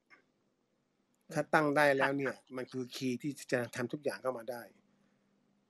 ต้องตั้งสถาบันหนังสือให้ได้ บทบาทบทบาทหน้าที่ของสถาบันหนังสือนี่จะต้องทำอะไรบ้างคะพี่จก็รัญมันก็จะเป็นการทำงานหนังสือ เต็มรูปแบบเช่นเดียวกับ National Library ของสิงคโปร์อืม คือการตั้งสถาบันหนังสือให้เป็นองค์กรมหาชนเนี่ยมีเงินตัวเองบริหารเองหมด และจัดการทุกอย่างหมด แยกตัวออกมาจากกระทรวงวัฒนธรรม ซึ่งมันต้องตั้งตัวนี้ขึ้นมาครับ ทุกประเทศเขามีสถาบันหนังสือ เราไม่มีพอเราไม่มีปุ๊บเนี่ยเมื่อเรามีสถาบันเรามีสถาบันอะไรภาพยนตร์ไทยที่คุณโดมเป็นอะอืมใช่ไหมฮะเราต้องค่ะตั้งครับ เพราะว่าไม่ถ้าเราไม่ตั้งตัวนี้มาเนี่ย คือขณะเนี้ยมันแย่งกันระหว่างกระทรวงวัดกับกระทรวงศึกษาธิการ เพราะทุกคนแย่งกันเพราะจะเอางบ แต่ถ้าเราทำสถาบันหนังสือเนี่ยเป็นองค์กรมหาชน มันสามารถทำได้ และการทำได้ง่ายสุดก็คือ คุณอาจจะยกสพสุวรรณชาติขึ้นมาเป็นองค์กรมหาชน ซึ่งตัวเนี้ยเราเคยคุยกับภาครัฐแล้วในสมัยหนึ่ง แล้วก็เข้าใจกันอยู่ว่าถ้าตราบใดแล้วไม่มีตัวนี้แล้วเนี่ย องค์กรเนี่ยจะเป็นองค์กรผลักดันการอ่านทั้งหมดในประเทศ ปัจจุบันนี้การอ่านมีอยู่ทุกกระทรวงนะครับ กระทรวงศึกษากระทรวงสาธารณสุขก็มี ไอไอกรมไอไอกระทรวงสาธารณสุขก็มีกรมอนามัยเขากระทรวงมหาดไทยก็มีกรมการปกครอง ทุกคนก็ไม่อยากทำแต่ถ้าเรามีแกนกลางคือสถาบันหนังสือเนี่ยมันคือคำตอบทั้งหมดดังนั้นรัฐะเนี่ยต้องตั้งตัวนี้ขึ้นมา แล้วมันมีการบริหารเงินมันเอง ซึ่งเราก็เคยบอกกับเคยคุยกับทางรัฐมนตรีวัฒนธรรมคนที่แล้วไปว่า ทุกครั้งที่คุยเขาจะบอกไม่มีงบเลยว่ามันง่ายที่สุดฮะ ดึงงบสสสกับงบไทยพีพีเอสมาปีละองค์กรละห้าร้อยล้านได้ได้พันล้านละเพราะค่ะทุกวันนี้เราให้ sin tax กับไทยพีพีเอสสองพันล้าน ให้สสสสองพันล้าน แล้วก็แบ่งมาองค์กรละห้าร้อยล้านให้สถาบันหนังสือซะถ้าเกิดสถาบันหนังสือมีพันล้าน แต่ไม่มีใครกล้าไปทำเพราะเวลาจะดึงเงินสสสมาปุ๊บหมอประเวศมาเลย อย่างเงี้ยไม่มีใครกล้าทำเพราะค่ะเขาบอกว่า sin tax ก็ไม่สามารถจะให้ใครได้อีกแล้ว ก็แบ่งตัวนี้มาซะ ถ้าเราไม่มีสถาบันหนังสือ ทุกอย่างก็ทำไม่ได้ เพราะว่าถ้ากระทรวงวัฒนธรรมและกระทรวงศึกษาธิการเขาดึงเขาเก็บไว้ไม่ปล่อยออกมา เพราะต่างคนต่างหวังพึ่งงบประมาณแผ่นดินครับนะฮะค่ะค่ะขอบคุณพี่จรันมากค่ะน่าสนใจมากนะคะ เรื่องประเด็นสถาบันหนังสือ ทีนี้มาที่พี่ปุ๊ค่ะ ถามพี่ปุ๊ที่จริง ๆ ก็เป็นคนที่มีเจ้าหน้าที่รัฐ แวะเวียนไปหาที่สำนักพิมพ์บ่อยครั้งนะคะ ถามพี่ปุ๊ว่าถ้า ในระยะยาวนะคะ อยากได้รับการสนับสนุนของรัฐที่เป็นรูปธรรมยังไงบ้างค่ะก็เอ่อคือยังไงเดียมันก็มันเป็นเรื่องอ่าคืออย่างนี้ ตอนแรกตอนที่ผมทำสังสำนักพิมพ์นะฮะโอเค มันมีสองส่วนของของฟ้าเดียวกันที่เราที่เราจะทำนะฮะส่วนหนึ่งคือเรื่องของการเมืองไทยเศรษฐกิจการเมืองไทยเรื่องในประเทศเนี่ย เราคิดว่าไอ้ไอ้พวกเนี้ยเราพอยืนได้ด้วยตัวเราเอง มันมีตลาด แต่มันมีอีกอันหนึ่งที่เราอยากทำแล้วก็ทำมาระดับหนึ่งแล้ว คือว่าเอาหนังสือแปล เรียกว่าหนังสือคลาสสิกนะครับ เราเห็น คือเราคิดว่าในในแต่ละประเทศเนี่ย ดูประเทศอื่น ๆ ที่ไม่ใช่ประเทศใช้ภาษาอังกฤษภาษาอังกฤษเป็นหลักนะที่คุณค่ะคุณสามารถทำได้เกาหลีญี่ปุ่น หรือแม้กระทั่งจีนที่ขึ้นมาเนี่ยเอ่อพวกนี้ที่เขาให้ความสำคัญคือเรื่องของการแปล เอางานวิชาการที่เป็นภาษา อังกฤษหรือภาษาอื่นแปลเป็นภาษาในประเทศนะครับ ซึ่งไอ้ตัวเนี้ยขาดทุนร้อยเปอร์เซ็นตอืมนะครับแต่มันจำเป็นแล้วอาจจะไม่กว้าง แล้วต้นทุนก็จะสูงกว่าหนังสือปกตินะครับเออตอนแรกก็ด้วยความเขาเรียกอะไรนะเอ่อมองโลกในแง่ดีหน่อยอะไรเงี้ยเอ้ยเราลองไปคุยกับไอ้องค์กรที่ทำงานส่งเสริมวิชาการอะไรประมาณเนี้ยนะเออคือ ส่วนหนึ่งไม่รู้ว่าเพราะเป็นฟ้าเดียวกันด้วยหรือเปล่านะแต่พวกนี้มันไม่มีไม่มีวิสัยทัศน์ไม่มีอะไรเลยนะครับ ผมเอาเล่าให้ฟังผมไปคุยกับสกวตอนแรกก็นึกว่าเอ้ยสกวทำเรื่องสนับสนุนการวิจัยอะไรอย่างเงี้ยนะเอาองค์ความรู้จากประเทศต่างประเทศเข้ามาสู่ไทยโอ้เอาสกวก็ยินดีสนับสนุนการแปลนะแต่แปลงานวิจัยคนไทยให้เป็นภาษาอังกฤษ โอเค ก็ก็จบสำหรับเราอะไรอย่างเงี้ยค่ะโอเค อันหนึ่งแล้วก็อีกอันหนึ่งเนี่ย ผมก็ไม่ค่อย ผมก็ไม่ค่อยไว้ใจรัฐไทยเท่าไหร่อะนะแต่อันหนึ่งก็ที่น่าสนใจคือรัฐไทยเนี่ย อันแรกคือประเทศไทยไม่จนก่อนอืมคือผมยืนยันผมเห็นไอการจัดการงบประมาณโอเค ก็เห็นใจหลายหลายหลายคนนะที่บอกโอ้ยต้องไปดิ้นรนหาเงินต่างประเทศอะไรเงี้ยแต่ประเทศไทยเราเนี่ยอยู่ในประเทศระดับรายได้ปานกลางแล้วประเทศไทยใช้เงินสุรุ่ยสุร่ายเยอะแยะไปหมดที่เกี่ยวกับหนังสือเนี่ย ประเทศไทยมีงบเกี่ยวกับหนังสือก็ไม่น้อยนะ แต่ผมว่าจัดการได้แย่มากหรืองานส่งเสริมว่าทำอะไรอย่างเงี้ยโอเค หรือว่าผมไม่แน่ใจว่าส่วนหนึ่งเนี่ยเออก็ก็พบอย่างนี้ก็ก็เลิกหวังกับรัฐไทยอีกอันผมอีกอันหนึ่งคนที่ไม่ค่อยคิดกันเท่าไหร่นะครับ ในแง่ของการสนับสนุนเนี่ยผมว่าเอกชนไทยอืมจริงๆเอกชนไทยตอนเนี้ย เอกชนไทยเขาสนับสนุนเป็นอ่าเราก็เห็นนักธุรกิจหลายรายที่สนับสนุนงานเกี่ยวกับหนังสืองานวัฒนธรรม นะครับ อะไร แต่ตัวเนี้ยมันยังไม่เป็นระบบนะครับ ผมก็เคยคุยกับเพื่อนที่เป็นนักธุรกิจคนหนึ่งเขาเฮ้ยบอกว่า จริงๆในประเทศไทย มันก็มีไอ้องค์กรมูลที่ด้านการศึกษาด้านอะไรนะที่เอาเอาไปหักภาษีได้ แต่พวกนี้ก็เอาไปใช้แบบอย่างอื่นนะ เป็นงบนู่นนี่นั่น แต่จริง ๆ ไอ้งบที่จริง ๆ เคยคิดอยากจะทำคือไอ้มูลที่ที่เป็นอะไรนะสนับสนุนการแปลทั้งงานวิชาการงานวรรณกรรมอะไรเงี้ย ค่ะไอ้ตัวนี้ถ้าเอามาหักโดยไม่ต้องพึ่งรัฐด้วยนะ แต่อย่างอย่างของพิจารันโอเค ก็วิ่งเวลาเราบอกว่าวิ่งไปหารัฐ มันก็จะมีอีกแบบหนึงอะใช่ครับหอสมุดแห่งชาติ พอมันว่าทำราชการไทยต่อให้คุณมีเงินเยอะแค่ไหนก็ ถ้าอยู่ในระบบแบบไทยๆอะมันก็ก็เละไปอีกแบบหนึ่งแต่โอเค ผมคิดว่าหลายอย่างทำไปพร้อมกันได้ แต่ถึงที่สุดทุกอย่างจบตรงที่ว่าพึ่งตัวเองดีกว่าอืมนะครับค่ะค่ะป้าเดียวกัน จบตรงที่ว่า พอทำถึงจุดจุดๆหนึ่งเนี่ย หนังสือมันอยู่ไม่ได้ ต้องรับจ็อบอย่างอื่น ค่ะ ค่ะคืพี่อปูครับอืมคือเอาต่อย่างเงี้ยลผมคิดว่าเราไม่อ่าอ่าทำมาเกือบยี่สิบปีเนี่ย ผมคิดว่าแค่ปีที่แล้วเนี่ย ที่พออยู่ได้ด้วยรายได้หนังสือนะ แต่สิบเจ็ดสิบแปดปีที่แล้วเนี่ย รายได้หนังสือไม่เคย ไม่เคยอยู่ได้ด้วยตัวเอง ซึ่งแต่ถ้าบอกว่าแม้กระทั่งปีที่แล้ว ได้กำไรก็ได้กำไรจากยอดขาดทุนสะสม เมื่อสิบแปดปีก่อนหน้านั้นอะไรอืมคือค่ะคือหมายความว่า ถ้าคุณอยากจะทำสำนักพิมพ์ในประเทศนี้อะคุณต้องมีเงินจากที่อื่นมา support คุณให้ได้ระดับหนึ่งก่อนนะครับค่ะคุณจะมีเอาที่บ้านรวย หรือว่าทำอะไรแต่ถ้าถามผมผมเลือกประกอบธุรกิจอย่างอื่น เพื่อเอากำไรจากตัวอื่นเนี่ย มา support การทำหนังสือ อืมอะไรประค่ะมาณเนี้ยค่ะครับเมื่อกี้คือมีเรื่องของเรื่องค่าใช้จ่ายการสนับสนุนเรื่องเงินหรืออะไรอย่างงี้นะคะ แล้วทีเนี้ยเมื่อดูเนื้อหาคือฟ้าเดียวกันเนี่ยพิมพ์งานวิชาการเนาะใน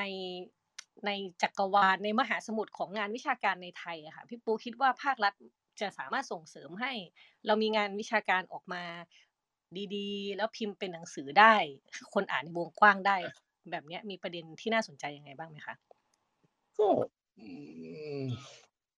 อืมอาจจะเป็นอันตรายกับรัฐแบบเผด็จการก็ได้นะ ถ้าคนอ่านหนังสือเยอะค่ะก็มีเรื่องโจ๊กอันหนึ่งใช่ป่ะปัญหาของเอ่อเด็กรุ่นใหม่ที่รัฐบาลเผด็จการปวดหัวคือไอ้พวกนี้คือ เมื่อพวกนี้ไล่เด็กไปอ่านหนังสือ แล้วพออ่านไปอ่านมาอ้าวเฮ้ยมันไม่เหมือนกับแบบเรียนของ คืออย่างนี้ถ้าถามผมหวังที่สุดเลยนะ คือหวังให้แบบเรียน หนังสือเรียนเปิดกว้างให้มากขึ้น ค่ะ มีประวัติศาสตร์หลายแบบ มีอะไรหลายแบบนะครับ แล้วก็โอเคให้เด็ก ให้โรงเรียนหรืออะไรเนี่ย ได้มีสิทธิ์เลือกนะครับ ผมว่างอ่าอย่างเงี้ยไม่ต้องผมก็ได้นะผมหวังว่านะอย่างหนังสือประวัติศาสตร์ร่วมสมัยของมติชน ควรเป็นหนังสือที่เด็กมปลาย ในประเทศไทยควรเป็นหนังสือเล่มหลัก อะไรอย่างเงี้ย ค่ะ ซึ่งซึ่งมันรัฐไม่ต้องมาแบบเอาเงินมาจะจ่ายให้มติชนเลยนะ แต่ถ้าเกิดพวกเนี้ย มีนึกออกปะมีช่องทางมีอะไรที่เข้าสู่ระบบ อย่างนี้ได้อะไรเงี้ยค่ะ หรือแม้แต่หนังสือของอาจารย์ธงชัย ถ้าเกิดว่าเข้าไปอยู่ในแบบเรียนได้เป็นแบบเรียนหนังสืออ่าน แบบนี้ก็น่าน่าจะน่าสนใจมากเลยนะคะพี่ปุ๊แล้วทำไมเป็นไปไม่ได้ ผมว่าแล้วโทษเถอะ คือไอ้ที่เราพูดหนังสืออย่างหนังสือแทนพระสุขที่เคมบริดจ์พิมพ์นะครับค่ะ ใช่ไหมแล้วก็แปลเอาแปลเป็นภาษาไทยแล้วโอ้โหทำไมนึกออกปะฝรั่งที่สนใจงานไทยศึกษาต้องอ่านเล่มนี้ กลายเป็นว่าเฮ้ยไอ้คนไทย คนไทยกลับไม่ได้อ่านหนังสือเล่มนี้ที่เป็นหนังสือเรียกว่าหนังสือหลักอะไรอือฮึนะครับ ซึ่งไอ้อย่างเงี้ยไม่จำเป็นจะต้องนึกออกปะไม่จำเป็นจะต้องรัฐต้องเข้ามา support เป็นตัวเงินด้วยซ้ำใช่ปะหรือว่าหนังสือเอาเนี่ยอย่างของ Bookscape อย่างเงี้ย มันก็ควรเป็นหนังสือพื้นฐานในหลายเลยหลายๆเรื่องอะไรเงี้ยนะครับ ค่ะค่ะ น่าสนใจมากค่ะ ขอบคุณมากค่ะพี่ปูทีนี้ไปต่อครับที่มติไปต่อที่มติชนเลยแล้วกันเมื่อกี้ก็มีการพูดถึงหนังสือของมติชนนะคะ พี่ตรงเมื่อมองอย่างนี้แล้วคิดว่ารัฐควรจะสนับสนุนอะไรที่เป็นรูปธรรมบ้างคะจริงๆผมว่ามันมันเป็นเรื่องที่แบบอีกนาวไกลมากเลยฮะ แต่ว่าโอเค ถ้าเราเราเราแลกเปลี่ยนมุมมองกันนะครับ ก็จริงๆผมผมค่อนข้างเห็นด้วยกับกับพี่จรันครับ คือเราควรจะมีสถาบันหนังสือ เพราะว่าผมผมมองเห็นปัญหาครับ ถ้าถ้ารัฐเข้ามาช่วยเอ่อเข้ามาเกี่ยวข้องกับสื่อสิ่งพิมพ์นะฮะคือว่าเราไม่รู้ว่าในอนาคตเนี่ยรัฐจะมีความเป็นกลางกับสื่อสิ่งพิมพ์มากน้อยแค่ไหนใช่ไหมฮะ รัฐควรจะตั้งสถาบันของหนังสือออกมาให้มันมีความเป็นกลางมากขึ้น เพราะว่าไม่งั้นเนี่ย ลองคิดภาพดูครับ ถ้ารัฐเข้ามา เอ่อเข้ามาเกี่ยวข้องกับการสนับสนุนหนังสืออะไรบางอย่าง แล้วหนังสือเกี่ยวกับ อย่างของพี่ปุ๊อย่างเงี้ย หรือแม้กระทั่งประวัติศาสตร์ไทยร่วมสมัยที่พี่ปุ๊อ,อ้างถึงเมื่อกี้ครับ มันจะได้การ select ขึ้นมาในการสนับสนุนหรือเปล่ากับหนังสือประเภทนี้ นั่นมันก็จะกลายเป็นคำถามว่าถ้ารัฐเข้ามาเกี่ยวข้องมันจะมีการ select หนังสือบางอย่าง หรือมันจะมีการเซ็นเซอร์หนังสือบางอย่างเกิดขึ้นหรือเปล่า เพราะฉะนั้นรัฐควรที่จะสนับสนุนแล้วก็ก่อตั้งสถาบันหนังสือออกมา ให้มันเป็นรูปธรรม แล้วก็ให้มันมีความเป็นกลางมากที่สุดครับ ส่วนส่วนสนับสนุนในด้านไหนเนี่ยผมเอ่อผมมองว่าหลักๆอยู่สองเรื่องคือ ควรที่จะสร้างคอมมูนิตี้ในการอ่านขึ้นมาทั่วประเทศ ผมเน้นว่าทั่วประเทศครับไม่ควรกระจุกอยู่เพียงแค่กรุงเทพนะมันมีอยู่ช่วงหนึ่งที่ที่กรุงเทพมหานครผมจำได้พยายามทำทำให้เป็นเอ่อโลแกนตอนนั้นคือมหานครแห่งการอ่านใช่ไหมสักเอ่อเจ็ดถึงแปดปีที่แล้ว ค่ะ ซึ่งผมสุดท้ายแล้วก็ไม่มีอะไรเป็นรูปธรรมนะเพราะว่ามันมันกระจุกอยู่แค่เพียงแค่กรุงเทพอะฮะการทั้งทั้งที่การอ่านมันควรจะอยู่ในทั่วประเทศ เพราะฉะนั้น รัฐควรสนับสนุนหรือสร้างคอมมูนิตี้อะไรบางอย่าง ไม่ว่าจะเป็นห้องสมุดหรือการสนับสนุนในการที่จะให้สื่อต่างจังหวัด หรือว่ากลุ่มคนในท้องถิ่นเนี่ยหันเข้ามาบริโภคการอ่านหนังสือมากขึ้น ซึ่งผมเชื่อว่ามันมีนักอ่านอยู่แล้วครับ ทั่วประเทศมัน การที่เราบอกว่า เออเออคนไทยอ่านหนังสือแปดบรรทัดอะไรนี้มันไม่จริงอยู่แล้วนะครับ ผมว่าคนในวงการสื่อสิ่งพิมพ์เรารู้กันอยู่แล้วนะครับ อีกเรื่องหนึ่งที่สำคัญเลยคือ สายอาชีพของนักเขียน การเขียนหนังสือ การเขียนหนังสือให้มันเป็นรายได้ เนี่ย ผมคิดว่ารัฐ หรือว่าสถาบันของหนังสือเนี่ย ถ้ามันมีเนี่ยครับควรจะสนับสนุนในส่วนนี้ คือหันถ้าเราหันมองไปเนี่ยฮะตอนเนี้ยนักเขียนที่ที่เป็นนักเขียนอาชีพเนี่ย มันแทบไม่มีเลย คือคือคือเขาต้องเขียนงาน ขียนงานเป็นอาชีพรอง แต่อาชีพหลักคือเขาทำอย่างอื่น เพราะฉะนั้นกลุ่มเอกไทยเอกวรรณกรรมต่างๆเนี่ยเเรียนมาแต่ว่าสุดท้ายแล้วเนี่ยเขาไม่ได้สามารถประกอบอาชีพเป็นนักเขียน ที่ใช้ความว่านักเขียนเป็นอาชีพเนี่ยหายากมากๆ แล้วก็น้อยมากๆครับ ในสังคม เพราะฉะนั้นรัฐควรสนับสนุนในส่วนนี้ทั้งเรื่องของการคอมมิตี้ในการอ่าน แล้วก็ ทำนักเขียนให้เป็นนักเขียนที่ที่เขาสามารถที่จะหาเลี้ยงชีพด้วยตัวเองได้หาเลี้ยงชีพด้วยการเขียนหนังสือนะฮะเพื่อนำมาตีพิมพ์หรือว่าเอ่อใช้กลยุทธ์อะไรต่างๆ ก็เขาอาจจะต้องเป็นการบ้านให้ลองคิดดูครับอือฮึค่ะ ถ้าเกิดว่ารัฐทำสองข้อได้เนาะอย่างที่พี่ตรงพูด มันจะส่งเสริมสำนักพิมพ์มติชนยังไงบ้างหรือสำนักพิมพ์อื่นๆในในวงการหนังสือยังไงบ้างคะเอ่อ ผมคิดว่าผมคิดว่ามันสัมพันธ์กับที่ที่พี่ปอนิวัฒน์พูดเมื่อกี้ครับ ว่าเราเราจะมีทางเลือกแล้วก็ตัวเลือกมากขึ้นในการที่จะ select หนังสือหรือต้นฉบับที่ที่คุณภาพออกมาสู่นักอ่านมากยิ่งขึ้น โอเค ในแง่ business เนี่ยมันดีมันดีขึ้นอยู่แล้วฮะถ้ามีสองส่วนในส่วนนี้มานะครับเอ่อ หลายหลายคนฮะหลายหลายคนผมเชื่อว่าหลายหลายคนอยากจะเขียนหนังสือ อยากจะผลิตงานออกมา เพียงแต่ว่าเขาเขาอาจจะขาดอะไรบางอย่างขาดแรงสนับสนุน หรือว่าเออขาดจุดเริ่มต้นนะครับ ในการผลักดันมันออกมาอะไรอย่างเงี้ยฮะซึ่งผมเชื่อว่าถ้ารัฐทำสองส่วนนี้ได้เนี่ยสำนักพิมพ์จะมีที่ทางหลากหลายมากขึ้นนะฮะกลุ่มวรรณกรรมไทย โดยเฉพาะกลุ่มวรรณกรรมไทย ก็อาจจะมีตัวเลือกในการ select ออกมามากขึ้น เราเราอาจจะเอ่อเราอาจจะไม่ต้องมานั่งกังวลว่าเฮ้ยหนังสือเล่มนี้พิมพ์ออกมาสองพันเล่มขายได้หรือเปล่า ก็ถ้าในเมื่อรัฐมาสนับสนุนในส่วนเนี้ยครับ เราเราก็สามารถที่จะผลักดันกลุ่มนักเขียนที่เขาเขาอยากสร้างแรงบันดาลใจอะแต่ว่าเขาเขาไม่ได้อินกับบิสเนสอะไรขนาดนั้นนะฮะอืมเออซึ่งนักเขียนกลุ่มเนี้ยก็จะถูกผลักดันออกมาให้เป็นรูปธรรมมากขึ้น อืม ค่ะค่ะ โอเค ทีนี้เมื่อกี้ว่าด้วยว่าคาดหวังเรื่องรัฐเนาะทีนี้ถ้าเกิดว่ารัฐยังทำให้เราไม่ได้นะคะ กลับมามองที่สำนักพิมพ์มติชนนะให้มองระยะยาวการปรับตัวในระยะยาวอะค่ะสำนักพิมพ์มติชนปรับตัวยังไงบ้างคะพี่ตรง อืมคือคือจากคำถามกันก่อนเนี่ยผมก็พอพอจะบอกไปบ้างแล้วนะฮะคือทุกคนตอนเนี้ยทุก ๆ ฝ่ายในสำนักพิมพ์มันต้องปรับตัวกันหมด โดยเฉพาะในโลกของออนไลน์ เอ่อ ก่อนหน้านี้มันมีการคำถามที่เกิดขึ้นว่าอีบุ๊กหรือว่าสื่อกระดาษที่จะเข้ามาอืมเอ่ออีบุ๊กที่จะมาแทนที่สื่อกระดาษหรือเปล่า ซึ่งผมคิดว่าคำถามเนี้ยมันก้าวพ้นไม่นานแล้วอีบุ๊กเราก็เห็นว่าในอีบุ๊กในไทยมันมีทางก้าวพ้นไปสื่อกระดาษในตอนนี้ได้แน่ๆเพราะว่ายอดมันก็ยังไม่ได้สูงมากนะตอนเนี้ยเขากำลังถกเถียงกันอยู่ว่าเอ่อเวลามันคือการช่วงชิงเวลาระหว่างสื่อบันเทิง หรือ social network หรือ Netflix กลุ่มสาระบันเทิงเนี่ยครับที่มาครอบคลุมเวลาของนักอ่านนะในปัจจุบันนะคือ เราอาจจะคิดกันว่าเฮ้ยเราจะทำยังไงให้ให้ชิงเวลาของคุณที่จะเลิกดู เลิกดู Netflix เอ่อเลิกหันมาหยิบมือถือแล้วมาอ่านหนังสือแทน ผมคิดว่าโจทย์นั้นมันอาจจะต้องเปลี่ยนอืมเราอาจจะต้องการปรับตัวของเราในอนาคตข้างหน้าครับ เราอาจจะมองว่า จะทำยังไงให้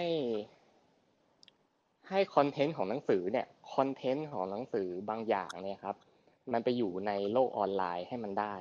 มันไปอยู่ในมัลติมีเดีย พวกเนี้ยเออมันคือการ PR ประชาสัมพันธ์ในในสื่อมัลติมีเดีย แล้วจากออนไลน์มันจะมาออฟไลน์เอง ในการที่จะมาซื้อหนังสือเองเออการผมผมเลยมองว่าการปรับตัวในอนาคตข้างหน้าเนี่ย สื่อสิ่งพิมพ์ต้องหรือว่ามติชนนะครับ ต้องพยายามปรับตัวในการที่จะแทรกตัวเข้าไปในพื้นที่ของของโลก social network ครับ โดยการที่จะเอา content ของหนังสือเนี่ยไปสื่อสารกับผู้อ่านให้รู้เรื่องให้ได้ค่ะพอสื่อสารผู้อื่นให้รู้เรื่องให้ได้เสร็จปุ๊บ ให้เขารู้ว่า เฮ้ยเขาจะได้อ่านหนังสืออะไร เอ้ยเอ้ยไอ้หนังสืออันเนี้ยจะได้อะไรกับเขาบ้างอืมเราออกหนังสืออะไรบ้าง เออ ให้ สื่อสารให้ให้มีความเป็นเป็นกันเองมากสุด ซึ่งซึ่งอย่างเอ่อแอปแอปพลิเคชันอย่างขับเฮาเงี้ยครับก็เป็นการสื่อสารอย่างตรงไปตรงมากับนักอ่าน มันก็เป็นอีกหนทางหนึ่งต่อไป Facebook ก็จะออกมาให้ใกล้เคียงกับขับเฮาซึ่งมันก็จะดิสทับดิสทับกันไปเรื่อยๆแต่เราสามารถแทรกตัวไปในจุดนี้ได้ในการที่จะเข้าไป PR หนังสือสุดสุดท้ายแล้วเขาก็ได้รับรู้ว่ามันมีหนังสืออะไรเฮ้ยเล่มนี้น่าสนใจนะเฮ้ยอืมเล่มนี้มันไปได้เฮ้ยเล่มนี้มันเหมาะกับเรานะ จนกระทั่งเขาเนี่ยมาหยิบจับในการกดซื้อหนังสือหรือว่าเดินออกไปซื้อหนังสือออกไปซื้อหนังสือออนไลน์เอ้ยซื้อหนังสือที่เป็นเล่มออกมาอะไรประมาณนี้ผมคิดว่าการปรับตัวในอนาคตข้างหน้าเนี่ย เราต้องแทรกเข้าไปอยู่ในมัลติมีเดียให้ได้ครับ ในค่ะการที่จะเอ่ออยู่ไม่ว่าจะอยู่ในซอกหลืบหรืออยู่ในสปอตไลท์เนี่ยอย่างน้อยพื้นที่เล็ก ๆ เนี่ยอืมเขาต้องรู้คอนเทนต์เกี่ยวกับหนังสือเราค่ะ ค่ะครับค่ะขอบคุณพี่ตรงค่ะโอเค ไปต่อที่พี่กายนะคะ พี่กายก็น่าจะฟังท่านอื่นมา พอสมควรแล้วคนสุดท้ายก็คือว่าเนี่ยการสนับสนุนของรัฐที่เป็นรูปธรรมควรเป็นยังไงบ้าง แล้วก็ตัวสนักพิมพ์แซลมอนเอง จะปรับตัวยังไงในระยะยาวค่ะพี่กายครับก็จริงๆก็ก็เห็นด้วยกับพี่พีที่พี่พีพูดกันมาครับผมมีถ้าจะเสริมน่าจะแค่นิดเดียวครับ ก็คือว่าพออันนี้ต่อยอดจากที่พี่ปอพูดเรื่องการตีพิมพ์งานเก่าครับ คือ ตอนนี้แซลมอนมีทำอยู่ของหนึ่งท่านก็คือคุณบีทสุทัศเสถียรนะครับที่ผ่านมาครับเราเราพบปัญหาเหมือนกันก็คือว่าเอ่อพอเราตั้งใจว่าจะทำเองครับ เราต้องหาช่องทางอื่นๆ ด้วยตัวเองทั้งหมดเลยเช่นติดต้องหาทายาทให้เจอไปจนถึงต้องดูเรื่องลิขสิทธิ์อะไรต่างๆ ซึ่งจริงๆ การหาทายาทเนี่ยพบว่าเป็นเรื่องง่ายกว่าการหาต้นฉบับของเขาให้เจออีกครับ เพราะว่า เอ่อเท่าพอลองทำแล้วพบว่าประเทศไทยไม่มีการเก็บข้อมูลหรือเอ่อหนังสือต่างๆ สักเท่าไหร่เลยครับ อย่างของงานของคุณวิทย์ที่นำมาตีพิมพ์เนี่ย แทบจะหาจากหอสมุดหรือจากเออหน่วยงานอะไรใด ๆ ไม่ได้เลย เราต้องหาจากคนที่เป็นนักอ่านด้วยกันเอง หรือคนที่เป็น collector เท่านั้นอะไรเงี้ยซึ่งผมพบว่ามันมันเป็นปัญหาแล้วมันทำให้เวลาเราต้องการที่จะตีพิมพ์งานที่เรา รู้สึกว่ามันหายไปแล้ว หรือว่ามันห่างเหินจากการรับรู้ของผู้คน ไม่ว่าจะเป็นนักเขียนชื่อดัง หรือนักเขียนที่ทุกวันนี้ไม่ค่อยได้รับการพูดถึงเนี่ย มันเป็นไปได้ยากกว่าเดิมมาก ๆ อะไรประมาณนี้ครับ อันนี้อันนี้คือส่วนของการตีพิมพ์งานเก่าๆ ส่วนเรื่องสมาคมหนังสืออะไรพวกนี้ผมก็รู้สึกว่าถ้ามันเป็นถ้ามันมีก็น่าจะเป็นเรื่องดี แล้วก็เมื่อกี้พี่ตรงพูดเรื่องอาชีพนักเขียน ผมรู้สึกว่าคือแซลมอนอะครับกว่า ส่วนใหญ่เราทำงานกับนักเขียนไทย แล้วผมก็จะรู้สึกว่าไม่แทบแทบไม่มีใครที่ประกอบอาชีพด้วยการเขียนหนังสือเพียงอย่างเดียวเลยฮะ ส่วนใหญ่ต้องประกอบอาชีพอื่น ประกอบไปด้วยเสมออะไรเงี้ย มันก็เลยทำให้ถึงจุดหนึ่งอะครับ นักเขียนแต่ละท่านจะประสบปัญหาว่าไม่มีเวลาในการผลิตผลงาน ซึ่ง มันก็จะทำให้ความต่อเนื่องในการผลิตงานหรือการเล่าเรื่องของเขาเนี่ยมันขาดหายไป ซึ่งบางคนเราเขาเขาก็มาคุยนะครับ ว่าแบบเขาเขาอยากเขียนหนังสือมาก ๆ อยากมีเรื่องที่เขาอยากเล่ามาก ๆ แต่ถึงจุดหนึ่งเขาก็ต้องดำเนินชีวิตครับต้องต้องหาทางเลี้ยงชีพอื่น ๆ เราก็เลยพบว่าอาชีพนักเขียนในเมืองไทยณเวลาเนี้ยมันมันเป็นไปได้ยากมาก ๆ แล้วก็ไม่รู้จะคาดหวังในระยะสั้นได้ไหมว่าแบบรัฐบาลจะสามารถเข้ามา อบอุ้มหรือสนับสนุนสิ่งนี้ให้เกิดขึ้นได้อะไรเงี้ยครับ แต่สมมุติถ้ามันเกิดขึ้นได้ผมคิดว่าอีกอีกอีกสิ่งหนึ่งที่น่าสนใจคือนอกจากสนับสนุนสำนักพิมพ์สนับสนุนนักเขียนหรืออะไรต่างๆ ผมว่าเรื่องการให้ทุนต่างๆ ก็น่าสนใจครับ อย่างพวกสายศิลปะมันจะมีพวก artist residency อะไรเงี้ยครับ ผมคิดว่าเอ่อพวกโครงการแบบศิลปินพำนักอะมันควรที่จะมีให้กับนักเขียนหรือนักเล่าเรื่องในบ้านเราด้วยซ้ำเพราะว่าเอ่อ ถ้าเราต้องให้นักเขียนหาเวลาเดินทางหรือใช้ชีวิตไปเรื่อยๆ ไปมองต่างประเทศอย่างนู้นอย่างนี้ผมคิดว่าสุดท้ายแล้วเราก็จะต้องนั่งรอมันต่อไปครับ เราไม่มีโอกาสที่จะ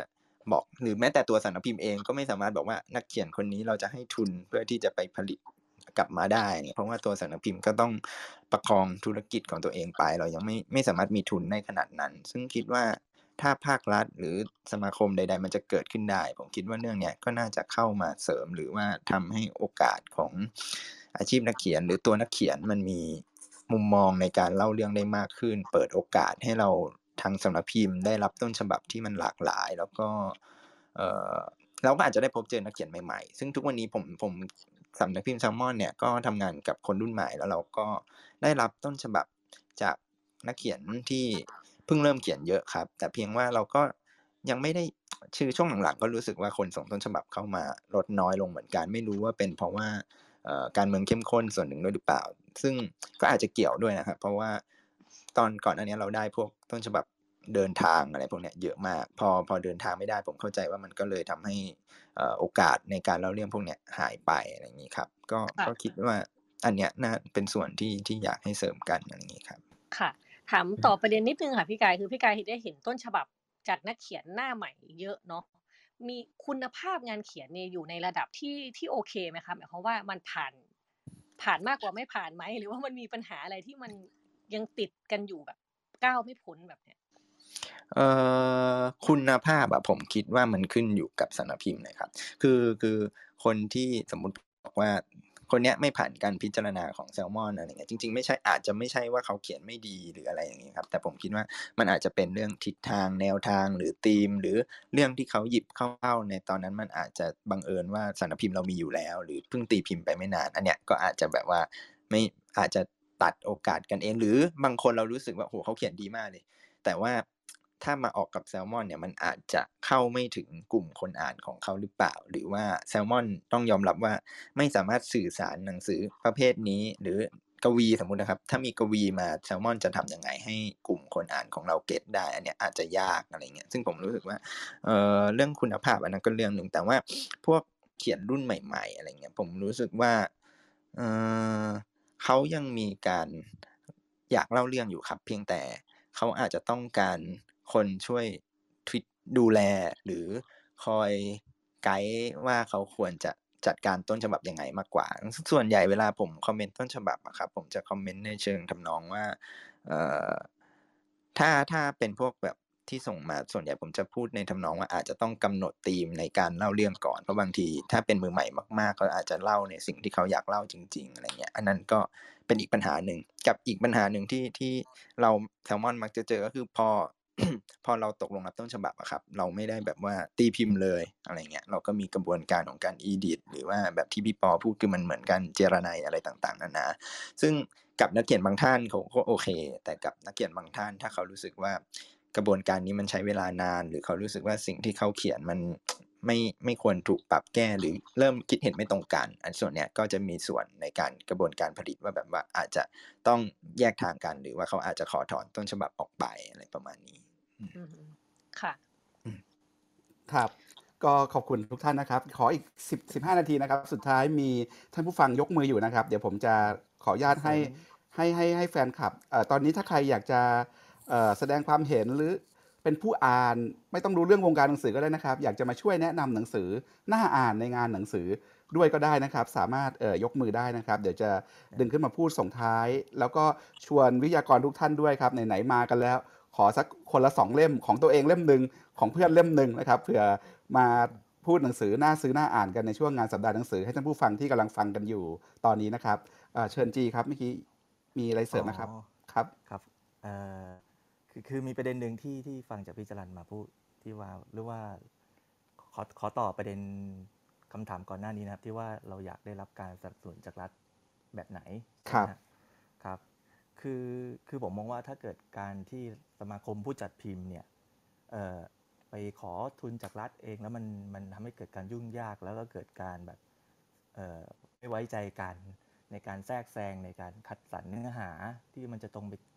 ตรงตามแนวทางของรัฐไหมหรือว่าอยู่ใน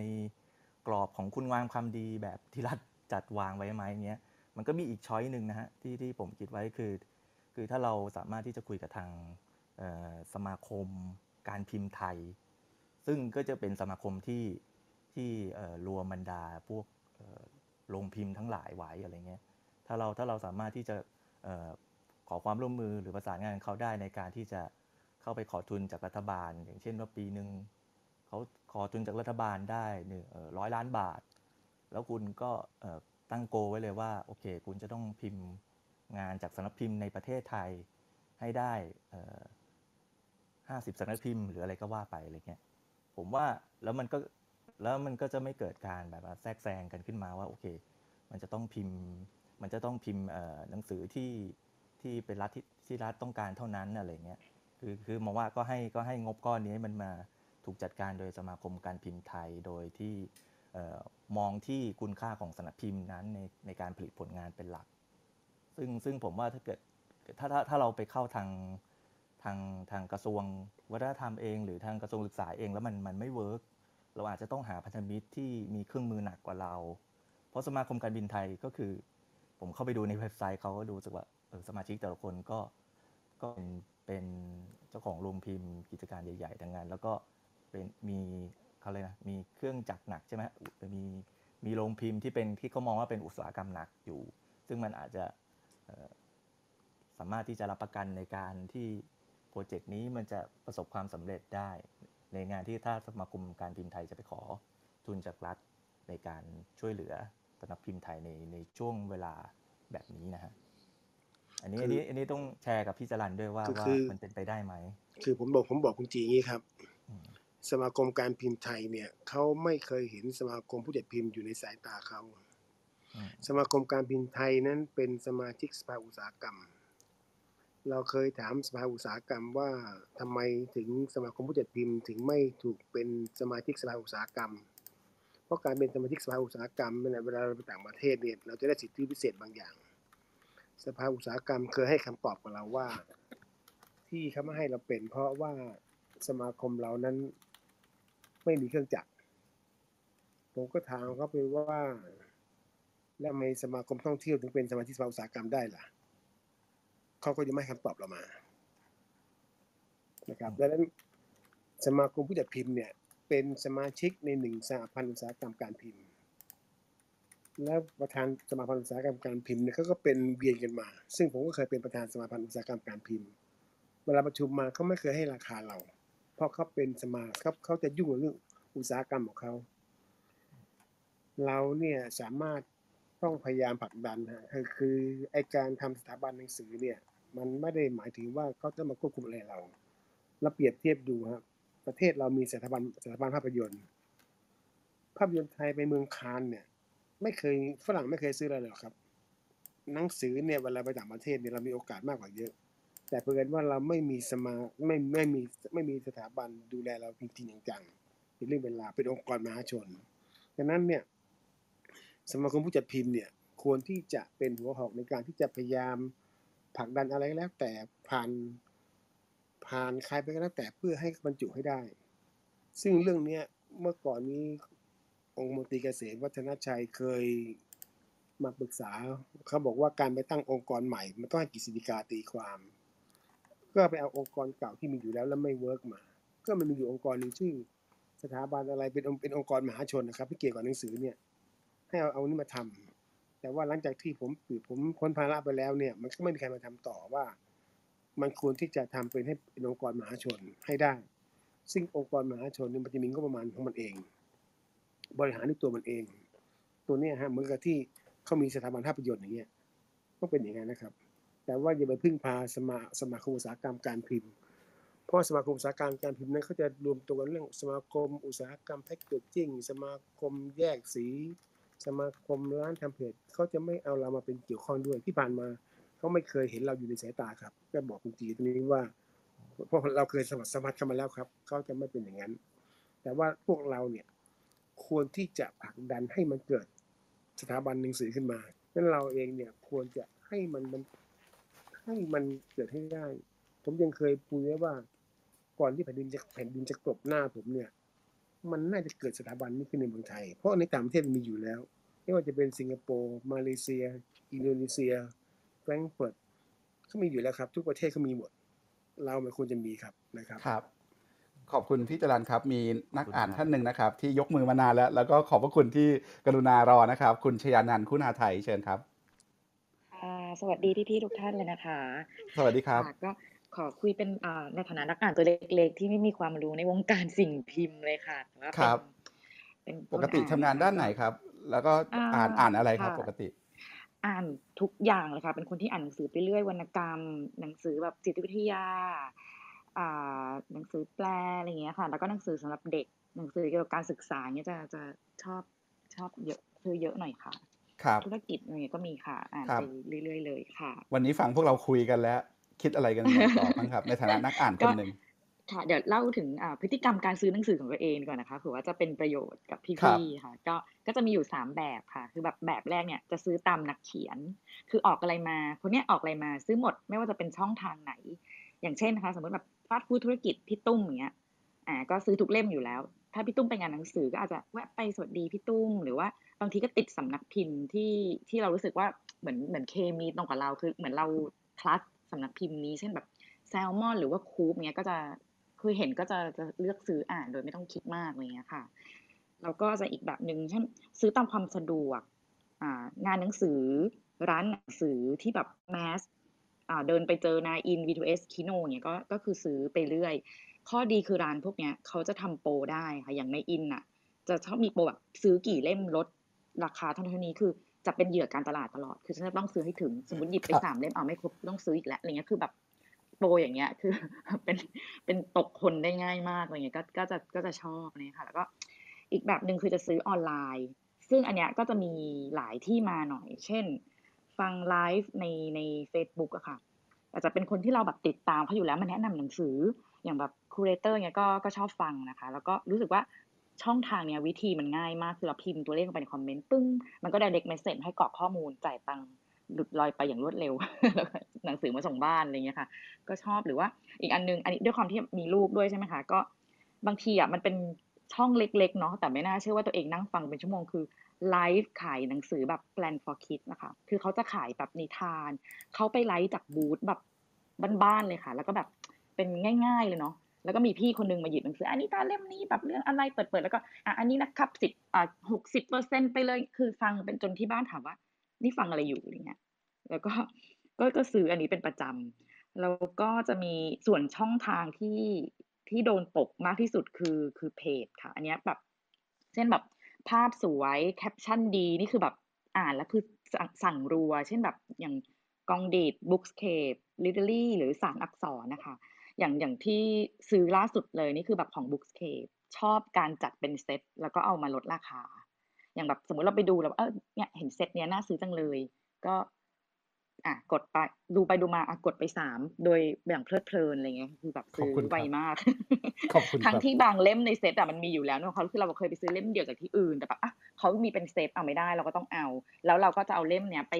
ไปแจกไปแบบให้แบบคนที่เราแบบสนิทเพื่อนรักหรือคนที่เรารู้สึกว่าเขาควรจะได้หนังสือเล่มนี้คือแบบหนังหนังสือที่ดีอะมันมีคุณค่าในตัวเองเนาะคือบางทีเงินแบบสองสามร้อยมันดูไม่มีประโยชน์แต่หนังสืออะมันจะแบบทวีเท่าไปอีกอะไรอย่างเงี้ยก็คือจะจะ ซื้อหมดอะไรเงี้ย แต่ว่า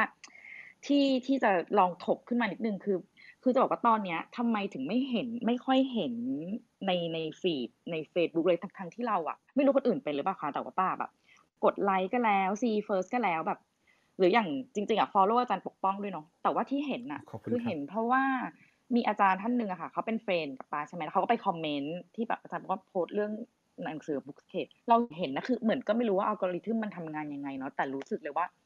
ไม่รู้ว่ายิง ad แล้วมันเป็นยังไงด้วยแต่ว่าส่วนตัวเห็นไม่ไม่เยอะเท่าที่ควรจะเห็นน่ะ กลายเป็นว่าเราอะต้องอะสมมตินี่ฉันอยากดูแซลมอนก็เข้าไปดูเข้าไปดูในก็องดิดคือแบบเข้าไปดูในเพจเองอะแต่คือในใจคิดว่าถ้าจะให้เหมาะกับพฤติกรรมมันควรจะ pop up ขึ้นมาแบบครับ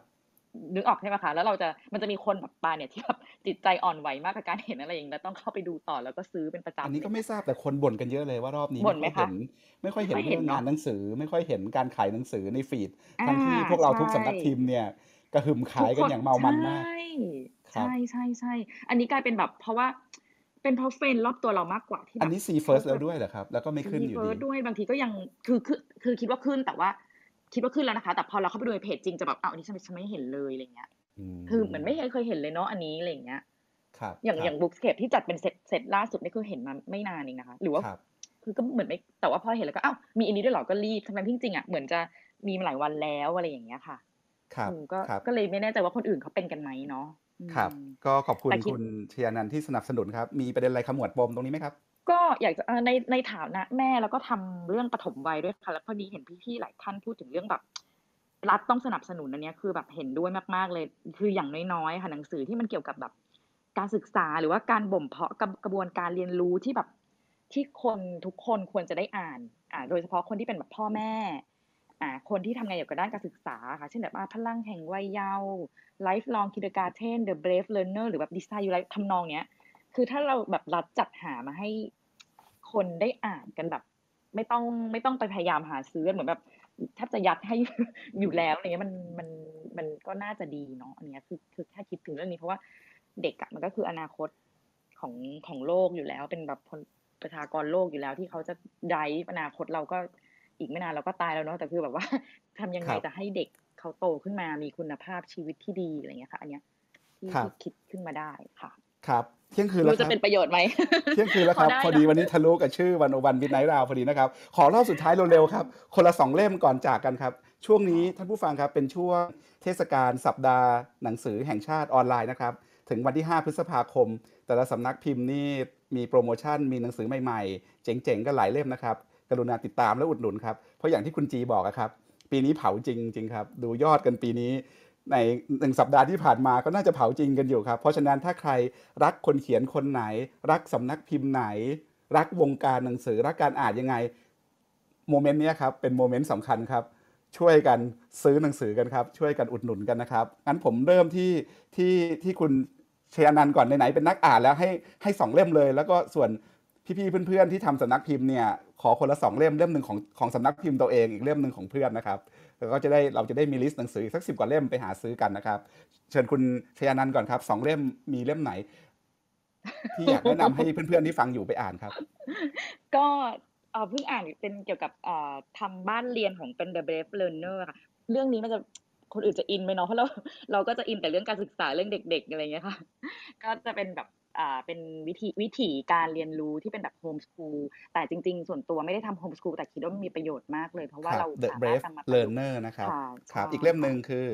ก็เป็น lifelong kindergarten นะคะอนุอ่าบาลตลอดชีวิตครับอ่า Lifelong Kindergarten นะครับ ขอบคุณคุณค่ะเชียร์อนันต์มากครับ ขอบคุณมากครัค่ะบก็ขอบคุณที่สนับสนุนพวกเราในวงการอ่านเขียนนะครับ ไปที่คุณอาทิตย์ครับสองเล่มครับ คุณอาทิตย์เออ ครับผมขอถ้าเกิดเป็นของของของเราผมเอ่อเสนอเล่มอันเทมครับเอ่ออย่ายอมครับ เป็นงานแปลฮะของสำนักพิมพ์เป็น how to ครับ ส่วนอีกเล่มหนึ่งผมอยากได้ของกายอยู่ไปแซวอยู่ในแซลมอนอยู่ตลอดแล้วก็คือสาวเล่มไหนครับ สาวให้ครับอ๋อสาวให้ผมก็ผมก็รออ่านอยู่เหมือนกันครับ เอาเล่าเล่าเล่มอันเทมนิดนึงว่าทีเด็ดของมันคืออะไรครับ มันเป็นเรื่องเกี่ยวกับกรงขังครับ เกี่ยวกับอ่า มาตรฐานของสังคม เพศสภาพกรอบรัดต่างๆ นานาที่ทุกคนมีอยู่ แล้วก็อาจจะไม่รู้ตัวว่าตัวเองมี แต่ผู้เขียนเนี่ยเขาใช้ชีวิตตัวเอง แล้วก็ผ่านพ้นมาตรฐานของสังคม แล้วก็เป็นอิสระได้เพราะว่าไม่มีใครเข้าใจตัวเราเท่าตัวเราเองประมาณเนี้ยครับอาจารย์ครับ ขอบคุณมากครับ ไปที่คุณจีครับบีบีครับ มีบีบี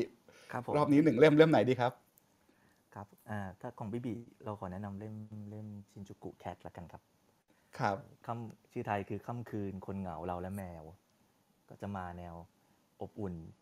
เป็นเป็นเอ่อเป็นดราม่าอบอุ่นพูดถึงชีวิตของเอ่อคนที่ผูกพันกับแมวจร แล้วก็ในในหนึ่งชีวิตของคนที่เอ่อไม่เป็นคนชายขอบที่ไม่ได้ถูกไม่ได้ถูกเอ่อได้รับการยอมรับในสังคมก็มีวิถีจริง ๆ ก็ไม่ต่างจากแมวจรอะไรเงี้ยเราก็เลยมาดูกันว่าคนกับแมว จะมีความน่าสนใจแค่ไหนในในชะตากรรมที่ใกล้เคียงกันอะไรอย่างเงี้ยครับครับ ส่วนอีกเล่มหนึ่งขอเล็งเล็งไว้ของเป็นของแซลมอนเหมือนกัน ครับ ชื่อ The Why of Life นะครับ ชีวิตต้องสงสัย ก็ใช่ไหมยใช่คือเออ The จะ Why ให้ of บ Life กเขาขายครับเอาบกกายขายหน่อยชีวิตต้องสงสัย คือคือชอบนักเขียนคนนี้อยู่แล้วชอบคุณนัทวุฒิเผ่าทวีอยู่แล้ว แล้วก็รู้สึกว่าเออเรื่องเนี้ยมัน คือคือหนังสือที่มันพูดถึงเรื่องการตั้งคำถามเกี่ยวกับ purpose ของชีวิตเนี่ยมันมันมันเป็นผมว่ามันเป็นเทรนที่ที่กำลังกำลังได้รับความสนใจจากคนอ่านรุ่นใหม่จำนวนมากอะไรเงี้ยเออแล้วผมก็ว่าเออหนังสือที่เขียนโดยคนไทยแล้วก็จะน่าจะมีความเข้าใจเกี่ยวกับเกี่ยวกับความกระวนกระวายบางอย่างของคนรุ่นใหม่ว่าเขาแบบเออจะเติบโตไปทางไหนหรือว่าจะค้นหาอะไรดีกับชีชีวิตของเขา ในยุคนี้นะครับ ประมาณนี้ครับ ครับพี่จรันครับสองเล่มครับ ถ้าเป็นของผมเองก็ผมก็แนะนำให้อ่านเรื่องสิบวันเขย่าโลกครับหนังสือเกี่ยวกับการปฏิวัติรัสเซียก่อนสิบวันก่อนรัสเซียจะเปลี่ยนแปลงในปีหนึ่งเก้าหนึ่งเจ็ดเล่มนี้พิมพ์มานานแล้วครับได้แปลมานานแล้วครับมาพิมพ์ใหม่ให้อีกเล่มหนึ่งของบุ๊กสเคป Method of Democracy Models of Democracy Model ใช่ไหมครับ of Democracy ครับ เป็นหนังสือที่อยากจะให้ทุกคนไปดูว่า นี่เป็นหนังสือเล่มแรกที่เราเห็นว่าปกมันมีเสน่ห์มากเลย ปกเป็นให้คนเอาสติ๊กเกอร์ติดเอง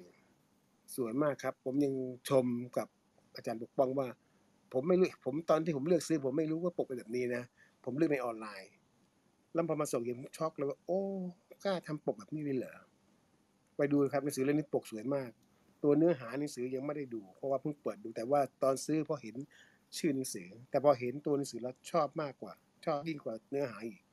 ชอบปกมันมากนะฮะลองอ่านก่อนยพี่แะลองำอ่านครับนะครับครับขอบคุณมากครับ ฝีมือปกที่พี่จรันบอกก็เป็นฝีมือของพี่โยกิติพลสารคานนท์นะครับ ซึ่งพี่โยเขาตั้งใจออกแบบปกมาให้ล้อไปกับหนังสือ ที่พูดถึงโมเดลต่างๆ ของประชาธิปไตยก็เลยอยากทำปก ให้นักอ่านเนี่ยได้เลือก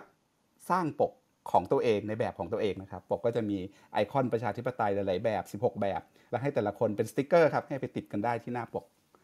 แล้วก็ออกแบบปกในแนวทางของตัวเองนะครับ ไปที่ตรงครับมติชนหนึ่งเล่มครับ แล้วก็ของสมาชิกเพื่อนฝูงหนึ่งเล่มครับ ครับก็ของมติชนก็คงจะเป็นเล่มของสงครามเย็นในระหว่างโบขาวครับ ก็เป็นงานของอาจารย์กนกรัตน์เลิศชุดกุลนะครับ ที่เอ่อ อาจารย์จะไปลงสัมภาษณ์เด็กในรุ่นโบวขาวที่ออกไปม็อบนะครับ แล้วก็ผมคิดว่าหนังสือเล่มนี้มันจะทำให้ทุกคนเนี่ยหันมาเข้าใจความคิดถึงของกันและกันไม่ว่าคนรุ่นเก่ารุ่นใหม่แล้วก็รุ่นกลางนะซึ่งมันจะตอบโจทย์ให้กับสังคมว่าไอ้คอนฟ lict ที่ขึ้นเนี่ยเด็กรุ่นใหม่เนี่ยมีความคิดยังไงบ้างนะครับ ส่วนถ้าเป็นสำนักพิมพ์อื่น ไม่รู้ถ้าผมแนะนำ งานของน้องอีฟปานิชนี่ได้ไหมฮะได้ครับได้ครับได้ค่ะพี่ไม่ดีต้องพูดดีเลยค่ะ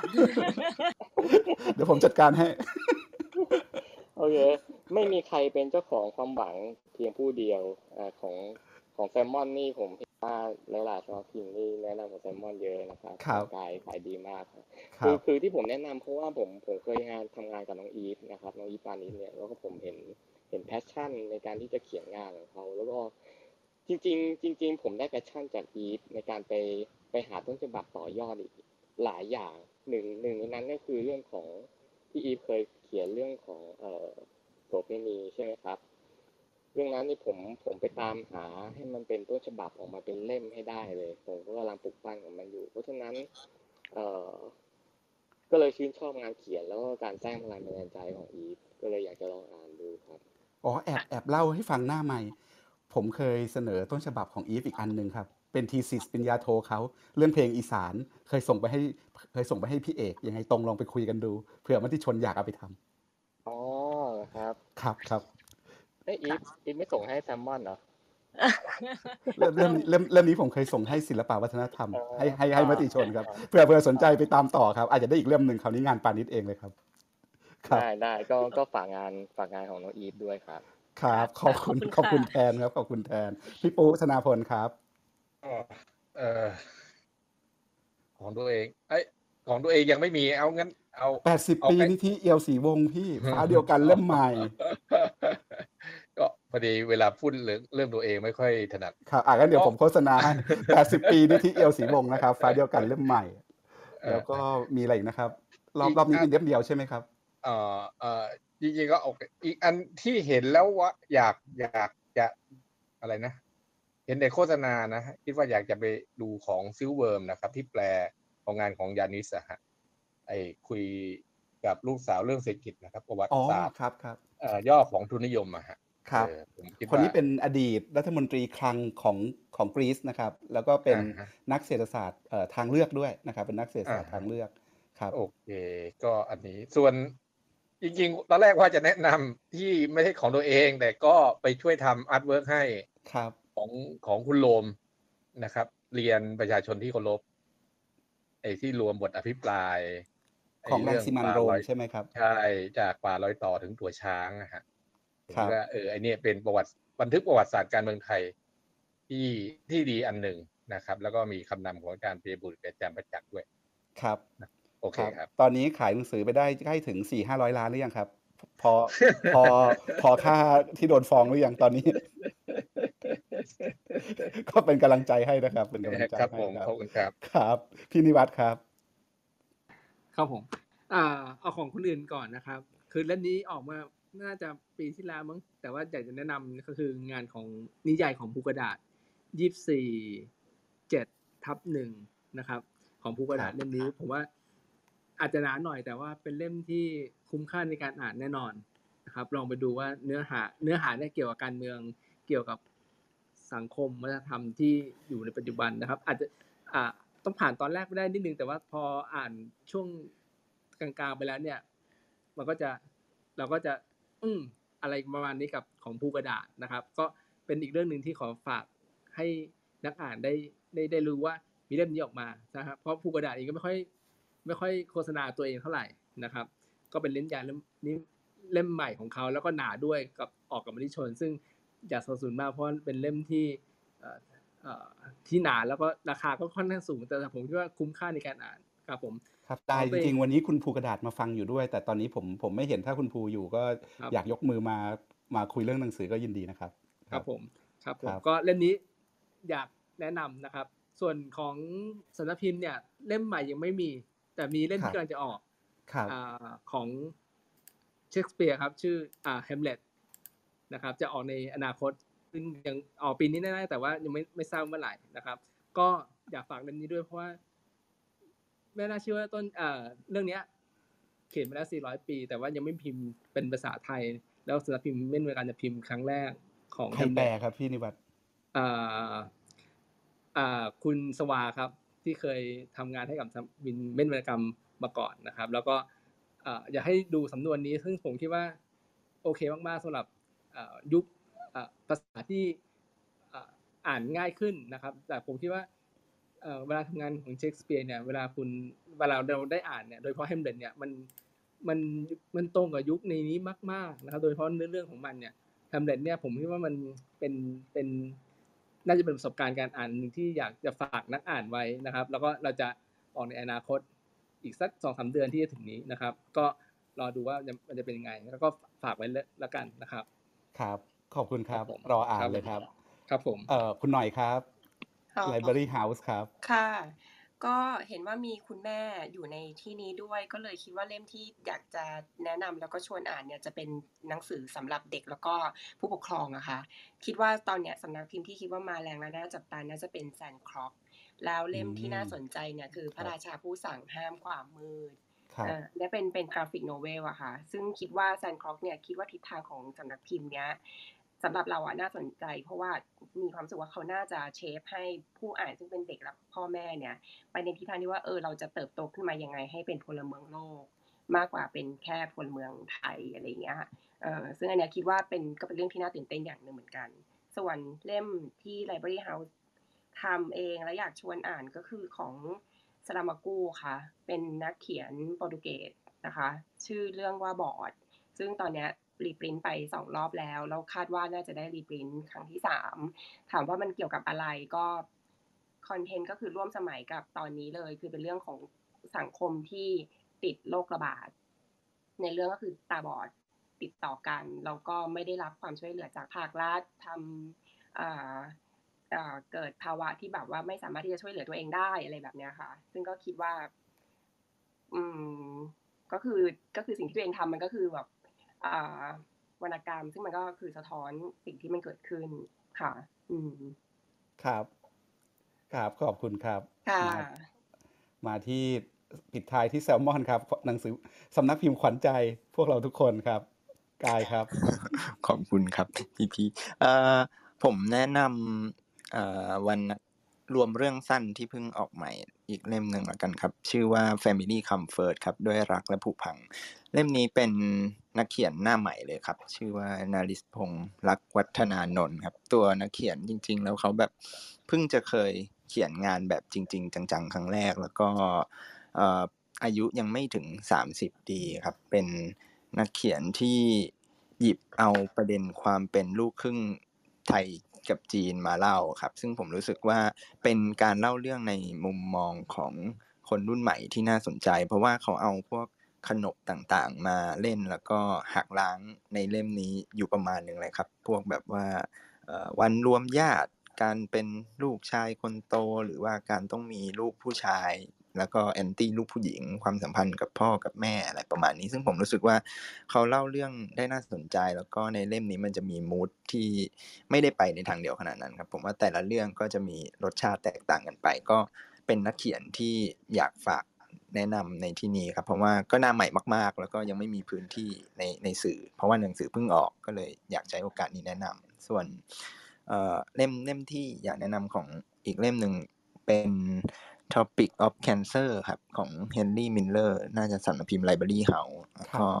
คืออันเนี้ยจริงๆ ผมยังไม่ไม่แน่ใจว่าเรื่องเกี่ยวกับอะไรมากอยากอยากให้พี่หน่อย แนะนำเหมือนกันแต่ว่าผมเห็นว่าคร่าวๆว่าเป็นเรื่องของ Henry Miller ก็แล้วก็เคยได้ยินชื่อมาก่อนค่ะรู้แค่ว่าเกี่ยวกับฝรั่งเศส แล้วก็รู้สึกว่าเออน่าน่าอ่านดีอะไรอย่างงี้ครับอ่าคุณหน่อยขายของหน่อยครับขายของหน่อยครับ ก็ก็เป็นเรื่องของเฮนรี่มิลเลอร์จริง ๆ ค่ะ คือครัเขาบก็สะท้อนชีวิตของเขาตอนที่เขาไปหยำเปอยู่ในอยู่ในปารีสเพียงแต่ว่าความอ่า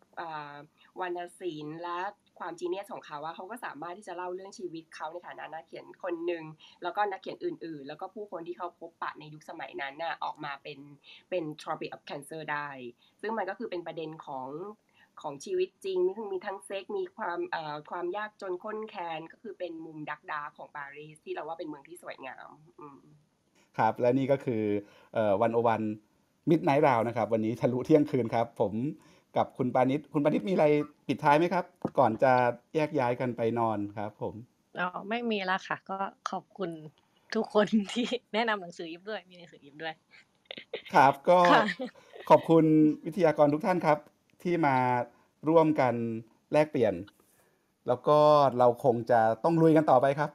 แล้วก็ช่วยกันสร้างอนาคตใหม่ของวงการหนังสือไทยก็เป็นกำลังใจให้ทุกท่านครับ แล้วก็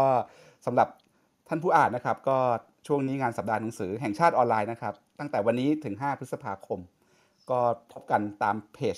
ของสำนักพิมพ์ต่างๆนะครับวันนี้วันโนวันลาไปก่อนนะครับ คุณปานิชกับผม และวิทยากรทุกท่าน สวัสดีครับ ขอบคุณพี่ๆเพื่อนๆทุกคนครับ สวัสดีค่ะครับ สวัสดีสวัสค่ะดีครับ สวัสดีสวัสดีคครัรับบสวัสดีครับ